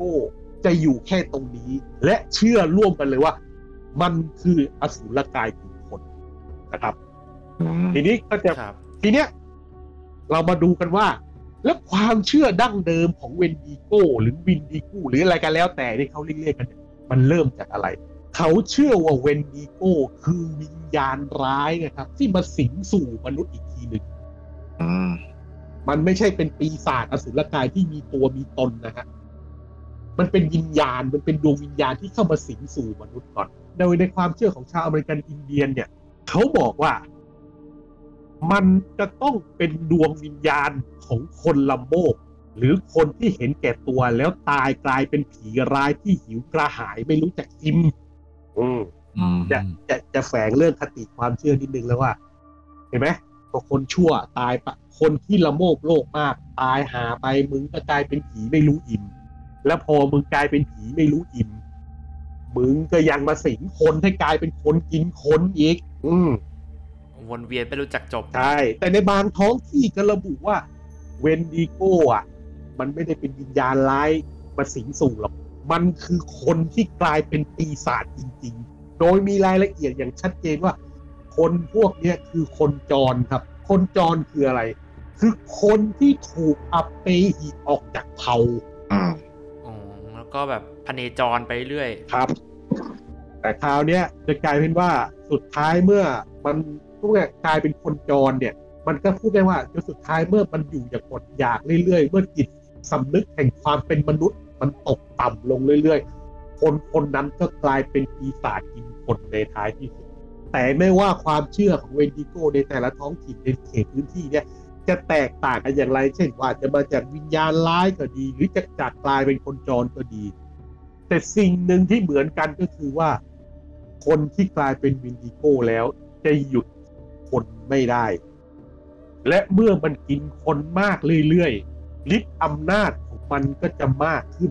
และรูปร่างของคนคนนั้นก็จะเปลี่ยนไปเรื่อยๆด้วยครับอืมโดยเขาผัดโดยคนอินเดียนแดงเขาอธิบายเลยว่า ลักษณะของเวนดิโก้ตามความเชื่อจริง ๆ นะฮะเขาบอกว่ามันจะค่อยคนคนนั้นน่ะจะค่อยๆกลายเป็นอมนุษย์ตัวสูงใหญ่ มีเขี้ยวเล็บยาวโง้ง ผิวหนังซีดเผือด เนื้อตัวผอมแห้งแบบหนังติดกระดูกเลย และบางที่ยังมีรายงานว่ามันอาจจะมีขนยาวรุงรังแบบ Sasquatch ด้วยนะอืมและด้วยความที่มันเคยเป็นมนุษย์มาก่อนนี่แหละ มันสามารถเลี้ยงเสียงมนุษย์ได้ด้วยๆอืมคนหลงป่ามาเนี้ย อะมันเล่นเลย ลองฟังดูครับดู ลองฟังดูดีๆนะ ว่ามันคล้ายๆอะไร อ่าอืมแต่ แต่สังเกตไหมครับ ผมเล่ามาถึงขนาดเนี้ยขาดอะไรไปบางอย่าง เออ มันไม่เหมือนใน pop culture media ในสื่อบันเทิงที่บอกว่ามันต้องมีเขากวาง ใช่อืมเวนดิโก้จริง ๆ ไม่เคยมีตามความเชื่อท้องถิ่นไหนบอกว่ามันมีเขากวางครับอืมอ๋อสังเกตไหมเวนดิโก้สมัยหลังเนี่ย ถ้าเราดูเนี่ยเราเปิดแล้วอินเทอร์เน็ตเนี่ย ดูว่าเวนดิโก้คนเป็นอะ จะต้องเป็นอสุรกายหัวกวางทั้งนั้นเลย ถ้าไม่ต้องเป็นหัวกวางตัวต้องแต่ว่าอย่างอื่นคือแบบอธิบายมาคล้ายกันหมดคือผิวซีดแล้วก็ตัวเก้งก้างสูงใหญ่อ่าเออ แต่หัวอาจจะเป็นหัวกะโหลกกวางก็ได้แล้วแต่จินตนาการจินตจิตรกรจะวาด แต่ที่แน่ๆต้องมีเขากวาง อยากรู้ไหมครับว่าแนวคิดนี้มาจากไหน จากไหนครับ แนวคิดนี้ไม่ได้เก่าแก่อะไรเลยครับ แนวคิดนี้มาจากซีรีส์เรื่องฮันนิบาลครับฮันนิบาลเหรอครับที่เป็นซีรีส์เกี่ยวกับครับเอ่อมนุษย์กินคน ซีรีส์เรื่องฮันนิบาลเลกเตอร์ไงครับอืมอ่าอืมเออที่เป็นแบบฆาตกรที่แบบจะฆาตกรที่จะหลอกคนไปฆ่าแล้วก็กิน เออชื่อป่าแมดอันเล่นี้นนะปะหรือไม่ใช่เออ คนนั้นแหละนะอ๋ออ่านั่นแหละแมนเมกสันเล่น เออ คนนั้นแหละ มันมาจากเรื่องนั้นนั่นแหละอ่า แต่คราวเนี้ย ผมก็ค้นอีกบอกอ้าวแล้วทำไมไอ้ผู้กำกับอะทำไมทำไมพรีมผู้สร้างถึงต้องออกเฮ้ยจำได้ใช่ไหมเขาจะออกแบบให้ร่างปีศาจหรือร่างอสุรกายของเอ่อของตัวตัวของคานิบาลอะเป็นเวนดิโกใช่ไหมอ่าฮะเออแล้วเขาถามว่าแล้วถามว่างงไปทำไมต้องเป็นเขากวางเออ เอาเข้าจริงนะผู้กำกับบอกว่า ผมก็ฟังมาจากไอ้พวกนิทานหลอกเนี่ยไอ้นิทานสยองขวัญก่อนนอนพวกกูสบัมอีกทีนึงกันนั่นแหละอ๋อคือว่าต้นกำเนิดมันก็มาจากพวกแบบไอ้นิยาย กูสบัมอีกทีนึง เออคือแต่แต่ไม่ใช่ว่าเป็นเวนดิโก้ที่เป็นร่างกวางในกูสบัมนะ หมายถึงเป็นอสูรกายที่เป็นหัวกวางในกูสบัมนั่นแหละ อ๋อ แล้วเขาก็คือแบบผสมผสานกันแบบตามนู้นเรื่องนู้นอันนี้มา เออ เออตกกันไปตกแต่งมาจนสุดท้ายกลายเป็นเวนดิโก้เป็นปัสปีศาจเสากวางที่เราเห็นกันทุกวันนี้นี่แหละครับ แต่สิ่งหนึ่งที่คนส่วนใหญ่จะเข้าใจเวนดิโก้ผิดก็คือ คิดว่ามันเป็นอสูรเหมันต์หรือเป็นปีศาจฤดูหนาว แต่จริงๆแล้วเนี่ยเวนดิโก้มันหากินในทุกฤดูนั่นแหละครับ เออเพียงแค่อเมริกามันหนาว มีหิมะตกอะไรอย่างนี้บ่อย เออคือเท่านั้นเองนะคือจริง ๆ มันมันมีภาพวาดนะ ผมเคยเห็นภาพวาดอยู่มันเป็นภาพของเวนดิโก้ที่แบบ แบบเป็นตัวอสุรกายแบบในแบบกิจกรรมของอินเดียนอะไรเงี้ยนะแบบ กำลังหยิบตัวบีเวอร์ใส่ปากอะไรอย่างนี้เลยนะโอ้โหคือคือต้องบอกก่อนว่า มันเป็นปีศาจที่หากินที่มีพูดง่ายๆมันอยู่ในทุกช่วงเวลามันไม่มีวันตายนะครับ มันอยู่กันด้วยการกินสัตว์เล็กสัตว์น้อยหรือสัตว์อะไรก็ได้ที่มันล่าได้ และที่สำคัญก็คือ ด้วยความที่มัน คนเขามีความเชื่อว่ามันมีพลังอำนาจที่จะสามารถสร้างสิ่งที่บังตาหรือลวงตาคนได้ด้วยอะนอกจากการที่มันใช้เสียงลวงละ มันยังบังตาได้ด้วยนะไอตัวเนี้ย มันเลยทำให้คนที่เป็นเหยื่อมันส่วนใหญ่ไม่ค่อยรอดนะครับ อืมนี่แหละ แต่คราวเนี้ย อะนี่คือพูดของความเชื่อของชาวอเมริกันอินเดียนแต่คราวเนี้ย เราลองมาดูเรื่องเวนดิโกที่อยู่ในเอกสารทางการดีกว่าไหมเออ มีการบันทึกเอาไว้ด้วย มีการบันทึกเลยครับ เรื่องราวของเวนดิโกมีการปรากฏถูกบันทึกเอาไว้ในหน้าประวัติศาสตร์อย่างเป็นทางการโดยในหนังสือ เอ่อเอ่อผมคงไม่อ่านภาษาฝรั่งเศสนะครับเพราะอ่านยากชิบเป่งเลยครับ เอาเป็นชื่อภาษาไทยที่ผมแปลมาแล้วนะครับ คือหนังสือชื่อว่าพันธกิจของคณะเยซูอิตในดินแดนฝรั่งเศสใหม่อืม ซึ่งฝรั่งเศสใหม่ในที่นี้ก็หมายถึงอาณานิคมในอเมริกานั่นแหละครับเอ่อทุกทุกวันนี้ก็คือแคนาดานั่นแหละ ซึ่งได้รับการตีพิมพ์ในปี 1002 ปีคริสต์ศักราช 1662 โดยคณะมิชชันนารีเยซูอิตจากประเทศฝรั่งเศสว้าวซึ่งเขาได้บันทึกถึงเหตุการณ์ที่อธิบายถึงคนที่มีอาการทางจิตและอยากกินเนื้อมนุษย์ โดยบันทึกไว้ว่า คนจนจำนวนหนึ่ง เจ็บป่วยด้วยโรคที่คณะมิชชันนารีไม่รู้จัก พวกเขามีอาการวิกลจริต คุ้มคลั่ง จนทำให้เขาหิวกระหายมาก และอยากกินเนื้อมนุษย์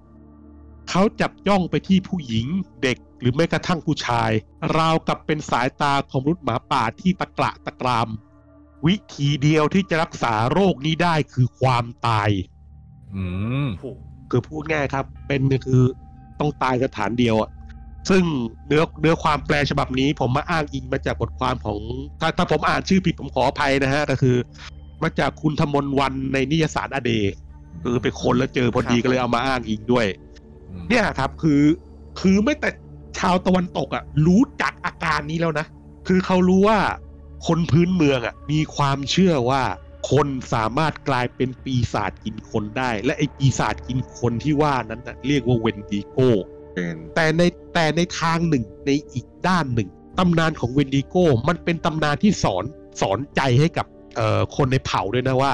อย่างแรกข้อที่หนึ่งคุณต้องรู้จักประหยัดอดออม นึกถึงนั่นเรื่องนั้นไหมไอ้เรื่องอะไรนะนิทานอีสปอะไรที่ว่ามดรู้จักเก็บเก็บอาหารแต่ตั๊กแตนไม่รู้จักเก็บสุดท้ายต้องอดต้องหนาวตายในฤดูหนาวอะไรนั่นน่ะอ๋ออ๋อเออจะเป็นครับจะเป็นประมาณนั้นแต่ของนี้มัน hardcore กว่าเยอะครับ คือเขาครับคือเขาสอนให้รู้ว่า คุณต้องเมื่อถึงฤดูยังอยู่ในช่วงฤดูใบไม้ผลิเนี่ย คุณต้องรู้จักอดออม เก็บรักษาอาหารแล้วเมื่อถึงเวลาหน้าหนาว จะต้องรู้จักแบ่งปัน เยียวยาคนนู้นคนนี้นี่คือคติที่เขาสอนกัน และเขาถือว่าถ้าคนไม่ทำเช่นนั้นสุดท้ายคนคนนั้นจะต้องถูกเวนดิโก้กิน หรือกลายเป็นเวนดิโก้ในที่สุดอืมแต่ถึงมันเป็นความเชื่อเรื่องปีศาจ ก็ไม่ใช่ว่าจะไม่เคยมีคดีที่เกี่ยวข้องกับมันนะครับ มีคดีที่เกิดขึ้นเกี่ยวข้องกับมันสองคดี ซึ่งเป็นคดีที่โด่งดังมากในแคนาดาด้วย คดีแรกคือคดีของ Swift Runner ฆาตกรในนามเวนดิโกที่ถูกบันทึกอย่างเป็นทางการครับ Swift Runner คนนี้เขาไม่ใช่คนอเมริกเขาไม่ใช่ชาวยุโรปหรอกครับเขาเป็นชาวอเมริกันอินเดียนเขามีชื่อจริง ๆว่า กากิเอ่อกากิซิกุชิน เป็นชาวอินเดียนแดงเผ่าครีในรัฐแอลเบอร์ตาประเทศแคนาดา อะทีนี้ทุกคนเลยสงสัยว่าอ้าวแล้วทำไมเขาต้องมีชื่อเป็นชื่อชาวแบบอ่าแบบชาวตะวันตกด้วย เพราะว่าคืออย่างนี้ครับ ในในแคนาดาตอนนั้นเนี่ยมีบริษัทค้าหนังสัตว์ขนาดใหญ่ที่ชื่อว่าบริษัทฮัตสันเบย์คอมพานีบริษัทเนี้ยจะจ้างให้อินเดียนแดงเนี่ยไปล่าสัตว์มาส่งให้พวกเขา และเพื่อให้สามารถขึ้นทะเบียนรายชื่อ เพื่อทำรายรับรายจ่ายได้ง่ายๆเนี่ยเขาเลยต้องให้ลูกจ้างอินเดียนแดงเนี่ยขึ้นชื่อเป็นภาษาตะวันตกซะเออ มันจะได้บันทึกชื่อง่าย ๆ ก็ไม่ต้องอะไรมากดูดูอย่างชื่อจริงเขาตะกี้ดิกากิซิคุชินนะผมยังอ่านให้ไม่ถูกเลยเขาเขาก็เลยว่า เออให้ชื่อนี้ชื่อว่าสวิปรันเนอร์ซึ่งสวิปรันเนอร์เนี่ยเขาก็เป็นพรานคนสำคัญคนหนึ่งของบริษัทนี่แหละ ซึ่งในทุกๆฤดูหนาวเนี่ยเขาจะพาครอบครัวเขาหกคนขึ้นเขาไปอยู่ไปตั้งแคมป์อยู่บนเขาในช่วงฤดูหนาวเนี่ยเพื่ออาล่าสัตว์เพื่อเอาเอาขนสัตว์มามากักตุนกักตุนกักตุนไว้พอหมดฤดูหนาวปุ๊บก็จะให้ทั้งลูกทั้งเมียช่วยกันโคนของลงมาขายให้บริษัททำอย่างนี้มาทุกปีครับ จนกระทั่งในปี 1879 ได้เกิดเหตุสะเทือนขวัญขึ้นเมื่อฤดูหนาวอันยาวนานได้สิ้นสุดลง แล้ว สวีปลันเนอร์ ดันลงเขามาคนเดียว อืมอืมลูกเมียไปไหนอะอืมแค่นั้นแหละครับ ทางการเอะใจเลยบอก มึงไม่ปกติแล้ว ทางบริษัทก็บอกมึงไม่ปกติแล้ว รวบเลย สอบสวนไม่ทันไรครับ ยอมรับเลยครับว่าไอสวีปลันเนอร์คนเนี้ย ได้ฆ่าลูกเมียทั้งหกของตัวเองกินหมดแล้วครับชัดเจนโอ้อืมครับผม คราวนี้นะครับ เป็นคดีช็อกสะเทือนขวัญเลย และทางการก็สั่งให้มึงรวบตัวมันแล้วพาไปชี้เป้าเลยมึงฝังเขาไว้ที่ไหน ก็เรียบร้อยครับ ไปถึงที่เกิดเหตุขุดหลุมฝังศพขึ้นมาครับ เจอครบเลยครับพ่อลูก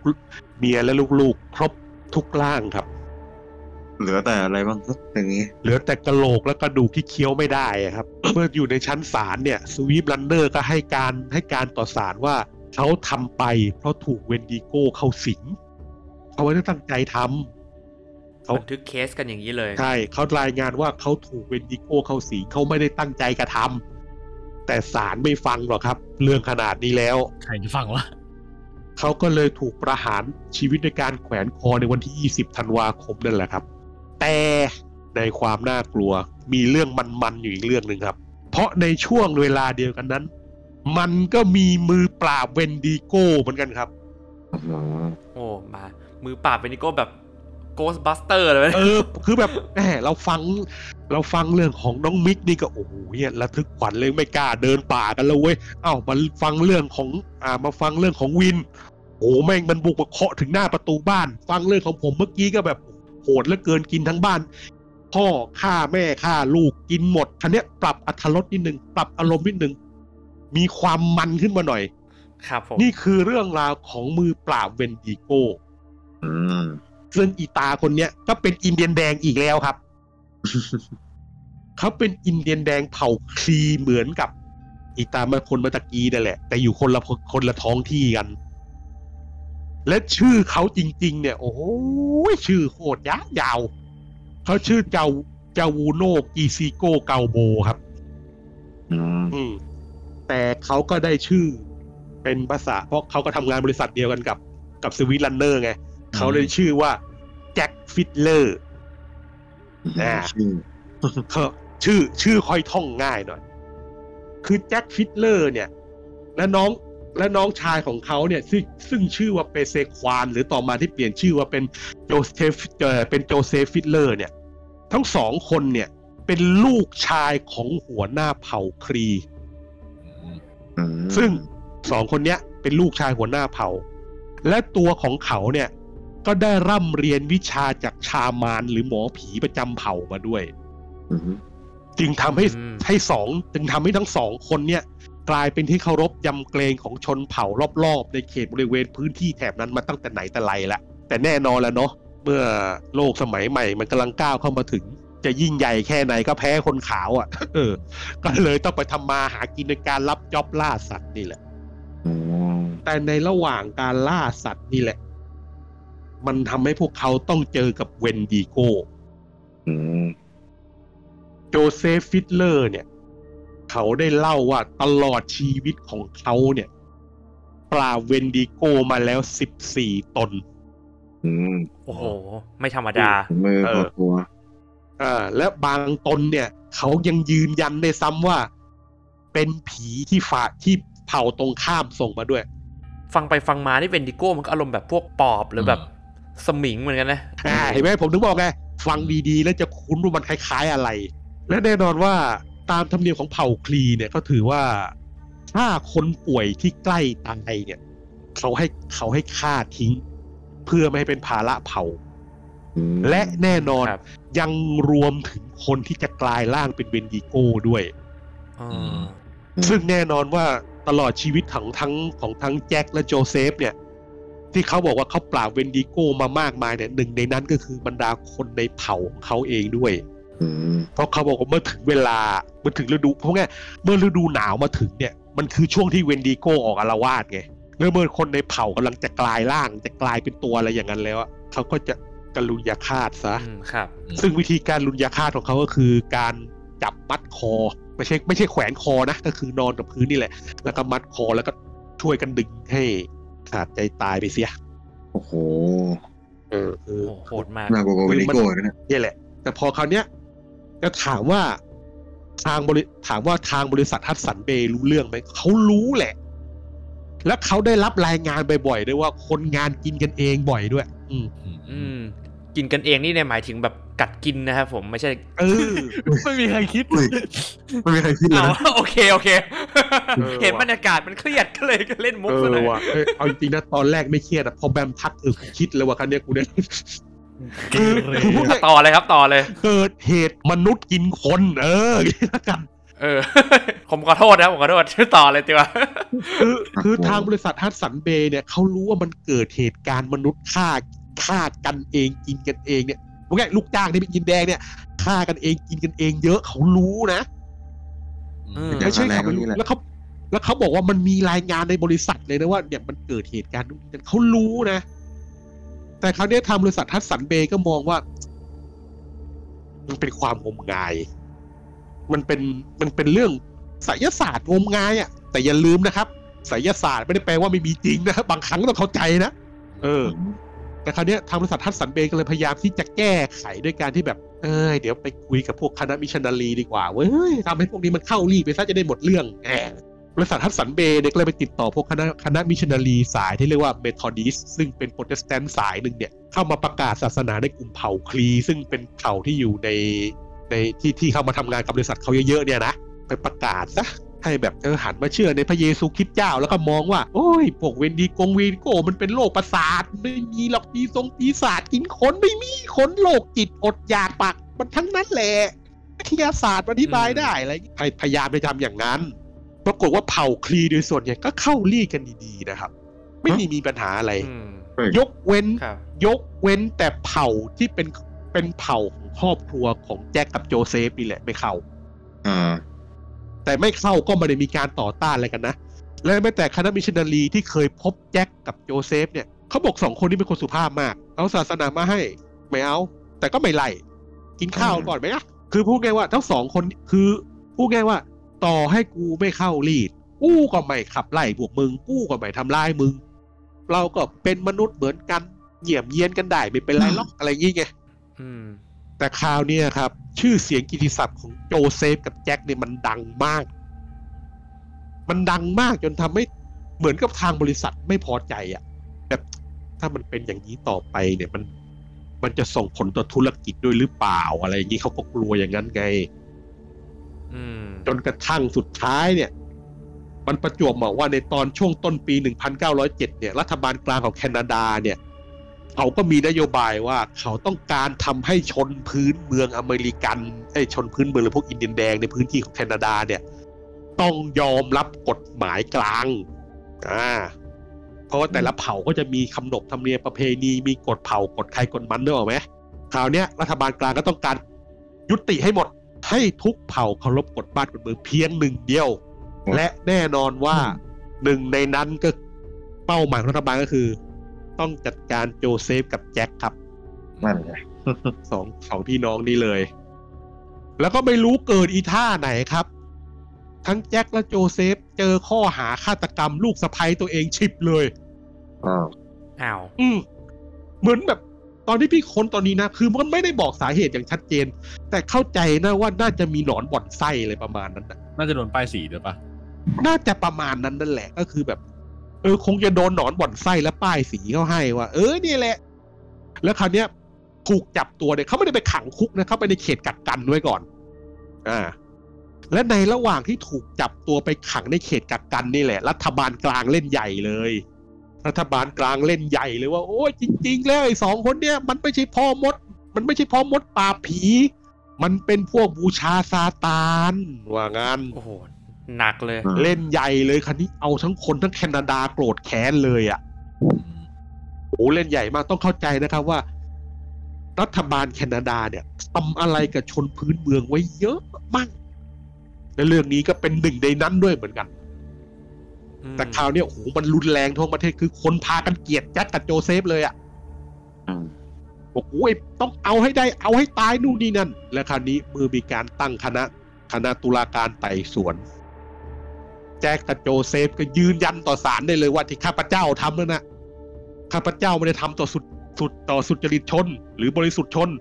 ทำไปเพื่อปราบผีทั้งนั้นน่ะ นู่นนี่นั่นอืมเออ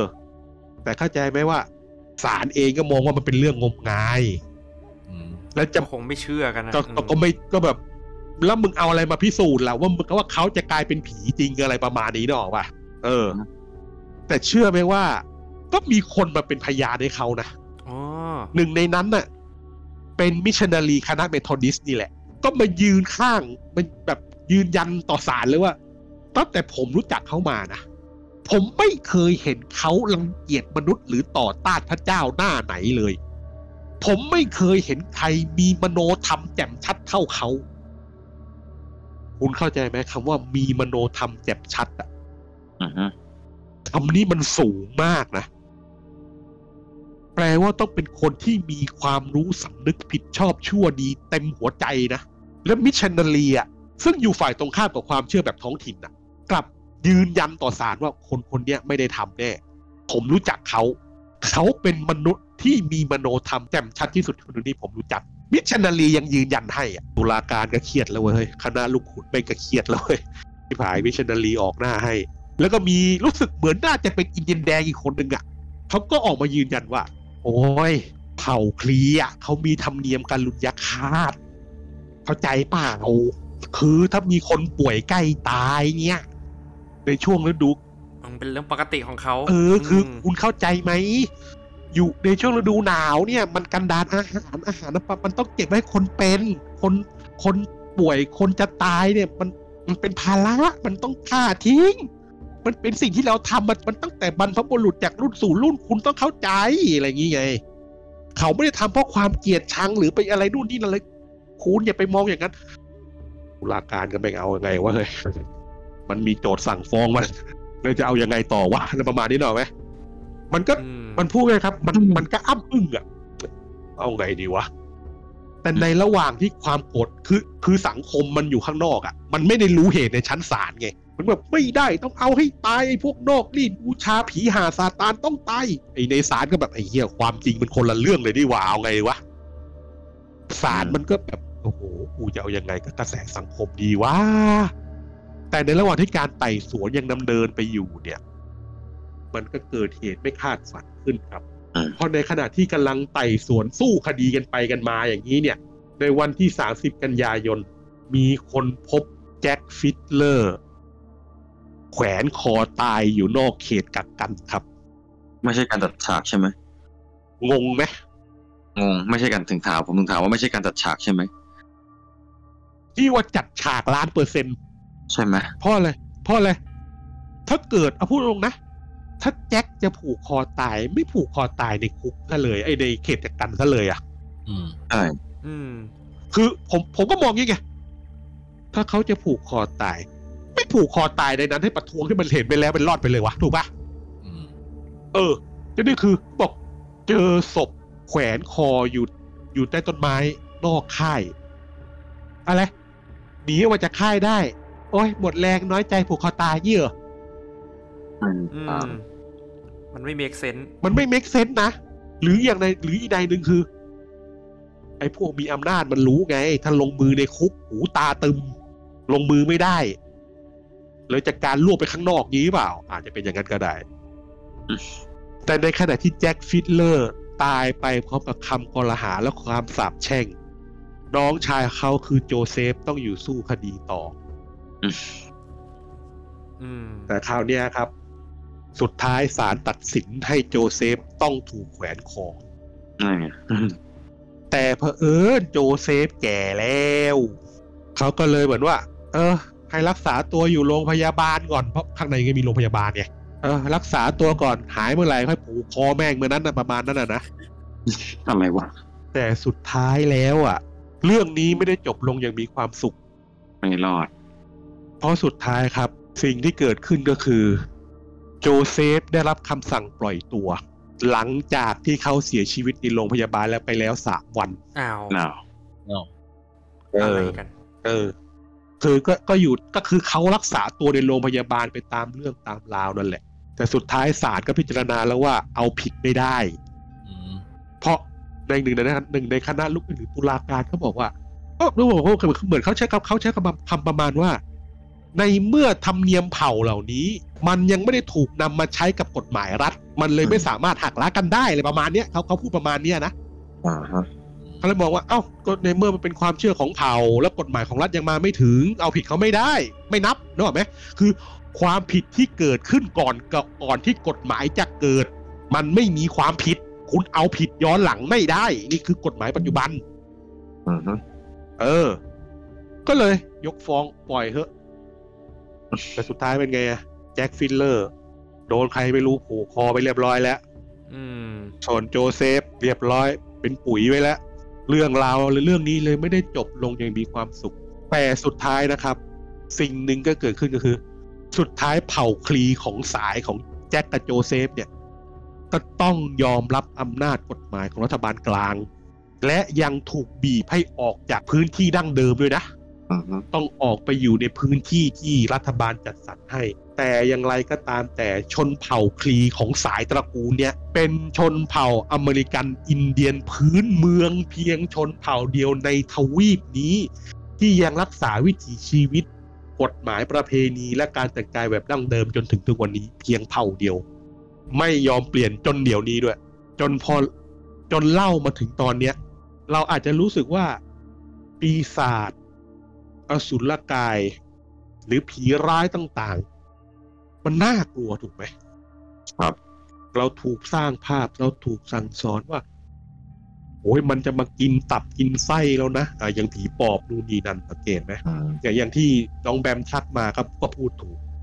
เวนดีโก้เหมือนปอบเลย มันมีรากความเชื่อพวกนี้อยู่ร่วมโลกทั้งโลกเลยแม้แต่พ่อมดหมอผีแบบยุคกลางจริง ๆ ของยุโรปหรือตะวันตกโบราณจริง ๆ นะ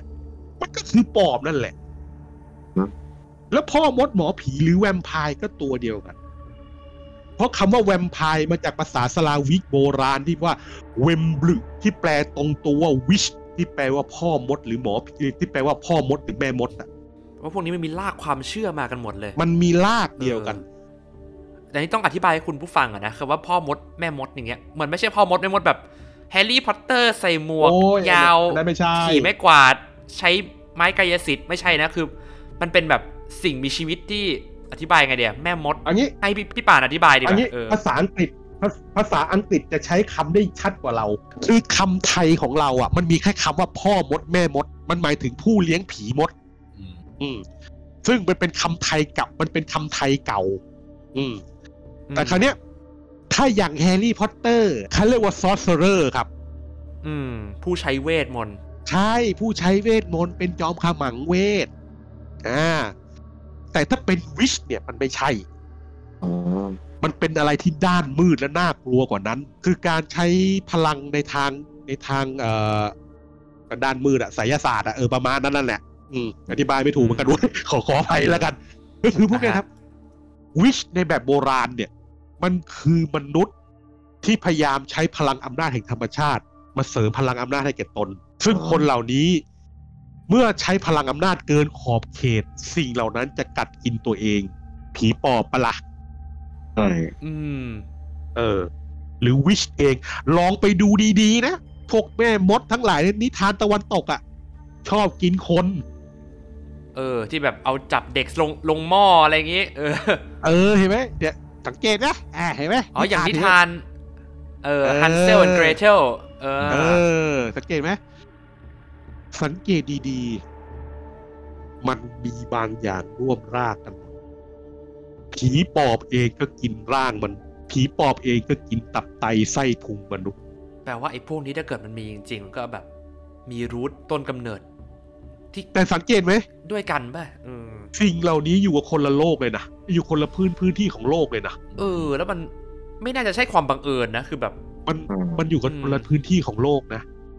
แต่มันหมายความว่าอย่างไร อย่างน้อยแปลว่าบรรพบุรุษของชนชาติแต่ละชนชาติ มีประสบการณ์บางอย่างที่ได้พบเจอกับมนุษย์บางจำพวก ที่ก้าวล้ำเส้นของมโนธรรม จนกลายเป็นอสุรกาย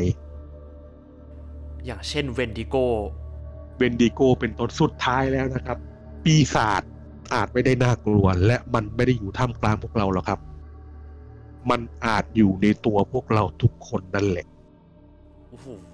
อืมพูดปิดอืมรายการอย่างนี้คือแบบอื้อหือจบได้เลยเดี๋ยวอย่างเนี้ยสวยมากพี่เออน่ากลัวด้วยนะแบบเอออืมมันก็คือเอามาฟังเรื่องของแบบสองนักล่าเวนดิโก้แบบเออมันเป็นเรื่องที่น่าเศร้าจริงๆอะอืมแล้วก็แถมไม่เห็นเลยว่า เออปีศาจที่แท้จริงของเรื่องที่พี่ป่านเล่าไอ้เรื่องสุดท้ายอะก็คือไอ้พวกของรัฐแคนาดานั่นแหละ เออคนกันเองคือคนด้วยกันเองนี่แหละ ที่เป็นปีศาจที่แท้จริง อืมระหว่างที่ผม search ดูรูปเวนดิโก้เล่นๆ ตอนพี่ป่านเล่านะฮะ ผมไปเจอหนังเกรด B เรื่องหนึ่งครับ ของปีโอ้โห2021 ชื่อเรื่อง Dawn of the Beast โอ้โหอ่านเรื่องย่อแล้วมันมากครับเกี่ยวกับ อันนี้คือแบบนอกเรื่องมาเผื่อใครจะไปหาดูนะ แต่ไม่รู้จะไปหาดูที่ไหน น่าจะเป็นหนังเกรด B ที่แบบ หนังแผ่นของที่อเมริกานะโอ้โหเกี่ยวกับกลุ่มเด็กนักเรียนจบใหม่มหาลัยนะครับผมที่อ่าออกเดินทางเข้าไปในป่าเพื่อตามหาบิ๊กฟุตครับ แต่ว่าปรากฏไปเจอเวนดิโก้แทนนะเชี่ยโอ้โหเหี้ยพล็อตแม่งมันมากเวนดิโก้ปะทะบิ๊กฟุตจริงปะเนี่ยเออนะครับ What? แบบก็ไม่รู้จะไปหาสดูองตัวเลยเหรอ ดูตัวอย่างแล้วแบบ what the fuck นะฮะ เออ เออ แม่งมีจริงไว้ Dawn of the Beast Dawn of the Dead IMDB ได้คะแนน4เต็ม10 นะฮะเกรดน่าจะเกรดดีมาก โอ้โหพวกคุณเอ้ยแล้วแล้วมันก็มาเจอกันอืมโถหนังจากปี 2021 นะครับผม โอ้โห เรื่องวันนี้เรื่องเรื่องที่พี่ป่านหยิบมาก็เป็นเวนดิโก้กับบิ๊กฟุตพอดีด้วย โอ้โหบังเอิญเกิน โอ้โห วันนี้จุใจมาก ยาวๆเลยผมว่า อืม ผมว่าเรื่องวันเนี้ยของทุกคนเนี่ยน่ากลัวหมดแหละอืมแต่ยกอาจจะยกเว้นของของของเต่าอืมของวินหน่อยอันนั้นน่ารักแบบเหมือนกับจะจับให้ได้จะจับแล้วหน้าเหมือนทอมแอนเจอรี่จะจับว่าหน้าอุ้ยหนีดีกว่าอะไรเงี้ย Catch me if you can เออกับมอคคอเล่ผมนี่จะออกแนวลึกลับมากกว่าน่ากลัวหน่อยเออคือครึ่งแรกไม่น่ากลัวครึ่งหลังเนี่ยอันนี้อันนี้ครึ่งหลังนี่ไม่งหมดครึ่งแรกเหมือนเริ่มเครื่องไงเออครึ่งหลังนี่เริ่มเครียดแล้วนะเอาจริงๆขนาดฟังวินกับมิกเล่าพี่แบบ ยังไงวะยังไงวะตกลงมันคือตัวอะไรกันแน่วะอะไรอย่างใช่เงี้ยไอ้กอบบินก็น่ากลัวเออไอ้ตัวมนุษย์ไอ้ที่คล้ายๆบิ๊กฟุตล่องหนก็น่ากลัวอืมที่อยู่ในสายหมอกเออนั่นแหละเออ สกังเอฟนี่ยังแค่แบบเหม็นอืมแต่ว่าบิ๊กฟุตของพี่ป่านนี่ก็โอ้โหอันนั้นเจี๊ยถบล่มอันนั้นถล่มบ้านแล้วอะ Planet of the Apes เออเออมันเอฟเอาวะเนี่ยเป็นเอาเอฟเอาวะเนี่ยนะฮะเเออโอเคครับผม ก็วันนี้ขอบคุณทุกคนมาก ๆนะครับ ที่มาร่วมพูดคุยกันมา จนถึงตอนนี้นะครับโอ้โหยาว ยาวนานจุใจแน่นอนอันนี้เออแล้วก็ขอบคุณคุณผู้ฟังทุกคนด้วยนะครับ ที่รับฟังกันจนมาถึงตอนนี้นะครับ คือใครที่ฟังจนจบเนี่ยคอมเมนต์บอกหน่อยอยากรู้ว่าใครฟังแบบยาวๆจนจบถึงตอนนี้บ้าง จะมีคนที่แบบหยุดฟังกลางทางหรือเปล่าอืมวันนี้ผมแบมนะผมก็ขอบคุณทั้งน้องวินแล้วก็น้องมิกแล้วก็พี่ป่านมากๆเลยนะคครับรับผมใครจะฝากผลงานอะไรช่องทางการติดตามก่อนจะแยกจากกันในคืนนี้ไหมครับ ทองไพมาเพนะครับผมอ๋อเพจเกี่ยวกับไดโนเสาร์และสัตว์ดึกดำบรรพ์นะครับ ก็คืออยากจะอ่าเหมือนว่าเชื่อมโยงระหว่างภาพยนตร์กับสัตว์ดึกดำบรรพ์ในชีวิตจริงๆ ให้เยอะที่สุดก็จะเป็นส่วนใหญ่ช่วงนี้จะเป็นจูราสสิกพาร์คแล้วก็จะมีสัตว์ดึกดำบรรพ์แล้วก็มีอัปเดตอะไรต่างๆ บ้างมานิดๆหน่อยๆนะครับผมครับผมโอเคอ่าเชิญพี่ป่านเลยครับผมครับผมสำหรับผมก็อย่างที่ได้แนะนำตัวไม่ตั้งแต่ตอนต้องเริ่มรายการแล้วครับว่าผมก็ เนาะเพจประวัติศาสตร์ไฮเฮนะครับ ก็จะเป็นเอาประวัติศาสตร์มาเล่าให้ฟังในลักษณะแบบ ไม่เป็นวิชาการเกินไป เอาเหมือนว่ามานั่งเล่าสู่กันฟังนะครับ และในตอนนี้ผมก็มีผลงานที่ตีพิมพ์ไปแล้วถึงสามเล่มนะครับอืมก็มีสำหรับใครที่สนใจประวัติศาสตร์นะครับ เกี่ยวกับช่วงยุคกลางอะไรอย่างนี้ที่เกี่ยวกับอัศวิน การลบบนหลังม้าอะไรต่าง ๆ ก็มีก็ตีพิมพ์ไปแล้วกับสำนักทางสำนักพิมพ์ยิปซีนะครับ ก็ไปดูได้ครับที่หน้าเพจผมแปะไว้อยู่นะครับ และตอนนี้กำลังเขียนหนังสืออีกเล่มหนึ่งอยู่เออจะเขียนให้จบในที่เร็วที่สุดแล้วกันนะครับ ผมยังไงก็ขอขอกำลังใจจากทุกท่านด้วยแล้วกันนะครับ ผมครับครับก็รอติดตามดูผลงานเล่มใหม่นะครับผม วันนี้ก็ขอขอบคุณคุณผู้ฟังแล้วก็ขอบคุณแขกรับเชิญทุกท่านอีกครั้งหนึ่งด้วยนะครับผมสามารถติดตาม Kaiju Kingdom Podcast ได้ทุกช่องทางนะผมไม่ว่าจะเป็น Spotify Apple Podcast แล้วก็ YouTube ช่อง Kaiju Kingdom TH นะครับ วันนี้ผมแบมจาก Kaiju Kingdom ก็ต้องขอตัวลาไปก่อน สวัสดีครับ ครับ สวัสดีครับ สวัสดีครับ เจอกันคใหม่รัครับบ